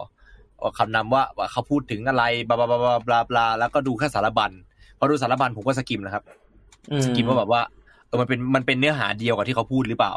แค่นั้นอะแล้วก็ซื้อ แล้วเล่มนั้นนะก็จะอ่านประมาณสามถึงห้ารอบ คืออ่านอืมเสร็จปุ๊บก็รอบแรกเนี่ยจะอ่านเฉยๆก่อน อ่านค่อนข้างไวรอบสองผมจะอ่านละเอียดขึ้นกว่าเดิมแล้วผมจะอ่านทีละ chapter อ่าน chapter หนึ่งเสร็จผมจะมานั่งเขียนในพวกนี้ต่อ เขียนในแบบสมุดต่อว่าแบบว่าอ่าสรุป chapter chapter นี้เป็นยังไง เกี่ยวกับว่าเหมือนเหมือนทำรักการอ่านสมัยก่อนนะพี่เออเออมันมันมันเกี่ยวกับอะไร มันมันช่วยให้จำได้มากเลยครับผมบอกกับสำหรับคนที่คิดว่าอ่านหนังสือแล้วตัวเองไม่เคยจำหนังสือที่อ่านได้ทำอย่างเงี้ยค่อนข้างนะเออผมผมอาจผมคิดว่ามันคงใช้ไม่ได้กับทุกคนอะแต่อย่างน้อยถ้าสมมติว่าใครไม่เคยก็ลองดูอะมันช่วยให้จำได้มากเลยว่าแบบว่าเออเราเคยอ่านแล้วคือพอหยิบขึ้นมาดูอีกทีนึงมันจะแบบว่าเหมือนกับแม่งจำได้ขึ้นมาเลยอะ คือพอเวลาลืมแล้วว่าเคยอ่านหนังสือเล่มเนี้ยหยิบไอ้หนังสือที่จดย่อเนี่ยมาแบบสกิมดูแล้วมันแบบอ๋อไอเชี่ยจำได้แล้วว่าเคยอ่านเรื่องนี้ ซึ่งของพวกนี้มันอยู่ใน practice ด้วยครับ ถ้าสมมุติว่าเป็นเรื่องที่ไม่ได้ใช้งานอะ ผมก็จะไม่อ่านครับเอ่อเพราะฉะนั้นหนังสือที่ผมอ่านส่วนใหญ่ก็จะเป็น หนังสือสร้างบ้าน หนังสือจัดสวน แล้วก็วิธีหาเงิน อืมอืมวิธีเกี่ยวเรื่องเกี่ยวกับการเงินเพราะว่ามันใช้อยู่ทุกวันครับพอใช้แล้วมันก็จะจำได้ไปเรื่อยๆแล้วก็จะไม่ลืม แต่ถ้านับนิยายกับหนังสือการ์ตูนก็คง เยเยอะอะครับ อ่า เยอะเยอะแบบนับไม่ไม่แน่ใจเหมือนกันแต่เยอะ แต่เดี๋ยวนี้ไม่ค่อยอ่านเป็นเล่มแล้วนะพี่เออเฉพาะเรื่องเฉพาะเรื่องที่ถูกใจผมถึงจะซื้อ แต่ส่วนใหญ่ผมก็ขาเขาเว็บตูน แล้วก็พวกแบบคันชิโรพวกแบบเว็บถูกลิขสิทธิ์อะไรพวกเนี้ยก็ไปไปดูในพวกนั้นเอานะครับในไทยก็พอมีเว็บแปลที่แบบว่า เออถูกลิขสิทธิ์อยู่ เอ่อพวกนั้นแหละนะครับ ไม่ค่อยอ่านเป็นเล่มแล้วเล่มคือซื้อมาคือถูกใจอย่างเช่น อาร์สลานล่าสุดก็ที่ซื้อนะอืมตำนานอาร์สลานเซนกิ คนวาดเดียวกับฟู l เมทัลอัลเคมิสพี่เคยดูปะฟูไอฟูไอเคยเคยอ่านอยู่พระธาตุเออเคยอ่านอยู่ ผมชอบลายเส้นของอาจารย์ท่านนี้มากผมก็เลยตามทุกเรื่องที่เขาเขียนเลย เขาเขียนเรื่องสั้นเยอะมากเขียนเรื่องแบบวันฮิตจบอะแบบเขียนลงนิตยสารของญี่ปุ่นอะไรอย่างเงี้ยนะอ่าใช่พี่เป็นแบบว่าโชเนนจัมป์แบบที่อ่าแบบว่ามาแค่ตอนเดียวจบอะไรเงี้ยนะผมชอบมากเลยเขาลายเส้นถูกใจมาก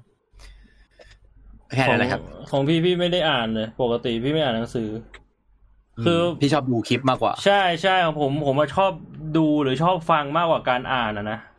ก็เลยอืมก็เลยไม่รู้ว่าแบบปีปีหนึ่งเราแบบว่าเสพข้อมูลเกี่ยวกับเรื่องที่มันอยู่ในหนังสือไปมากน้อยแค่ไหนอะแต่ผมก็พยายามดูอยู่ทุกวัน เพราะว่าผมแบบชอบฟังแล้วมันเพลินดี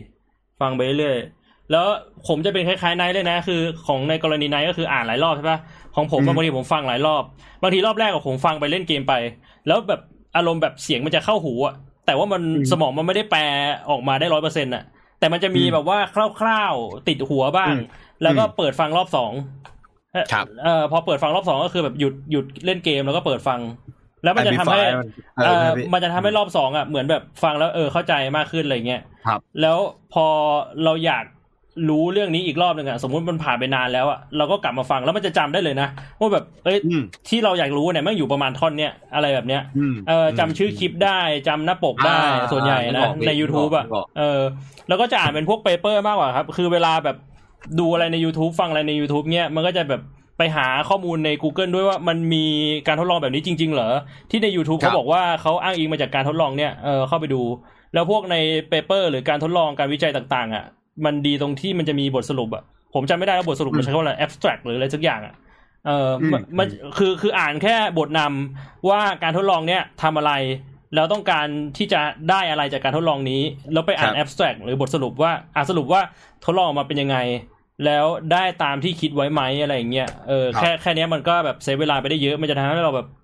แอบสอบความรู้แบบดึงดูดความรู้ได้เยอะมากอะอืมเออแล้วบางครั้งมันก็เป็นความรู้ที่แบบ ไม่ได้ไม่ได้สำคัญอะไรอะแต่ผม enjoy นะ พวกแบบชีวิตสัตว์อะไรพวกเนี้ยจะชอบเป็นพิเศษอ่าเออ ชีวิตสัตว์ชีวิตโดยเฉพาะแบบชีวิตแมลงอะคือโลกของแมลงแม่งแบบเป็นอะไรเล็กๆน้อยๆแบบที่แบบแปลกมากเลยอะสำหรับมนุษย์อะนะผมว่า โลกของแมลงเป็นเหมือนโลกของเอเลี่ยน เออเอ่อชาลส์ดาร์วินเคยกล่าวไว้ถ้าผมจำไม่ผิด เออแล้วสำหรับสำหรับมนุษย์แล้ว คือคือส่วนหนึ่งอะพี่ชอบพวกชีวิตสัตว์เป็นพิเศษอะ อาจจะเพราะว่าเมื่อก่อนตอนเด็กๆอะแม่พี่ซื้อหนังสือมาให้เว้ยพี่ไม่รู้ว่ามันเป็นหนังสือของอะไรแต่มันเหมือนเป็นหนังสือของ National Geographic มั้งจะเป็นครับเป็นหนังสือที่แบบว่าจะพูดถึงเรื่องของวิทยาศาสตร์อะเป็นหนังสือปกแข็งเล่มใหญ่ๆ แล้วก็ครับข้างเป็นปกสีขาวแล้วข้างบนจะเขียนชื่อหัวข้อแล้วก็คาดเป็นสีสีๆแบบสีฟ้าสีเขียวแบบ เรื่องนี้แบบชีวิตของสัตว์ในเอ่อน้ำ เรื่องนี้เป็นอืมเรื่องเกี่ยวกับอุกกาบาตเรื่องนี้เป็นเรื่องของไดโนเสาร์อะไรอย่างเงี้ยเฮียโคตรเท่เลยเอว่ะอแต่ก่อนผมมีอย่างนั้นโคตรเยอะเลยใช่พวกหนังสือเล่มหนาแล้วคือพี่เป็นคนไม่ชอบอ่านหนังสือที่เป็นตัวอักษรเว้ยแต่ว่าไอ้หนังสือพวกเนี้ยแม่งมีภาพเยอะมากหนังสือภาพเลยพี่เอออาแม่งเลยทำให้พี่ติดการแบบว่าดูคลิปที่แม่งมีภาพอธิบายง่ายเฮียๆเออเป็นสองทางนะผมมาเริ่มอ่านหนังสือจากพวกนั้นเลย ก็คืออ่านหนังสือไดโนเสาร์อ่านหนังสือสัตว์ชีวิตแบบโลกโลกแล้วก็พวกแฟกต์ว่าแบบว่า รู้หรือไม่แต่ก่อนมันจะมีพวกพวกพวกพวกบุ๊กเล็กๆกับพี่อ่าเป็นไหมอ่าที่มันเป็นแบบว่าเป็นเรื่องเล็กๆที่เปิดอ่าน แล้วมันก็จะแต่ละหน้าก็จะเป็นอ่าถ้าไม่ใช่บุ๊กตลกก็เป็นแบบพวกแฟกต์อะเออเอแต่อก็เอแบบอว่าคือรู้หรือไม่ว่าไอน์สไตน์ชอบกินกาแฟก่อนไปเที่ยวอะไรเออย่างเงี้ยอประมาณเอนี้อแต่ก่อนผมมีพวกนั้นเยอะมากเริ่มอ่านจากพวกนั้นแหละ อืม อืม ก็ประมาณนั้น ครับผเป็นมทิ้งท้ายพี่ก็สวัสดีทีนี้ ไม่มีแล้วฮะ วันนี้เดี๋ยวน่าจะไปกินข้าวกับเพื่อนเพราะว่าวันนี้มันเกิด อีกแล้วเหรอพี่พวกเขาไปกินข้าวเพื่อนวันนี้ก็ไปกินเหรอคือเมื่อวานน่ะ เพื่อนพี่ไม่รู้ว่าวันนี้เป็นวันเกิด เพื่อนพี่ชวนไปเมื่อวานเพราะรู้เพิ่งรู้ว่าพี่อกหักก็เลยเหมือนจะไปปลอบใจ แล้วมันบวกกับว่าวันนี้เป็นวันเกิดด้วยก็เลยแบบเฮ้ยมากินกันอีกครั้งหนึ่งเออ ไม่บอกก่อนนี่ถ้าพี่บอกก่อนผมก็สั่งพิซซ่าแล้วผมพาเมลไปด้วยแล้วเนี่ยเดี๋ยวที่หลังก็ได้โอ้โหอืมได้พี่ได้พี่ฝากความคิดถึงไปถึงพี่เขาด้วยพี่ อืม ลืมชื่ออีกแล้วชื่ออะไรนะพี่ ชื่อปอนชื่อปอน พี่ปอนพี่ปอนเออฝากความคิดถึงไปด้วยพี่ฮะใช่ร้านนั้นร้านปีใหม่อะเออเดี๋ยวไปค่อยไปละเอ่อโอเคงั้นครัก็บผมประมาณนั้นนะครับอืมขอให้เอ่อทุกคนฟังเป็นความสนุกนะครับ ถ้าไม่ได้ความรู้อะไรกลับไป ก็ขอให้มีความสุขในการรับฟังครับครับ แล้วก็เจอแต่เรื่องดีๆจนกว่าเราจะมากันอีกนะครับ ช่วงนี้ข้ามอาทิตย์บ่อยมากเลยแทบจะเหลือเดือนละครั้งแล้วแต่ จะพยายามนะครับ จะพยายาม จะพยายามไม่ติดแอลจะพยายามจะจะพยายามไม่ติดเกมจนแบบว่าสมองสมองโล่งสมองไหล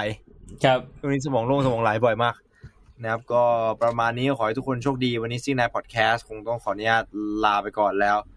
นะครับผม พบกันใหม่อ่า EP หน้าฮะ ก็พบกันใหม่อีก EP สิบหสี่น้าวันประมาณวันที่ยี่ห้านะครับผม ครับ ครับวันผนี้มขอให้ทุกคนโชคดี